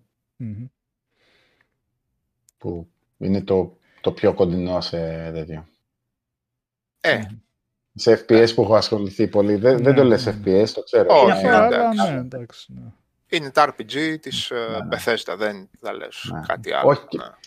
Μόνο πιο παλιά, ας πούμε, που εντάξει τώρα δεί- δείχνουν την ηλικία μας. Κάτι Soldier of Fortune και κάτι τέτοια. Θυμάμαι το Hexen. Ω- Ώρες επληρώνω. Αυτά. Soldier of Fortune, ναι. Τα πρώτα τότε είχαν κάνει πολύ αίσθηση. Μετά η Τα σειρά πρώτα, έπεσε πάρα ναι. πολύ και ένα που είχε βγει στο 360 ήταν ε, Το Payback, βράστα και μήπως άστα. λεγόταν και όλα. Αυτό ήταν το τρίτο βασικά που βγήκε. το Τα πρώτα τρίτο. δύο Το τα 2 έβγαλε- είχε, το Ποια δύο είχε πιο κάνει έβγαλε; πολύ μεγάλη αίσθηση και κυρίως λόγω της βιότητάς τους. Ναι, ναι, ναι. Μα Πολύ ήταν, έντονο ήταν το το, στοιχείο. Ποια τα το είχε πρώτο βγάλει αυτό, που, που κοβόντουσαν μέλη, ας πούμε. Διαμελισμοί. Ναι, Ναι. ναι, Ναι, ναι. Ναι, ναι. Είχαν ονομάσει και κάπως αυτή τη τεχνική. Είχαν δώσει κάποιο μαρκετίστικο Αχα. όνομα για... μέσα από τη μηχανή γραφικών τους. Ε, Ρε, μα, πώς το λέγανε αυτό; ε, τώρα μπορώ να θυμηθώ. Ποια εταιρεία το έκανε τώρα, κόλλησα και αν συνεχίζει και να υπάρχει. αυτό Double το- Helix. Da- Δεν πρέπει να υπάρχει. Όχι, Double Helix ήταν ε, το όνομα ενός από το παιχνίδια. Γινόταν publish από την Codemasters αυτό. Raven, καλά θυμόμαι. Raven. Το Αλλά πρώτο έστω. τι λες, Το πρώτο, το Το 3. πρώτο είναι Coldron. Raven. Coldron ποιο είναι, ρε Τάσο; Τι είναι το... Το... Ναι. Και το 2... Η Raven, Raven που έκανε και το Α, θυμάσαι Wolfenstein. Helix, γιατί λέγεται Double Helix το παιχνίδι το 2. Ναι ρε, Double Helix λεγόταν το Η παιχνίδι, Raven ναι, έκανε ναι. και τα δύο, η Raven τα έκανε. Η Raven του, μα- του τέτοιου, του Wolfenstein. Ε, μετά. Πρέπει, ναι, αυτό Α. η ίδια. Ναι. Ναι, ναι. Το 3 πάντως καμία σχέση με Raven. Όχι, νομίζω. άλλη, άλλη νομίζω, εταιρεία ναι, ναι. και πολύ low budget αυτό. Η το Raven οποίο- μέσα η είχε Coldron, τρομερά ναι, παλικάρια. Και φαινόταν αυτό. Και στα αργότερα παιχνίδια αλλά λίγο έγινε, ενσωματώθηκε μετά. Και άρχισε να βοηθάει δεξιά και αριστερά. Συνδρομές δηλαδή σε FPS μεγάλα και...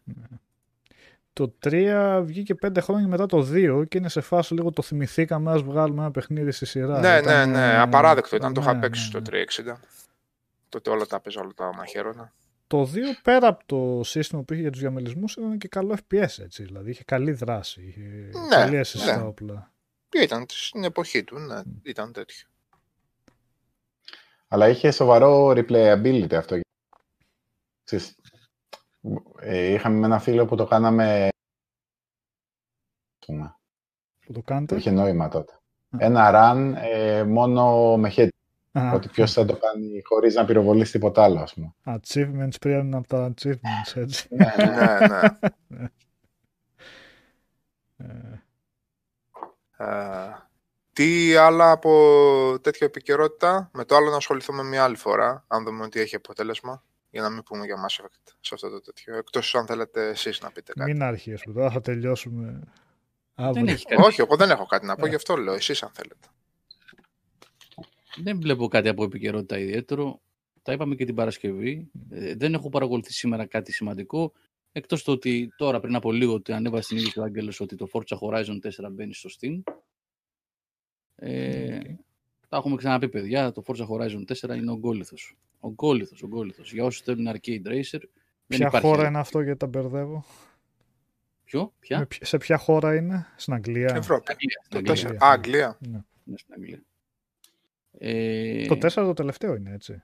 το τελευταίο, ναι. Ναι. Το 3 ήταν Αυστραλία. Το τρίτο ήταν Μμμ. Αυστραλία. Μμ. Και το 2, αφού τα πιάσαμε όλα. Το 2. Ευρώπη, παραλίες. Ήταν Νότια ε, Ευρώπη. ε, Γαλλία, Ι- Ιταλία, Ναι. στην, Μμ. στη Ριβιέρα, τέλος πάντων, το Ναι. κομμάτι αυτό. Και το Το, 1. κομμάτι. Το 1 Αμερική μάλλον ήταν κάπου. Ε. το ένα ήταν Αμερική, νομίζω, ναι. Ναι. Ε, το Prince of Persia ε, Sands of Time Remake έφαγε delay. Αυτό που... Έξυπνα τα παιδιά, ναι. μάλλον. Τελικά θα, θα γίνουν και καλά πράγματα, μάλλον, μετά το κακό είχαμε με το Cyberpunk. ναι. Αυτό Ναι, εγώ ήθελα, που... ήθελα να το παίξω αυτό, αλλά άμα φάει delay, ρε παιδί μου, και να γίνει ακόμα καλύτερο, ακόμα καλύτερο, κατάλαβες, να γίνει καλό. Εντάξει, Κοίτα, αυτά τα πρώτα που... Είμαστε κερδισμένοι θα βγούμε, ρε παιδί μου. Είναι το δεύτερο delay που τρώει, έτσι δεν είναι; Ναι, ναι, Την ναι, ξέρετε την παροιμία η γριά στο γάλα για- ε, φυσάκι στο γιαούρτι, ε; Ναι. Ναι, ναι. ναι. Κοίτα, η αλήθεια είναι, σε Μιχάλη, λυπεί ότι αυτό που είδαμε ε, δεν σου ένεπνε εμπιστοσύνη. Ναι, ναι. Δηλαδή, Android έβλεπες παιχνίδι, ότι... Ναι, το έβλεπες σαν remake που θα έπρεπε να βγει πριν 10 χρόνια, όχι τώρα, ας πούμε. Δεν... Αυτό ήταν σαν να βλέπεις ένα remake του παιχνιδιού για να το παίξεις σε Android πλατφόρμας και στα κινητά. Δεν, δεν, είχε, δεν ήταν. Εντάξει, σε έπιανε λίγο η δίψα, ρε παιδί μου. Τώρα βγαίνει, βγαίνει Άλλο ένα αυτό. πέρσι, Ναι, αλλά Ε, από, από το να βγει και να φάει κράξιμο εδώ έχουν φάει άλλα κράξιμο για, για, για του μηδενικού 360 το έπαιξες; Όχι ακόμα, Σάβα. Ποιο Ε, είναι; Ποιο; Είναι ποιο λίγο λες; διαφορετικό, Το πολύ σκέφτομαι. διαφορετικό. Α, θα μπορούσε λίγο να σε. Το cel shaded, λες. Ναι, ναι, Ναι, θα ναι. μπορούσε λίγο έτσι τουλάχιστον να σε ναι, κρατήσει. Το είχα παίξει αυτό, ρε, ναι. Α, το έχεις Το- παίξει. Α, PS3 ευχαριστούλικο. Ναι, το είχα PS3 το Παίξε το Forgotten Sons τότε. Ε, είναι υποκατάστατο, ξέρω, δεν συμφωνώ. Κανένας Σάβα, λόγος, αλλά εύκολο είναι χιλιάρικο. υποκατάστατο. Εύκολο χιλιάρικο ή εύκολο πλάτινο. Του PS3 το έχω παίξει. Του Wii δεν είχα παίξει που λέει ο Σάββας ότι είναι άλλο παιχνίδι. Ναι, Άλλο. είναι άλλο παιχνίδι. Ποιο, ρε, το παιδιά; Forgotten Sons. Α, Το το Wii. Forgotten. Ε, δεν είχε βγει στο Wii. Α, γι' αυτό μπερδεύτηκα. Είχε βγει κι αλλού. Όχι, το Forgotten, ήταν το Forgotten Sons το... για 360 PlayStation 3 και PC προφανώς και ήταν και ένα Forgotten Α. Sons για το Wii που ήταν άλλο παιχνίδι. Α, σόπα, δεν το ξέρω. που αυτό. χρησιμοποιούσε το Wii Mode Μμ. και μάλιστα ήταν το πρώτο παιχνίδι που είχα πάρει στο Wii που Ναι. μου είχε στείλει ο Γιώργος τότε. Και σε σχέση με το άλλο, πώς ήταν; Άλλο παιχνίδι και καλύτερο Όχι, από το α, αυτό, Forgotten ναι. Sons. Ναι, καλύτερο, καλύτερο. Απλά είναι γραφικά μεταξύ PlayStation 2 και Xbox. Πώς τα κάνανε αυτά και με το Splinter Cell και με αυτό. Είναι λίγο άλλες εποχές φάση, έτσι. Μια Και με το εταιρεία Far να Cry. λέει- Και με το Far Cry. Μια Με το εταιρεία Vengeance. να πει θα βγάλω το, Σας τον ίδιο βγήκα- τίτλο. ο- Σας αλλά- βγήκα old- old school Nintendo τώρα, ε. Για ποιο λόγο να το κάνει αυτό, για ποιο λόγο; Δεν... Γιατί δεν τρέχανε τα Ε, παιδιά. πώς τα πώς δεν κάνανε. τρέχανε. Θα σου πω. Τα Θα σου πω, Splinter θα σου πω. Cell, το... Ναι, για πες. Θα σου πω γιατί. Πρώτα απ' όλα τα παιχνίδια αυτά δεν είχαν κανένα τεράστιο budget. Δηλαδή, αν δεις το Vengeance, αν δεις το. πάνω σε έτοιμες μηχανές υπή- Εντάξει, το ήταν Double όλα αυτά. Agent, Λοιπόν, ε, το Double Agent ποιο λες; Το Double Agent. Το Splinter Cell. sorry. Α, το Splinter Cell, Ναι. ναι. Λοιπόν, ε, τον καιρό που βγήκαν αυτά, το τι γινόταν με το Wii, θυμάστε τον πρώτο καιρό με το Wii Sports; Wii Sports δεν το λέγαμε ή... Ναι, Ναι, ναι, ρε, αλλά Λοιπόν, είχε τόσο Wii Sports. διαφορά στην ποιότητα για να πούνε ότι πρέπει να βγάλουμε άλλο γιατί δεν τρέχει αυτό. Εντάξει, αυτό. Δεν υπήρχε περίπτωση να τρέξει. Α, οκ. Ε, Αυτά ήταν ε, ε, επίπεδου γραφικών ε, Xbox και λίγο πιο κάτω. Δηλαδή το Vengeance, Μμ. το Far Cry, παίζει να είναι τεχνολογικά κατώτερο από το Instinct του Xbox. Δεν τίθεται θέμα δηλαδή ότι ε, μπορούσαν να περάσουν Το κάποιο port Xbox στο του Wii. πρώτου. Του πρώτου Xbox. Ε, το Wii πώς γίναμε το άντυχε; Το κάτσε τα μπερδεύω. Το Wii βγήκε Ε, το, και που αρκετά βγήκε μετά. δεν ήταν πα- πολύ παραπάνω ανώτερο από το hardware του Xbox. Το Ναι, Wii. Το εσύ, Wii ήταν- ε, το- το Wii ήταν επίπεδο GameCube hardware, ρε. Ένα δυνατό GameCube ήταν. Δεν ήταν. ε, Εντάξει, Ούτε- δεν το είχα ούτε για τόσο κατά διάνοια. αδύνατο. Δεν το είχα για τόσο αδύναμο για να πηγαίνει Πολύ στην αδύναμο προηγούμενη ήτανε. γενιά έτσι. Ναι, ναι, ναι. Ήταν, ήτανε. Νικόλα, όταν κυκλοφόρησε το Wii U, δηλαδή ένας από τους market, από τα marketing ας πούμε, ε, Ναι. στοιχεία που δίνανε ήταν ότι μπήκε ας πούμε έκανε μετάβαση η Nintendo στην HD γενιά. Έτσι. Ναι, σε λίγο, Ναι, μεγαλύτερο, ναι, ναι. λίγο καλύτερα από το 360 Και θεωρητικά. μιλάμε για το Wii U τώρα. Μιλάμε για το Wii U. Το Wii ήταν όντως πολύ, πολύ πιο Όχι, ευκολό. πολύ Καλά, αδύναμο ήξερα ήταν. ότι ήταν αδύναμο, αλλά μην τρέχει παιχνίδι του Xbox του πρώτου. Αυτό μου κάνει εντύπωση γι' αυτό. Δεν λέω ότι δεν έτρεχε. Απλά ακόμα Ναι, και ναι, το ναι, αποτέλεσμα, ναι, επειδή ήταν ναι, λίγο πιο. ναι. Δηλαδή, αν έβλεπες το shovelware του 360 και το shovelware του Wii, στο, στην περίπτωση του Wii θα σου έπε- έφευγαν τα μάτια. Δεν α, υπήρχε σωτηρία. Δηλαδή, το πρώτο conduit τότε θυμάμαι που. Αυτό, θυμάστε ναι, πόσο ναι. προ- προωθήθηκε σαν το πρώτο FPS, ξέρω εγώ. Αφήστε Ναι. το Red Steel. Ε, Όχι, αυτό ήταν Α, για ο- τεχνικά καθαρά. Ότι θα ναι, ήταν το... ε, ε, ευχάριστα και εγώ λέω ένα FPS που θα βγει μόνο στο Wii, οπότε θα το έχουν εκμεταλλευτεί και τα λοιπά. Μμμ. Εντάξει, μου είχαν φύγει τα μάτια κάτω, ρε παιδί μου. Πολύ, πολύ χάλια η κατάσταση. Και δηλαδή θυμάμαι τέτοιο αυτό το άσχημο διαφήμιζαν. παιχνίδι πολύ δύσκολα έβλεπες στο Xbox. Δηλαδή αν έβαζες από δίπλα το Half-Life 2 του Xbox Μμ. ή το Doom 3 του Xbox και το Conduit στο Wii, που ούτως ή άλλως τα 480 δίνανε καθαρό σήμα αυτά, ε, ήταν πολύ ανώτερα τα παιχνίδια του Xbox, δεν ήταν του Wii. Ναι. Άλλο τώρα Το στα δικά του Vegeta- τα παιχνίδια και όσο όταν πήγανε Ναι. και αν τα βλέπεις και σε 1080, ξέρεις, μέσω emulators και εγώ δεν ξέρω τι που, όντως ήταν όμορφα. Δηλαδή, uh, Galaxy, ξέρω mm. εγώ, Twilight Princess. Ε, αυτά και στα 480 όμορφα ήταν. Εντάξει. Όμορφα ήταν, Μιχάλη, το ξέρω. Το ξέρω. Πάντα η Nintendo το κάνει αυτό. Τα δικά της uh, είναι σαν... Uh... Δηλαδή, αν δεις το Twilight Princess να τρέχει σε Gamecube και το Twilight Princess στο Wii, ε, δεν βλέπεις καμιά διαφορά. Ναι, ναι. Ο Βεγγέτα λέει και Γιατί το Force Unleashed ήταν η ίδια περίπτωση και πολύ καλό στο Wii. Δηλαδή ήταν άλλο παιχνίδι. Άλλο παιχνίδι, άλλο παιχνίδι ναι, ναι. Άλλο παιχνίδι. Ναι. Α, άλλη ιστορία δηλαδή είχε. Άλλο σενάριο. Ε, άλλα, άλλα, άλλα επίπεδα, άλλο, άλλο gameplay. Τι λες. Ναι, και έπαιζες και με το... Ναι. Για τον Bloodlines, τι ακούτε; Τα ε, Vampire. Ναι. Ε, έχει βγει ένα gameplay βίντεο το οποίο αν μπορώ να το βάλω και να παίξει εδώ πέρα. Αλλά είχε πάρει κάποια καθυστέρηση αυτό τώρα. Α, και αυτό, ε. ε ναι. Αυτό ήταν να βγει κανονικά, αν θυμάμαι καλά, φέτος. Ε, τον Ιανουάριο, για... Φεβρουάριο. Πότε. Ναι, ναι, για τώρα, για Φλεβάρι ήταν, αν θυμάμαι καλά. Δύο Φλεβάρι, κάτι τέτοιο. Ε. Αλλά δεν. Θα βάλω ένα να ανατρέξει ένα βίντεο. Πολύ σκοτεινό. Τώρα αυτό τι προβλήματα έχει ρε παιδιά και δεν βγαίνει; Ε, απλά περισσότερο χρόνο για να το... Ποιος ξέρει. Ε, αυτή είναι και πολύ... Πώς πάσετε Τι έκδοση είναι αυτή; Τι εννοείς; Ε, ε, εκδότρια. Α, ε, κάτσα εδώ. Δεν θυμάμαι.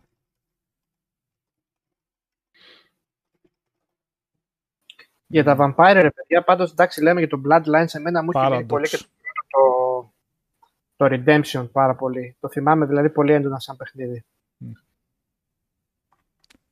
Ναι, καλά ήταν. Ναι, όλα είχαν χαρακτήρα. Ναι. Paradox είναι. Τώρα, σήμερα δεν βγήκε μια είδηση ότι κάποιος εξαγόρασε την Paradox. Όχι, όχι, την, φήμη. Ότι ετοιμάζονται για Την πλευρίζει. Ναι. Η Microsoft. Α, α φήμη ήταν. Ναι, ναι, ναι, ναι.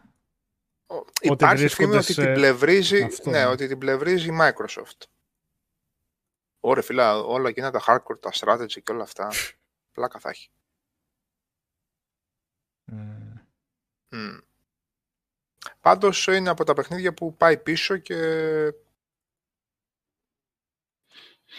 δεν ξέρω αν φταίει και το ότι οι κονσόλες πάνε πίσω. Απλά λέγαμε Δημοσθένη και την προηγούμενη φορά, γιατί η κατάσταση βιομηχανία έτσι είναι, ότι αυτή τη στιγμή το ότι δεν κυκλοφορούν πολλές κονσόλες, γιατί δεν παράγονται πολλές κονσόλες λόγω συγκεκριμένων δυσκολιών στη βιομηχανία, πάει πίσω και την έκδοση των παιχνιδιών. Δηλαδή δεν βγαίνει ο άλλος ε, να κυκλοφορεί σε μια αγορά 5 εκατομμύριων, 7 εκατομμύριων κονσολών την ώρα που θα μπορούσε να, κυκλοφο... να κυκλοφορεί σε μια αγορά 20 εκατομμύριων κονσολών ή 30. Μετά το Πάσχα κονσόλες και βλέπουμε. Μετά το Πάσχα και βλέπουμε και εντάξει, αυτά που λένε δηλαδή τέτοια δεν θα ομαλοποιηθεί η, παρα... η παροχή πριν το καλοκαίρι από αυτά που αφήνουν να διαρρεύσουν. Και μοιραία πάνε και τα πολλά παιχνίδια πίσω. Οπότε τώρα δεν υπάρχει και νόημα να πάρει κάποιος πέμπτης γενιάς, εφόσον υπάρχουν ε, και τα παιχνίδια, έτσι. Όχι, δεν υπάρχει κονσόλα, Δημοσθένη. Δεν, μπορεί να... Ναι, και να θες να Πρώτο αυτό, αλλά και να υπήρχε, εντάξει, μετρημένα στα δάχτυλα. Δηλαδή, ναι, δεν, δεν είναι να πάρεις κονσόλα για να, πάρεις, να παίξεις αυτήν συγκεκριμένα παιχνίδι που δεν θα παίζει ναι. αλλού. Υπάρχει ένα δηλαδή, Demon Soul στο PlayStation 5, υπάρχει ένα Medium στο Xbox.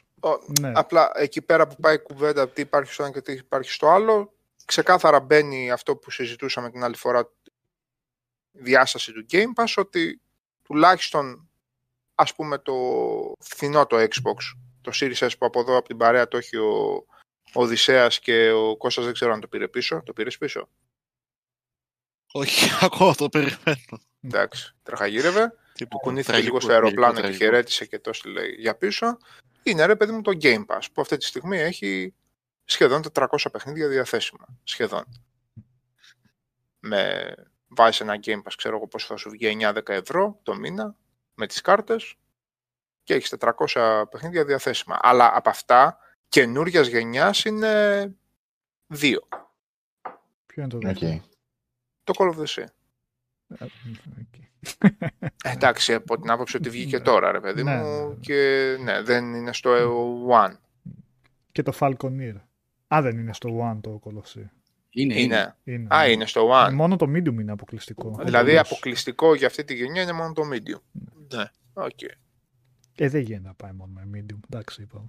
Είναι καλό το παιχνίδι, είπαμε, το είπαμε, ναι. δεν θα πάρει κάποιος κονσόλα γι' αυτό. Εντάξει. Αλλά είναι ότι ξεχνιέσαι με το ότι ξεχνιέσαι. Ε, είναι ότι σε παρασύρει τόσο πολύ αυτό το BAM 400 παιχνίδια στη μούρη και αν έχεις βάλει Ultimate ας πούμε να και τα live, να και το ένα τώρα λέμε να ξεκινήσει από το 0 έτσι, να μην έχεις άλλη βιβλιοθήκη καθόλου στο Xbox. Mm. Που λίγο ρε παιδί μου λες 400 να τα μετρήσεις δύο φορές. Ε, δεν είναι. Ναι, για κάτσε να δούμε πόσο είναι. Ε, είναι και ο Σάββας συμπεριλαμβάνει και του EA... Ε, ε γιατί δεν ελληνικά, ε, ελληνικά δεν μιλάω. Πώς να με Κάποιος που θα βάλει Ultimate Pass ε, ε πρέπει τώρα να κάτσουμε να χωρίσουμε τις κατηγορίες. Εσύ, Φίλιπ Παπαδάκη, πόσα βγάζεις; Περίμενε να κάνουμε μαθηματικά. Θα περιμένω την απάντησή σου. Πώς θα εδώ πέρα την απάντησή σου; Αν, αν αν συνεχίζεις να ακούς. Πόσα θα βγάζουμε, είναι πόσα είναι. Α, το δούμε ρε παιδιά τώρα. Έχει Εγώ κανείς δεν το βλέπω αυτό το σχόλιο. Πού τα βλέπω, κόλλησα. Ε, έχεις βάλει το top chat μάλλον, πρέπει το βάλει στο live. Εντάξει, τώρα δεν είναι πάλι θέμα για να μαλώσουμε τώρα. Ε, ρε παιδί μου, είναι πάλι αυτό το πράγμα τώρα δηλαδή. Ότι στις 12 η ώρα, ας πούμε, ο Σάββας αποφάσισε να πει μια μαλακία και κάτσε να τον διορθώσω. Λοιπόν, κόνσο. 360, να με συγχωρήσεις πάρα πολύ.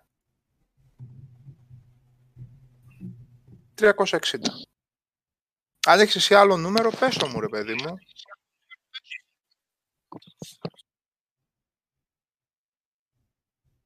Βρε τι να μαλώσουμε, νούμερα είναι.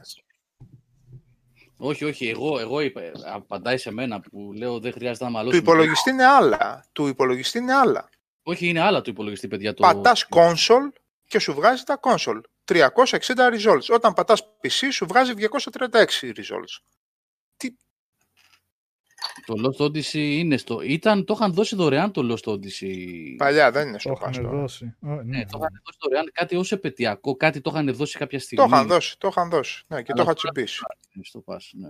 Δεν ξέρω αν Όχι. Πάντως είναι παράξενο να μην είναι στο Pass αυτό, γιατί είναι exclusive, είναι 351. Ε; Πώς; 351 είναι. 350... Εντάξει, εγώ από το PC κοιτάω τώρα και μου βγάζει 360 results console. OK. Okay.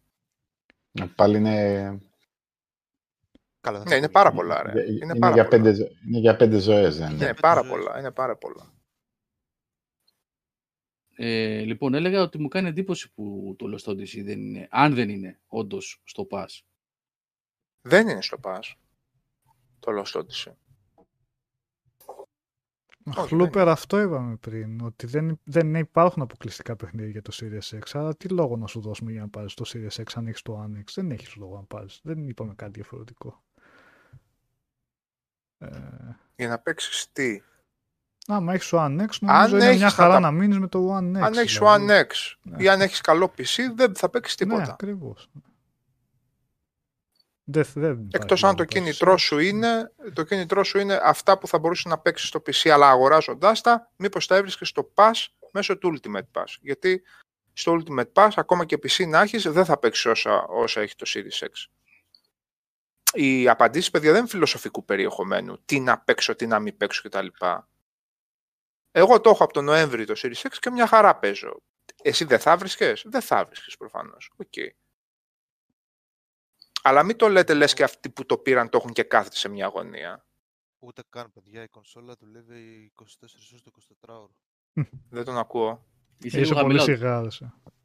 24 ώρες 24 ώρο. Πέρυσι που λέει για το One X, τη σταμάτησε την παραγωγή. Δεν τη σταμά... Ναι, καλύτερα. Σταμάτησε την παραγωγή, αλλά... Ναι. ναι, αλλά, αλλά ένα λεπτό. Δεν τίθεται θέμα υποστήριξης του One X. Δεν έχει Άλλο κάποια αυτό, ναι. ιδιαιτερότητα. Ναι. Όχι, να, για να βοηθήσω τον Πέρι που κάνει την ερώτηση εννοώ δεν είναι κάποια κονσόλα η οποία είναι μια, κάτι ξεχωριστό, έχει κάποιες ιδιαιτερότητες που απαιτείται κάποια υποστήριξη από τη Microsoft. Είναι Xbox One, είναι Xbox κονσόλα και όπως είναι και το One S, όπως είναι και το Series S και το Series X, ό,τι κυκλοφορεί και λέει ότι είναι για One ή για Series, παίζει στο One X. Εγώ κατάλαβα ότι το εννοεί αν βγαίνουν ακόμα, αν είναι στην παραγωγή της κονσόλα. Έτσι, έτσι κατάλαβα. Τώρα μπορεί να είναι και αυτό που λες εσύ. Υπάρχει στόκ, αλλά έχει σταματήσει η παραγωγή του. Ναι, ναι δεν βγαίνει. Ε, τώρα είχαν μπει στο πας και τα Yakuza, έτσι, το Torchlight το 3 πρόσφατα. Ποια άλλα μπήκανε από μεγάλα; Α, βγήκε παιδιά να δείτε το Ghost of a Tale. Είναι πολύ καλό. Το Ghost Αλλά of a Tale. κάτσε αυτό νομίζω στον υπολογιστή είναι. Στο Gold. Ναι. Στο Gold. Μήπως είναι στο Gold. Στο Xbox στην κονσόλα δεν είναι. Στο, στην κονσόλα δεν Όχι, στο Pass είναι. Στο Pass είναι. Το είδα Pass. σήμερα γι' αυτό. Ναι. Είναι αξίζει να το δείξετε μια... Ένα άτομο μόνο το έφτιαξε. Από αυτή και μόνο τη σκοπιά αξίζει να το δείξετε μια ματιά. Το τι κατάφερε να κάνει στον οπτικό τομέα. Στο πόσο καλά μεταχειρίστηκε την... Ε, Unreal Engine νομίζω. Ή, όχι, Unity. Unity. Τη Unity. Πάντως, Νίκο, τι ήθελα να πω προχθές που... αλλά δεν το, το άφησα εκεί. Στο Medium από τη στιγμή που βγαίνεις από το... Εντάξει, δεν είναι spoiler, μην κοπανάτε. Απλά βγαίνεις από το μεγάλο mm, ξενοδοχείο, το σοβιετικό το ξενοδοχείο και μπαίνεις στο δάσος. Mm. Ε, με το δάσος το έχουν πολύ ρε φίλε. ναι, ναι, ναι. Η απεικόνισή τους είναι υπέροχη, δηλαδή δεν θα, ήθελα, θα ήθελα πάρα πολύ να το δω αυτό σε 4K και HDR και να βλέπεις ένα παιχνίδι φτιαγμένο. Και... Είναι το Blair Witch, θα μου πεις, αλλά εδώ πέρα το πάνε και ένα βήμα παραπάνω. Ρε. Εντάξει, λεπτομέρεια είναι. Και θα ήθελα να δω, δηλαδή με αυτά τα γραφικά, θα ήθελα να δω όλα τα Siberia, ας πούμε. Πολύ θα ήθελα να τα δω και τα τρία τα Siberia με αυτά τα γραφικά. Γιατί το στήσιμο είναι ακριβώς ίδιο. Mm. Η κίνηση δηλαδή μου θυμίζει πάρα πολύ σαν να παίζω ένα μετεξελιγμένο Syberia. Mm? Όχι, ναι, όχι, λέω θυμίζει Syberia, θυμίζει πολύ. Ναι, η κίνηση και η αλληλεπίδραση με το χώρο της πρωταγωνίστριας και όλα αυτά, ναι, πάρα πολύ. Ε, οι σταθερές κάμερες, όπως λέει ο Daedric Lord, ναι. αυτές οι σταθερές κάμερες. Και οι γωνίες, ναι, ίσως, ναι. ίσως έτσι λίγο. Silent Hill το vibes Hill. τα έχει που λες, αλλά είναι πιο ήπιο και πολύ πιο ήπιο ναι, βασικά σε σχέση με το. Αλλά βλέπεις ναι. ότι έχει σίγουρα. Βασικά και μόνο που υπάρχει ο διπλός ο κόσμος, ε, δεν γίνει. Και ο Γιαγμαόκα. Σημειώνω. Και όχι, ναι, φυσικά. Αυτά τα περίεργα τα ου, ου, κάτι ναι. περίεργα που ακούγονται και κάτι τέτοιο, αλλά ο Γιαγμαόκα είναι αυτά. Πώς τον είπαμε τον άλλο συνθέτη πάλι. Θα το γράψει κάποιο. Και εγώ τον ξέχασα. Ο Γιαμαόκα και ο άλλος. Και ο άλλος. Δυστυχώς λέμε Κρίμα, ο άλλος, γιατί, γιατί, έχει κάνει ναι. πολύ καλή δουλειά να πάει. Κάτσε, πρέπει να τον το, να το γράψω. Πολύ καλά. Θέλω να το, να το πω. Αρκάδιος, πώς λέγεται. Είναι εντάξει, ε... αυτά τα ε, πολωνικά ναι. τα λίγο δύσκολα τα ονόματα. Έξι σύμφωνα μαζί. Ναι, ναι κάπως. Ναι, ας πούμε ο Αρκάδιος λοιπόν. Όχι, όχι τώρα το... Ο Ιβόν Στραχόφσκι λέει ο άλλος. Πάλι εκεί στο Mass Effect μας πάει τώρα ο Λόμαρας Βάιμπερ. Εκεί γυρίζει. Αρκάντιο Ραϊκός. Έτσι, Sublime το έριξε. Sublime. Όχι, δεν το κάνει σωστά γιατί Στραχόφσκι δεν είναι η Μιράντα στον τομέα που μας καίει. Ναι, δεν είναι. Δεν είναι η Μιράντα στον τομέα που μας καίει στο Mass Effect. Μόνο το πρόσωπό της είναι.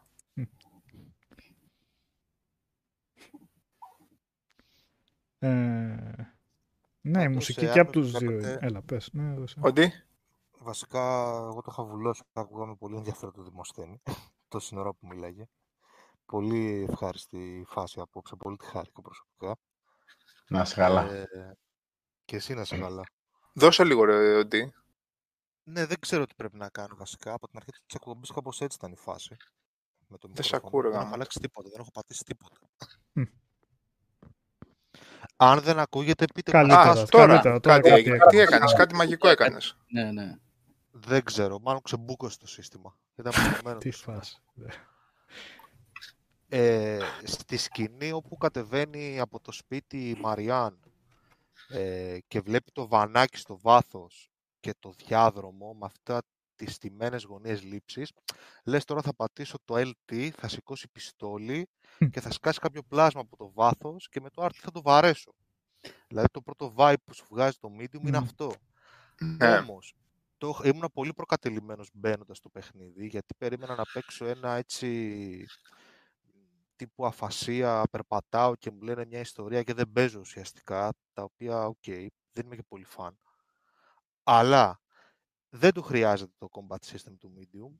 Το gameplay του είναι τόσο όσο και έχει πάρα πάρα πάρα πάρα πολύ καλή δουλειά στη σκηνοθεσία του, στη γραφή του και στη θεματική που καταπιάνεται. Είναι πολύ ωραία η θεματική που καταπιάνεται, πολύ όρημη, πολύ σκληρή θεματική. Και ξεδιπλώνεται πολύ αργά ε, και πολύ προοδευτικά. δηλαδή δεν είναι ότι από την πρώτη στιγμή ψηλιάζεσαι τι συμβαίνει. αυτό το λίγο ακόμα, λίγο ακόμα, λες, οπ, κάτσε λίγο κι αυτό. Οπ, κάτσε εδώ, τώρα αρχίζει να ξεκαθαρίζει.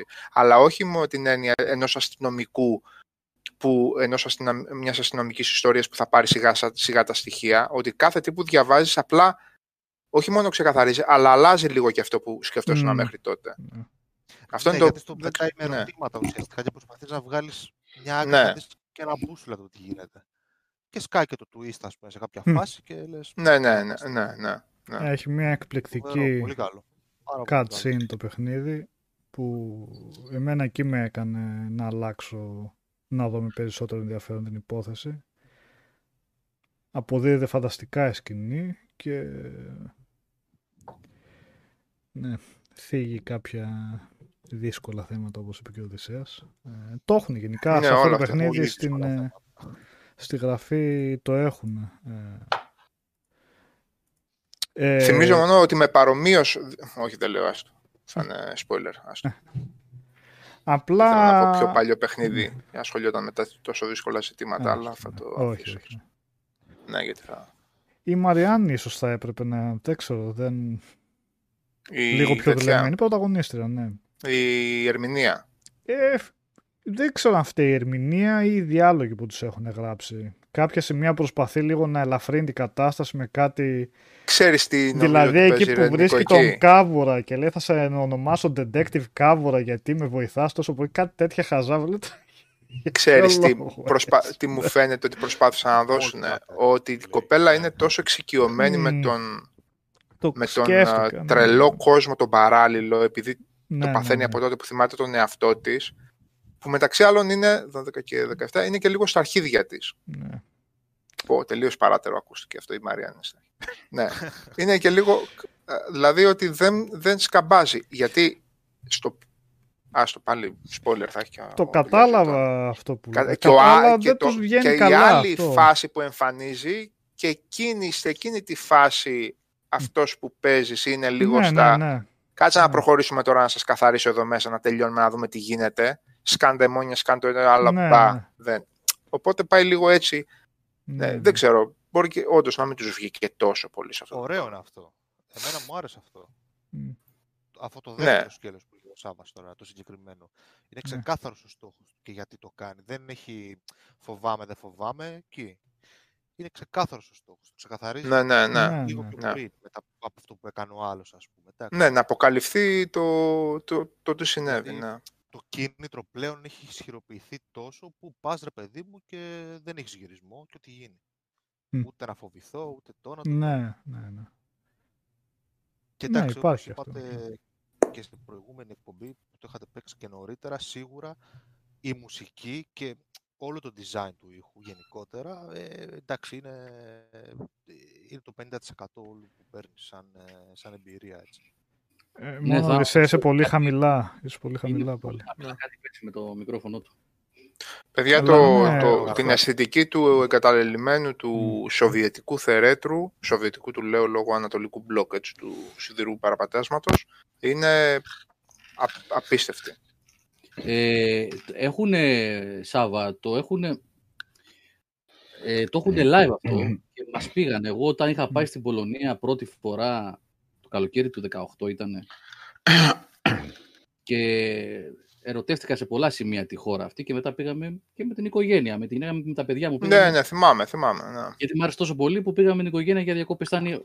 όταν τώρα είναι, όχι τώρα, στην πανδημία, πριν την πανδημία, είχε ξεκινήσει να γίνεται δημοφιλής προορισμός γιατί ήταν πολύ φθηνό, σαν μέρος δηλαδή να επισκεφθείς και είχε πολλά όμορφα σημεία. Λοιπόν, ε, αλλά μέσα στα όμορφα σημεία, δηλαδή στην έτσι, πολύβουη ε, πόλη της Βαρσοβίας, ας πούμε, το κέντρο με τα μουσεία, τα διάφορα τέλος πάντων πολύ ωραία πράγματα, εστιατόρια κλπ.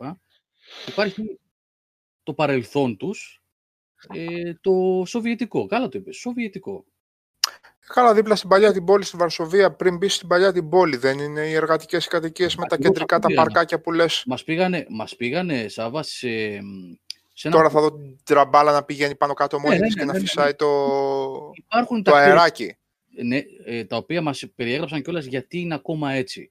Περνούσες από ένα μπλοκ πολυκατοικιών και ήταν τα μισά ήταν υπερσύγχρονα διαμερίσματα και τα άλλα μισά ήταν με τα κουφώματα, τα σκουριασμένα και τα λοιπά. Τα ναι, ναι, ναι, ναι. Και ρωτάγαμε πώς είναι δυνατόν η ίδια πολυκατοικία κάποια να είναι έτσι και κάποια να είναι έτσι. Και λέει ότι όταν έγινε η πτώση του τείχους και τελείωσε και περιστρόικα κλπ. κλπ. Όλα αυτά ανήκαν στο κράτος. Κάποιοι είχαν χαρτιά ακόμα από πριν την Επανάσταση, σε εισαγωγικά την Επανάσταση. Ε, τίτλους ιδιοκτησίας και μπόρεσαν και να, αποδείξουν στο νέο σταθέν κράτος πλέον, το δημοκρατικό και όχι το σοβιετικό, ε, ότι αυτό το σπίτι, το διαμέρισμα μου ανήκει. Τα πήρανε και τα φτιάξαν. Κάποια άλλα είναι γκρίζα. Διαμερίσματα τώρα, έτσι. Α, Έχουμε, λοιπόν, και μας πήγανε και στο Σοβιετικό Μουσείο, που εκεί αγόρασα και μια φιγούρα Μπόλεκ και Λόλεκ, τα έλεγα και τότε. Λοιπόν, το οποίο Σοβιετικό Μουσείο είναι ένα μικρό δωμάτιο που είχε μέσα τηλεοράσεις, σίδερα, σόμπες, κουκλάκια κλπ. Αφήσει, φωτογραφίες, προπαγανδιστικές αφήσει κτλ. από την εποχή, αλλά ήταν σε ένα κτίριο το οποίο ήταν σαν να έπαιζε στόκερ. Ναι. Δηλαδή έχουν ακόμα ζωντανά τέτοια κτίρια και τέτοιες περιοχές. Τις έχουν. Καλά, ναι, πού να πάνε, ναι. Οπότε, ναι, τις έχουν συντηρήσει κιόλας, δηλαδή σε φάση μουσιακό. Ναι. Οπότε αυτό το πράγμα με την αποσύνθεση και το παλιό το σοβιετικό κτίριο που έχει ξεμείνει κάπου, ξέρω κτλ. Το έχουν, το έχουν ακόμα στο DNA τους, το έχουν έντονο. Mm. Ας ελπίσουμε ότι θα το έχουν και στο Solker 2. Ακόμα, Αυτό όταν πολύ... το καλό. Το φοβάμαι. Βασικά είμαι ενθουσιασμένος που θα βγει καινούριο Stalker και παράλληλα είμαι και λίγο... Αυτό το 2021 πολύ με φοβίζει, Νίκο, εμένα. Πρώτο αυτό και δεύτερο είναι εταιρεία που έχει δημιουργηθεί τώρα με το βασικό, έναν βασικό νομίζω που ήταν στα, όταν ήταν, ε, ε δεν θυμάμαι τώρα πώς τη λέγανε, την εταιρεία των παλιών των Stalker. Αλλά για να βγει κάτι ανάλογο με τα Stalker τα τότε θέλει να πέσει πολλή δουλειά και πολύ χρήμα και πολύ ταλέντο για να, ναι, ναι. Για να βγάλουν κάτι σάξο τώρα. Που και τότε όταν είχε βγει είχε πολλά τεχνικά θέματα έτσι. Αλλά ήταν τόσο φοβερή, τόσο φοβερή αισθητική, τόσο ξεχωριστό στο gameplay σε αυτό που σου έδινε, που απλά εντάξει, χανώσουν μέσα στον κόσμο το έτσι. Για να μπορέσουν να το πετύχουν ξανά αυτό, εντάξει, θέλει, θέλει γερές πλάτες και ταλέντο μέσα. Το, μακάρι ελπίζω, να βγει καλό, να, ναι, μακάρι, ναι. ναι. Θα ήταν δηλαδή το αντίπαλο δέος χωρίς να είναι αντίπαλο του ναι, μέτρο. Ακριβώς, ακριβώς. Άλλωστε και στο μέτρο άτομα της ε, GSC World τη λέγανε, πώς τη λέγανε; Ναι ρε, ναι. Από ναι, αυτήν ναι. πήγανε στο μέτρο και κάνανε την... και ξέχασα την εταιρεία. Ναι, δεν, αλίμονο, ναι, ναι. Και ούτως άλλως όλη η αισθητική του μέτρο αυτή είναι. Απλά πώς τη λένε την εταιρεία του μέτρο. Ε, A4, 4A, κάπως έτσι δεν είναι. 4A Games. 4A Games. Ναι. Λοιπόν, ε, Μιχάλη, επειδή το έχω γράψει και στο τίτλο και πολλές φορές γράφω τίτλους και, λέτε, και λένε δεν λέτε τίποτα, αν θες να πεις, θα έρθει το review βεβαίως μέσα στη εβδομάδα, δύο κουβέντες για το Neo, The Neo Collection και να πάμε, γιατί πήγε μία παρά, 12.30 μάλλον, να πάμε σιγά σιγά προς κλείσιμο αν θέλετε παιδιά. Ναι. Ε, να πούμε Γιώργο πώς τρέχει βασικά, γιατί τα παιχνίδια είναι γνωστά, τα έχουμε και review. Ε, τώρα για τα παιχνίδια τα ξέρουμε. Ναι. Ε, βασικά έχουν βάλει... Ε, ναι. Τι είδες... Τι είδες παίζοντας αυτό, ναι. Ναι. Ε, έχουν βάλει τρία modes γραφικών. Ένα είναι 120 Hz, για όποιον έχει φυσικά το ανάλογο, την ανάλογη τηλεόραση. Αυτό τρέχει στα 1080p, αλλά δυστυχώς δεν τρέχει σταθερά. Δηλαδή πιάνει 120, αλλά σε αποκομμένες καταστάσεις έτσι σε... και τα λοιπά δεν, δεν τα κρατάει σταθερά. Βλέπεις και caps. Οπότε Εντάξει, βέβαια σημαντικό για ένα hack and slash παιχνίδι να πιάνει τα 120. Ε, το δεύτερο mode είναι 4K60 σταθερά όμως. Μια χαρά είναι τα 60. Ναι. Και στα 4K δηλαδή είναι πανέμορφο το παιχνίδι, ρε παιδί μου. Και το τρίτο είναι, εντάξει, εγώ στο PS5 το έπαιξα. Υπάρχει ένα mode. Ε, Μόνο PS5 είναι αυτό. Ναι. Όχι, θέλω να πω, δεν είναι PS4 η συλλογή αυτή. Ε, δεν έχουν βγει και PS4 τα Complete Collection. Ε, όχι, ναι. Ε, τα Neo 1 και Neo 2 ξεχωριστά και σε PS4 υπάρχουν. Ε, Βεβαίως, πρώτα και ναι, ναι, ναι, αλλά η συλλογή αυτή να πτάχει και τα δυο μέσα είναι για PS5. Ναι. Ε, Τέλος πάντων, υπάρχει και στα δύο παιχνίδια ένα PS5 Standard Mode λέγεται, το οποίο ε, είναι και αυτό στα 60 FPS, 1080p, αλλά κάνει κάποιες βελτιώσεις σε, σε, σε σκιές, σε φωτισμούς, σε τέτοια πράγματα. Εντάξει, εγώ επειδή έχω 1080p τηλεόραση, σε αυτό το έπαιξα, πάλι είναι φανταστικό παιχνίδι, έτσι, φαίνεται πάρα πολύ ωραίο. Ε, αυτά βασικά για από εμφάνιση. Το... Ε, από, από έξω εμφάνιση, από μέσα άνεση. Ε, ναι, μόνο, μόνο ξύλο τρώω, δεν κάνω τίποτα άλλο. Α, ωραία, αυτή είναι η ουσία. Ε, φανταστικό παιχνίδι πάντως. Εγώ δεν το είχα παίξει, δεν είχε τύχει να το πιάσω ρε παιδί μου. Μόνο το, το, η ποσότητα του υλικού που έχει που μπορεί να σε κρατήσει ρε παιδί μου για μήνες να παίζεις ε, αρκεί, εντάξει, το βλέπεις δηλαδή και λες ότι εδώ πέρα έχει πέσει τρομερή δουλειά. Ε, μέσα, Μιχάλη. Είναι δηλαδή ε. τα δύο παιχνίδια και τα DLC όλα, και των δύο παιχνίδιων. Ναι, ναι, ναι, ναι, πολύ υλικό, πολύ υλικό. Έξι, έξι story DLCs μέσα. Εσείς είχατε πει ότι αυτό θέλει πάνω από σχεδόν 200 ώρες να τα βγάλεις όλα. Στο, το πρώτο τον ιό είναι εκατοστάρι στο νερό με τα ναι. DLC. Στο ε, νερό. Ναι, ναι. ναι. Ναι, και το δύο. Ε, Σάβα και οι υπόλοιποι δηλαδή, έχω μια απορία. Επειδή ε, καθόμουν και διάβαζα ρε παιδί μου για τα παιχνίδια έτσι τώρα που το έπαιζα. Και θυμάμαι τον Νίκο που είχε πει σε ένα προηγούμενο webcast ότι εντάξει ρε παιδιά βγήκε το Neo 2 και δεν το πήραμε χαμπάρι, δεν ακούστηκε ξέρω κτλ. Εγώ ό,τι review διαβάζω λένε ότι το Nioh 2 είναι καλύτερο, πιο ραφιναρισμένο παιχνίδι από το ένα. Ψιλοϊσχύει αυτό. Τι λέτε εσείς; Εγώ δεν έχω άποψη το Οδυσσέας που το λιώσα. Και τα δύο θα σου πω ότι ναι, ισχύει.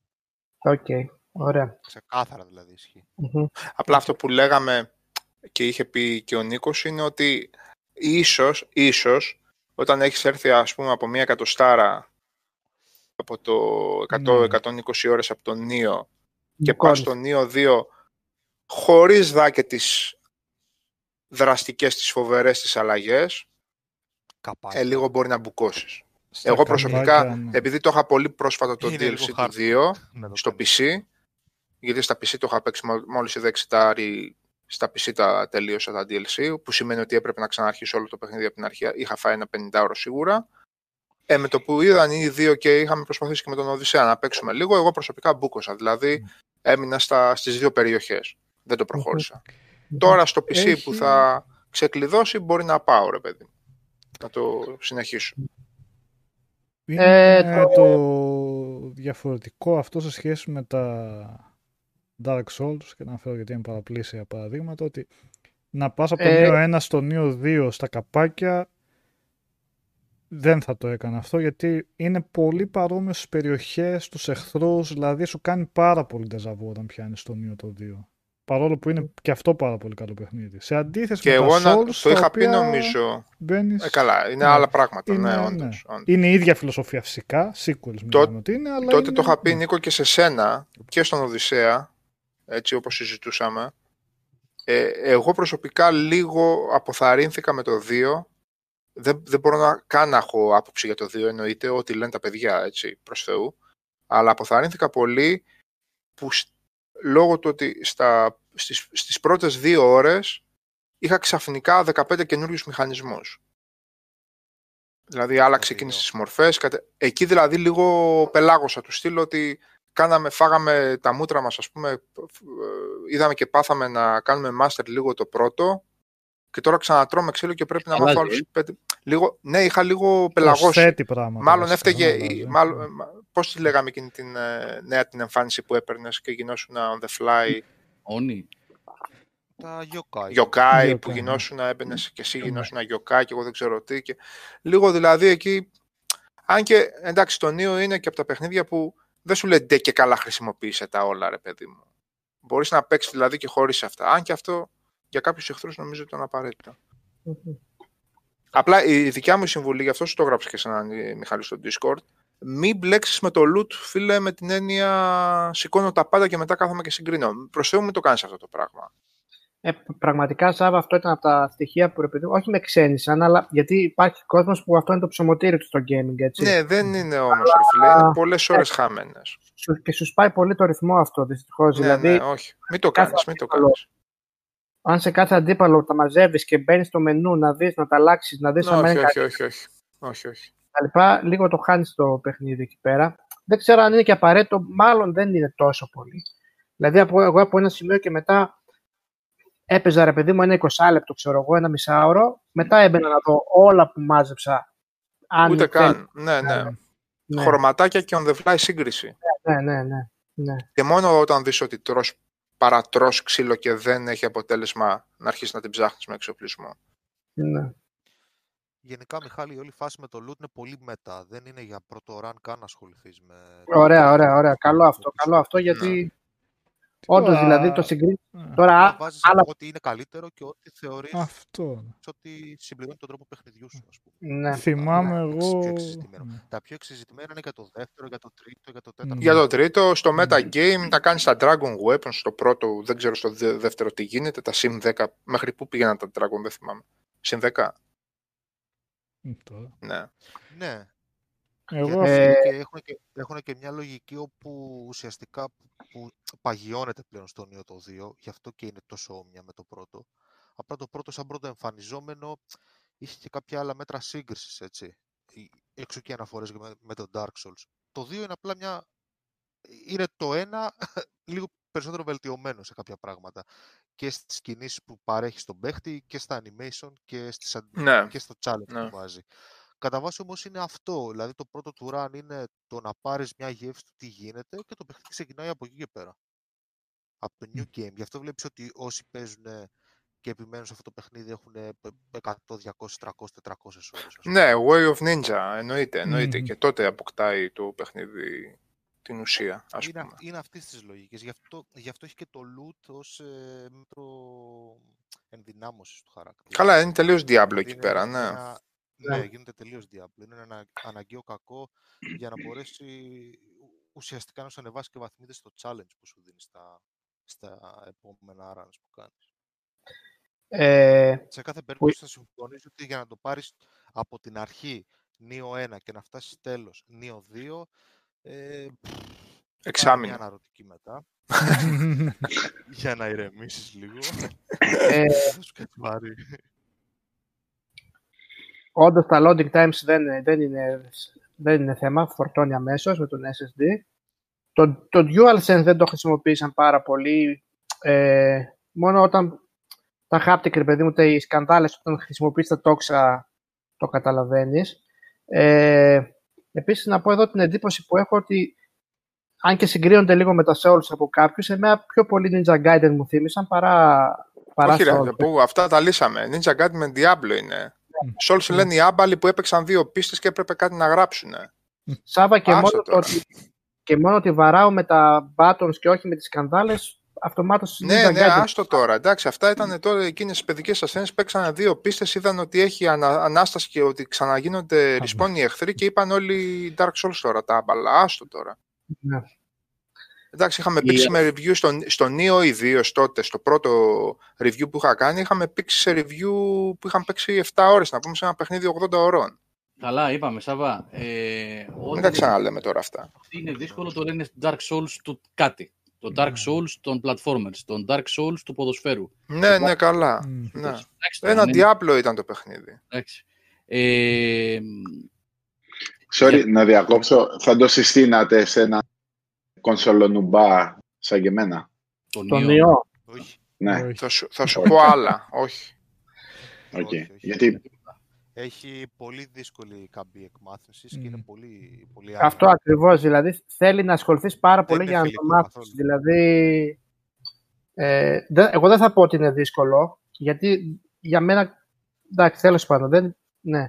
Αλλά σε πιάνει θέλει... το λαιμό, ρε παιδί μου, από την αρχή. Δεν, ναι, δεν σε αφήνει θέλει, να αναπνεύσεις. Θέλει αφοσίωση, ρε παιδί μου. Θέλει αφοσίωση πολύ και, και εξάσκηση και εκμάθηση και, και, και κατάθεση χρόνου κτλ. Ναι, ναι. Έχουμε και ευγενικές ψυχές που, που προ, προτείνουν Bloodborne.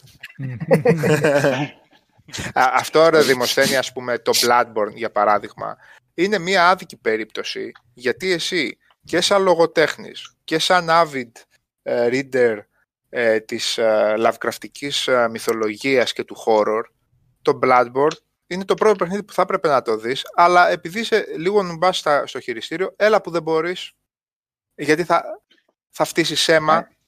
Δεν υπάρχει καμία περίπτωση να το προχωρήσεις, δηλαδή αν δεν ασχοληθείς 50 με 60 ώρες για να το μάθεις. Αυτό είναι το άδικο του πράγματος. Γι' αυτό ίσως μια πιο ήπια ναι. αρχή μπορούσε να είναι με το...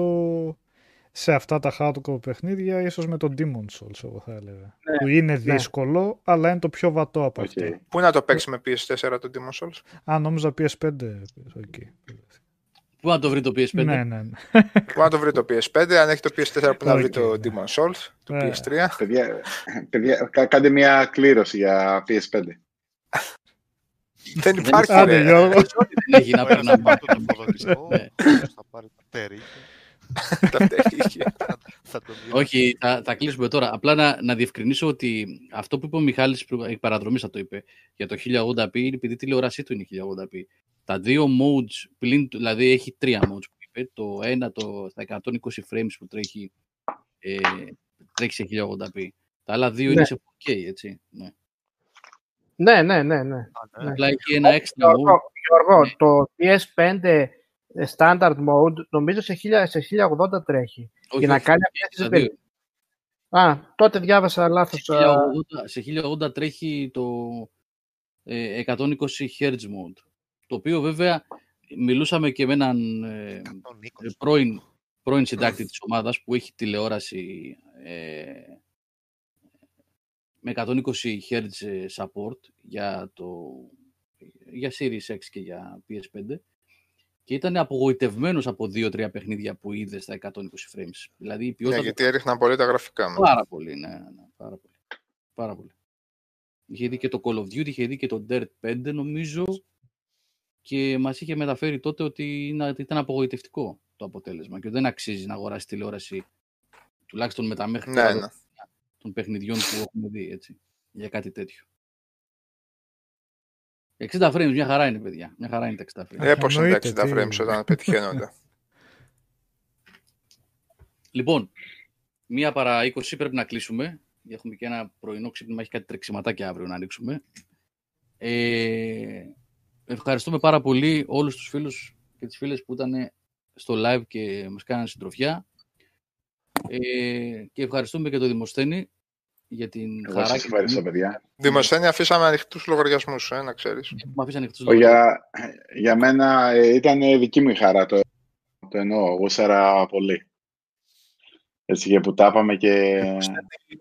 Ακούσαμε και εμείς πολλά, μάθαμε πάρα πολλά. Ήταν κάποιες από τις καλές συζητήσεις που έχουμε κάνει κατά καιρούς στα, στα webcast. Ναι, δεν το συζητάμε. Είσαι επίσης ανοιχτά προσκεκλημένος στα επόμενα πιο ε, συνεπή αφιερώματα κάποια στιγμή που θα κάνουμε επίσης σε slow εποχές, γιατί προβλέπονται πολλές slow εποχές μέχρι το φθινόπωρο, να κάνουμε πάλι σε κανένα science fiction λίγο πιο μαζεμένο, λίγο πάλι σε τρόμο που είχαμε αφήσει κάτι εκκρεμότητες. Ο Πλωμάρης πού πήγε; Ξαφανίστηκε. Α, πάει ο Πλωμάρης. Λοιπόν, ε, κάνα horror σινεμά που έχουμε εδώ πέρα τους mm. και θέλει και ο αδερφός μου. Α, με, με πολύ πολύ χαρά. Αυτά είναι... Μπράβο, είδες. Να. Ε, μπορούμε και δεν χρειάζεται να είναι και καλά Δευτέρες στα webcast. Μπορούμε να κάνουμε και κάτι σαν εμβόλυμο. Γιατί υπάρχουν κάτι παλιά που τα ξέρουν τα παιδιά, αλλά η άποψή μου είναι ότι σηκώνουν πολύ βελτίωση εκείνα και τα αφιερωματάκια. Μα πάρα πολύ βελτίωση. Καλά είναι και εκείνα, παιδιά, αλλά εντάξει. Είχαμε αφήσει κάτι κρεμότητε με ηρωική φαντασία. Δεν θυμάμαι ρε γάμο, το είχαμε... Όχι, δεν ήταν μισό, ήταν μισό, δεν ήταν ολοκληρωμένο. OK. Okay. Εγώ, παιδιά, με χαρά, άμα με προσκαλείτε, άμα με θέλετε πολύ. Έχουμε να κάνουμε διάφορα. Γουστάρω. Λοιπόν, ευχαριστούμε πάρα πολύ για την παρέα. Να είστε καλά, καλή. Να αναφέρω ότι αύριο θα έχουμε ένα ενδιαφέρον stream, μεταμεσονύκτιο μάλλον, απλά δεν μπορούμε ναι. να πούμε ακόμα, αλλά νομίζω ότι ναι. ενδιαφέρει. Και ένα Μήπως καινούριο. Μήπως καινούργιο. Παιχνίδι. ναι. ναι, ναι. ναι Α, ωραία, ωραία, ωραία. Και το απόγευμα λίγη να εμπάρκω για το review αυτό και... Ωραία, ωραία, ωραία. Λοιπόν, ευχαριστώ πολύ για την παρέα, παιδιά. Να είστε καλά. Καλή εβδομάδα. Γεια σας. Καλή εβδομάδα. Καλό βράδυ. Γεια χαρά. Καλό βράδυ.